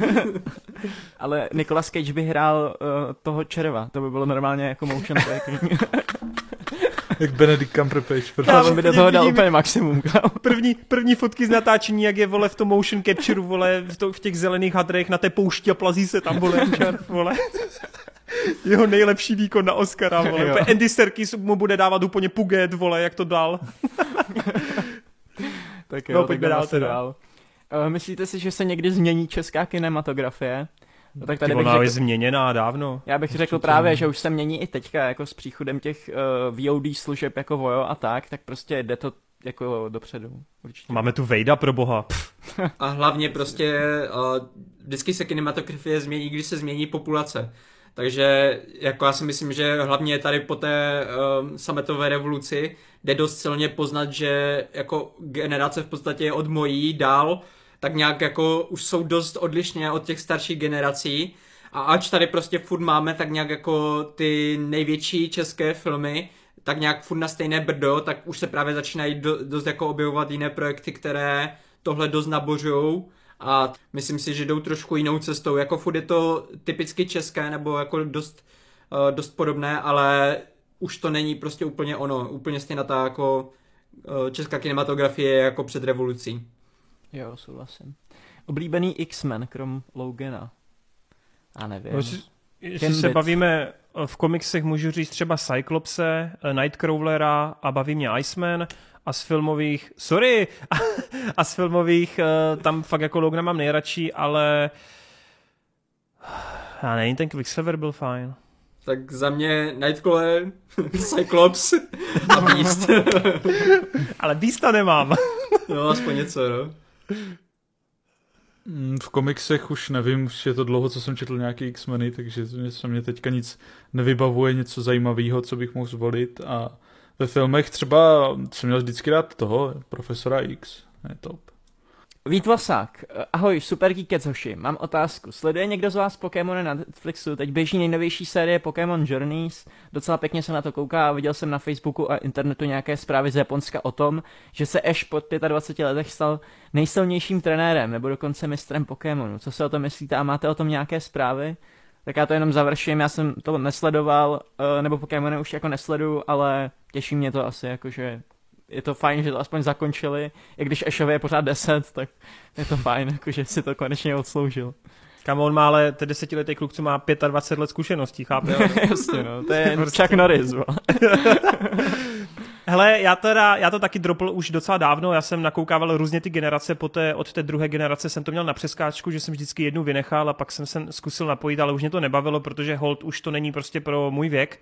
Každopádně jsem tam, jsem koukal na nějaký speciály, který víc adaptovali ty hry, které byly trochu dospělejší, eh, kde máš hlavního hrdinu toho Reda a tak dále. Takže z tohoto hlediska to mě docela bavilo a doufám pořád, že se dočkáme někdy těch dospělejších. A to, že vyhrál, je paráda, ale jako myslím si, že už je to trošku s křížkem po funuse, no. Takže mělo to přijít už dávno. Spíš mě teď hodně zajímá, protože se všichni shodneme, Pokémoni nikdy nechcípnou, to prostě pojede dál. Takže určitě bude nová generace, nový příběhy, nové hry. Nové hry teď zase trhaly rekordy, ty vole, 10 milionů kopií za tři dny, to je šílený. Ale já si myslím, že teď jako končí ta éra Eše, toho Satoshiho, a teď konečně po tolika letech bude novým hlavním hrdinou někdo zcela, zcela nový, takže na to se spíš těším, jakože, jakou bude mít oblibu a jestli tam zas bude ten podělaný Pikachu nebo ne. Já teda řeknu, že taky už jsem to nekoukal jako roky a roky, uh, ale je, je fakt jako dobré, že to zakončili a že se konečně stal tím uh, světovým šampionem a tím vlastně number one v tom světě. Uh, Jediné, co mě zajímá do budoucna ještě s Ashem, tak je to, jestli se někdy vrátí pro toho Pidgeota, co nechal někde tam v tom lese. Protože to je taková věc, která se ještě ale neřešila.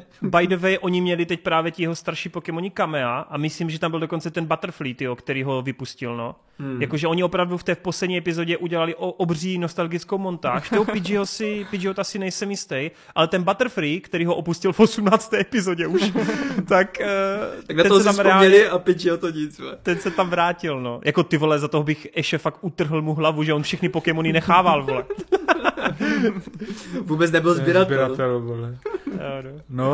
Ale já jsem měl Pokémony, Ještě si můžu jednu věc, tak mi přijde strašně vtipně, jak jak tady Kuba řekl s tou hrou, že vlastně je to jedna z nej... eh, Jako celkové Pokémoni jsou jedna z nejvýdělečnějších sérií na světě a přitom ty hry, hlavně v tom 3Dčku, jsou strašně špatné. Jako... Ty vole, ale to má tolik bugů, to má špatný hodnocení a stejně to každá nová hra trhá rekord. Já to nechápu. No protože jako oni tam to fakt táhne jenom ten merchandise jako to, že oni budují tu značku dobře a v podstatě ty hry, jak byly kdysi hodně dobré, tak teďka fakt jako ztrácí to kouzlo v tom, že už je to fakt jenom takový laciný cash grab, kdy my máme už v podstatě fotorealistickou grafiku a oni tam mají 3D prostředí, ty vole, jak z PS2, je to úplně Ale to by, prázdné, to by nebyl není. ten problém, kámo, to by nebyl ten problém, ale oni jako, jak můžou už takhle technicky zastaralý hry být ještě technicky rozbitý, vole. No to, je, prostě... to je úplně jednoduché, protože to studio, které to dělá, eh, tak oni mají jenom pár Game Freak, oni mají jenom pár zaměstnanců, protože chcou, aby jak kdyby ty peníze všechny, které vydělají, tak se rozdělují jenom mezi pár lidí, takže oni jsou potom mega bohatí a těch pár lidí prostě nezvládá. Oni v podstatě každý rok vydávají jednu hru, jako, takže oni to nezvládají takovým tempem, takže jsou potom odfláklé ty hry a, a dopadá to takhle. Ale stejně jak to lidi kupujou, takže oni nemají důvod to měnit. No, já jsem měl Pokémony vždycky v piči, mě to nikdy nějak nebralo. Takže mi to úplně jedno. v piči o to by jsem je měl. A jediný co, tak teďka, když mám to Nintendo Switch, tak si koupím nějaký ty hry. Jo, jasně, vole, podpoř to, vole, podpoř to, vole. Ale ty dobře hodnocený. Jo, jo kup si le- Let's Go Eevee nebo Let's Go Pikachu. No, to, to, má, to si chci koupit první, no, to vím, To že má dobrý. dobrý hlasy. Tak jo. Vojtěch M. píše, otázka na Vejda a asi i všich, na všechny ostatní. Jaká je asi tak šance, že se ze zatraceného všeobecného gymnázia Budějovická, teď jsem v sextě, dostanu jednou na famu. A co pro to můžu udělat? Jestli to ještě není úplně marný, obor když je scenaristika. No ale tak u tohohle ti řeknu, jakože velice záleží na tom, jako co jsi za člověk a, a co, co děláš, jestli už máš nějaký projekty a tak, jestli jsi teďka v sextě a řekl jsi, hele, vole, teďka začnu dělat filmy, tak už asi pravděpodobně jako to nedoženeš. Ale jestli jo, jestli máš nějaký prostě projektíky, tak ti doporučím, jdi na den otevřených dveří, poptej se tam těch lidí, co po tobě vlastně chtějí na těch přijímačkách, poznej si tam s někým, protože je to fakt jenom o kontaktech a začni nakoukávat jako razantně filmografii, protože ty přijímačky na FAMu z toho všeobecného testu jsou jako extrémně těžký a musíš znát prostě kameramany, režiséry, tohle to všechno. A pokud to neznáš, tak nemá asi ani cenu to zkoušet, no. Má Nice. k tomu ještě někdo něco? Nevzdávej se a makej. Jo, Dáte bio, dáte bio. Obětuj od tomu ode dneška každý den a třeba to dokáže. To je důležité říct, že každý na to má, jako, ale prostě musíš pro to něco A udělat. nebo, a nebo Vojtěchu, buď máčka, buď youtuber. Yes. Natáčej o filmech, to je... Aspoň něco vyděláš, to. To ani nemusíš zapnout kameru někde. Yes, to je dobrý. Detektiv KD6 pomlčka 37. Zdravím pánové, opět super skvělý díkat příjemný poslech jako vždy. Mám na vás dotaz ohledně jednoho super cool seriálu, jenž si myslím, že je možná i dost nedoceněný a tím je Community. Za tento seriál znáte, jaký na něj máte názor a pokud se vám líbí, tak proč? Jaké jsou vaše oblíbené postavy či díly? U mě Troy, Abed, Brita a díly například Ozdravná teorie chaosu, Polštářová bitva, Dračák a současná americká drubež, Pinball bitvy a tak dále, a tak dále. Ty vole, Brita, tak to čumím. Jo, no. Brita je v posledních seriích dost na, na pěst, no. Uh, no, já si nemyslím, že Community je podceňovaný seriál, jenom prostě už je jako starší, takže tím pádem logicky nová generace ho tolik nezná, ale jako v období, kdy to byla novinka, tak mám pocit, že to bylo jako docela velký a fanoušci seriálu či filmu to prostě nakoukávali. Jasně, vždycky to bylo ve stínu jednoduchého Big Bang teorii, ale myslím si, že jako taková ta chytřejší varianta to fungovalo moc pěkně. A i když asi bude těžký teď ty, já nevím, 15 až 18 lidí jako k tomu dokopávat, tak si myslím, že ve své době to bylo fakt velký. A ani na ČSFD to má dost hodnocení, takže já si myslím, že to není podceňovaný. Teď, teď to tam má ty vole úplně skvělý hodnocení, jo. No, takže Myslím, že dodnes to padá v žebříčkách jako jeden z těch top sitcomů, co je prostě meta sebeparodický. A myslím Souhlas. si, že jako každý nadšenec do filmů a popkultury by si to měl dát.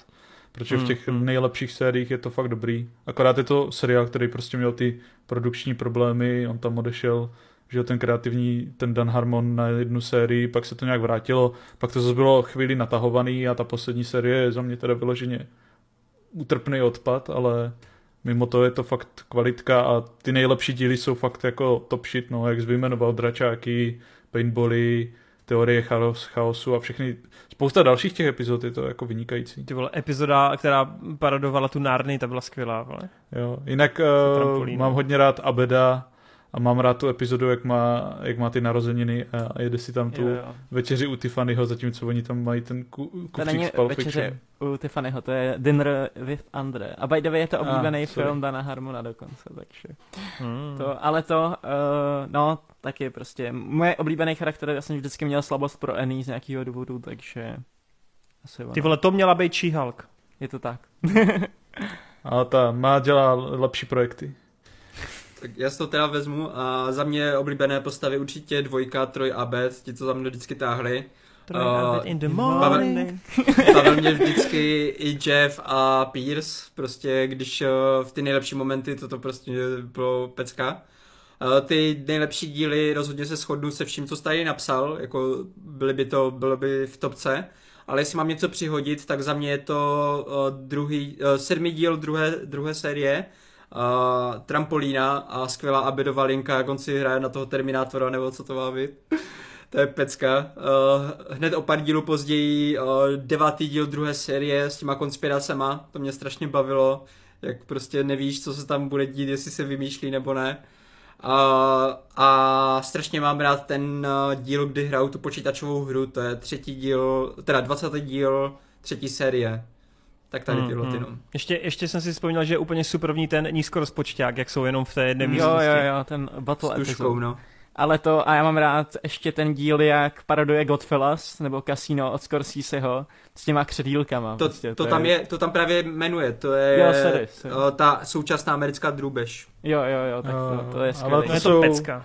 To jsou, je tam hromada skvělých dílů. těma Právě, tam jako tam-. Hlavně z té druhé, třetí série by jako tam se člověk může jenom hodit uh, šipku No. a kam se to zapíchne, to je Jinak dobrý teda díl. za mě je teda škoda i té Brity, no, která po té první sérii jde hodně charakterem do prdele a vlastně strašně skazí a stane se takovou jako sebeparodii toho, co byla vlastně v těch prvních dílech. No jako, já musím říct, že jak jste jmenovali ty postavy, tak já mám jenom slabší články, kromě Brity, tak mě moc nebavila ta Shirley, ale jinak tam mám jako všechny, všechny vlastně rád, no, jakože, takže já jsem byl s tím jinak spoko, no. Tak jo, tak jdeme dál. Asi poslední dotaz a je to Jiří Tannenberger. A ten píše, ahoj, opět skvělý dítěc, e, nemůžu se dočkat na další díl, chtěl bych se zeptat na váš rychlý názor ohledně akční komedie Tropická bouře s Benem Stillerem, ale hlavně se chci zeptat, zda znáte filmy laděné podobnou tématikou. Za mě nedoceněný kousek, přeji mnoho štěstí a sedandy u vaší další tvorby. Já to úplně miluju. A to, mě to přijde fakt super, doteďka mě mrzí, že nevznikla hned po, po krátké době nějaký sequel, nějaký pokračování. Teď se teda o tom docela mluví, že se vrátí ta Cruiseova postava toho Leva Grossmana, takže jsem zvědav, jestli to bude jako právě v pokračování nebo nějaký samostatný projekt, ale to mně přijde, že to byl ten takzvaný Stillerův Fred Pack jakoby v té úplně nejvyšší kvalitě a hrozně jsem si to užíval, bylo to strašně jako odvážný, vys to, co tam předvádí Downeyho postava, to by dneska vůbec neprošlo a bavily mě ty témata, bavilo mě, že to byla komedie, ale zároveň totálně nabušený akční film a hlavně miluju ty fakeový trailery na ty fakeový filmy. To je prostě úplně geniální. Toby Maguire, ty vole, jako teplý mních, vole, to je geniální. A hlavně bych chtěl vidět ty Stillerovi, nevím, co to bylo, vole, ty jeho apo- apokalyptický, vole, superhrdiny. Hele, já to fakt mám rád, já mám rád tenhle švihlej humor, mám rád tu partu těch lidí, tam prostě hrála, no z toho Fredpeku ta většina, a obohatil to fakt ten Cruise, který se tam tak neuvěřitelně vyřádil, že od té doby, jako já jsem vždycky Cruise vnímal jako člověka, který si ze sebe právě neumí moc udělat srandu, ale toto bylo neuvěřitelné, co tam předvedl, takže On si to snad tady nějak vyžádal, ne? Že oni ho tam chtěli mít jako, Jo. nějak, no, no, aby vypadal normálně, že jako platí za něj ty prachy. Jo. A on jakože to udělá jenom pod tou podmínkou, že bude jako plešatej prostě při těle a jo, jo, jo. pojede to tam A jinak takhle. eh, jenom v rychlosti, že ono je blbý, že ta téma, to samotný téma té války nebo toho natáčení filmu a to, tak to jako moc úplně stejný nenajdeš, ale já si myslím, že jako dost podobný jsou eh, půlka těch projektů, co ten Ben Stiller točí tady s tou bandou, jo? že oni opravdu, to je jak se Rogen, oni, oni mají prostě tu svou bandu těch kámošů a točí dost podobný projekty, jenom se mění ty kulisy, takže z tohoto hlediska cokoliv eh, od Bena Stillera mezi roky 2000 až 2000 třeba 12, 13, tak když se podíváš Vybíjená. na ty komedie, no jasně, Vybíjená je skvělá, no. Vybíjená, Já- no. Tak a já si třeba napadlo. myslím, že i ten první Zoolander je fakt jako skvělý, ten mě Jo, fakt taky baví. Ale třeba i mě napadá uh, Apokalypsa v Hollywoodu. Já- že já jsem jako říct, no. docela po- Taky dobrý. podobně laděný a Benga v záloze ještě s tím.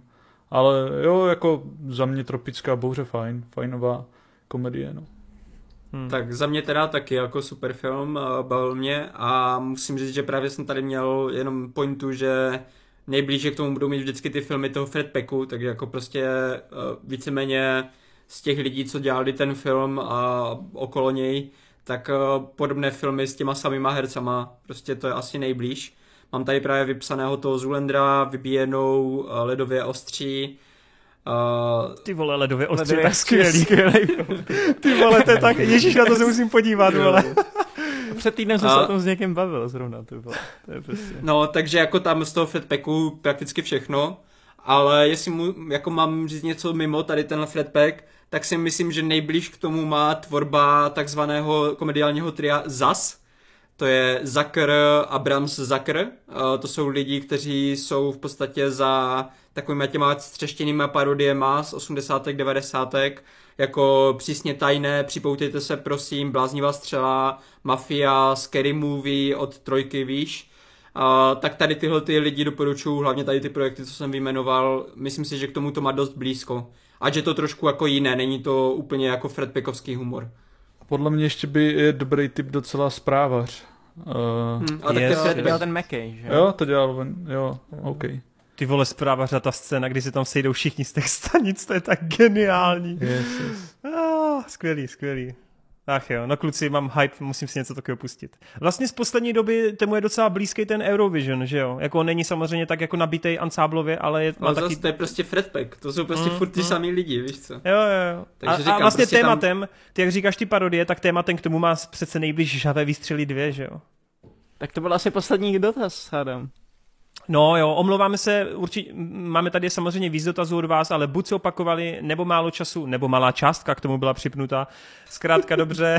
Já si myslím, že nahráváme 3 hodiny 41 minut, že to je v No my máme problém, my vždycky, tady se píšeme ty otázky, no to vypadá jako, že to bude na chvilku a pak se u jedné debilní otázky zasekneme na 15 minut, no. Mě už bolí prdel. jo, jo, no. A mě už čeká Conry, vole, chce jít na pivo, takže já už to končím. Tak to musíme, to musíme končit. Uh, díky moc za podporu, díky moc za komenty, pište nadále, budeme moc rádi. To, že tady nečteme občas ty otázky, nebojte, příště na vás určitě dojde a pokud ne, tak brzy určitě bude nějaké rozšíření. Každopádně děkujeme moc a budeme se těšit příští Geekets, protože příští Geekets se podíváme znovu na Pandoru a já jsem extrémně zvědav, co na to tady náš kolektiv řekne. Hey, protože... by the way, byl jsem na těch Fablemanových, pouštěli tam trailer hlavní na toho avatara, by the way, krásný v tom kině a za náma cápek, on mě tleskal po traileru, to se mi ještě nestalo. Yes! jako už jsem viděl u filmu a tak, ale po traileru. No, hele, promiň, ještě taky do toho rychle vstoupím. Uh, já když jsem byl na Vakandě Forever na nějaké té blbé influencerské projekci, ty vole, tak ty lidi jsou prostě hovada v těch kinech, oni si to neváží, ale reálně v tom 3Dčku v MXu tam běžel taky trailer, ten novej na Avatara a reálně i člověk vedle mě, nějaký friskut, či kdo to byl, tak úplně, že, tak úplně, že ty piču, to vypadá dobře. A jestli to pozná i takový tele jako friskut, tak kámo, ten film zboří kinosály, vole. Ty vole. To by mělo napsat do takových těch recenzí. Prostě. I, I pro ta je to kulervoucí. yes. Já ho neznám, já ho neznám by the way. Káťa mě řekla, že to byl Friskut. Uh, no to je jedno. Uh, takže jo, díky moc. Doufáme, že jste si tuhle hodně nabitou epizodu užili. Snad jsme neudělali ostudu s ničím a budeme se těšit zase příště. Do konce roku zbývají poslední dvě epizody, takže hype is real. Čau. Tak.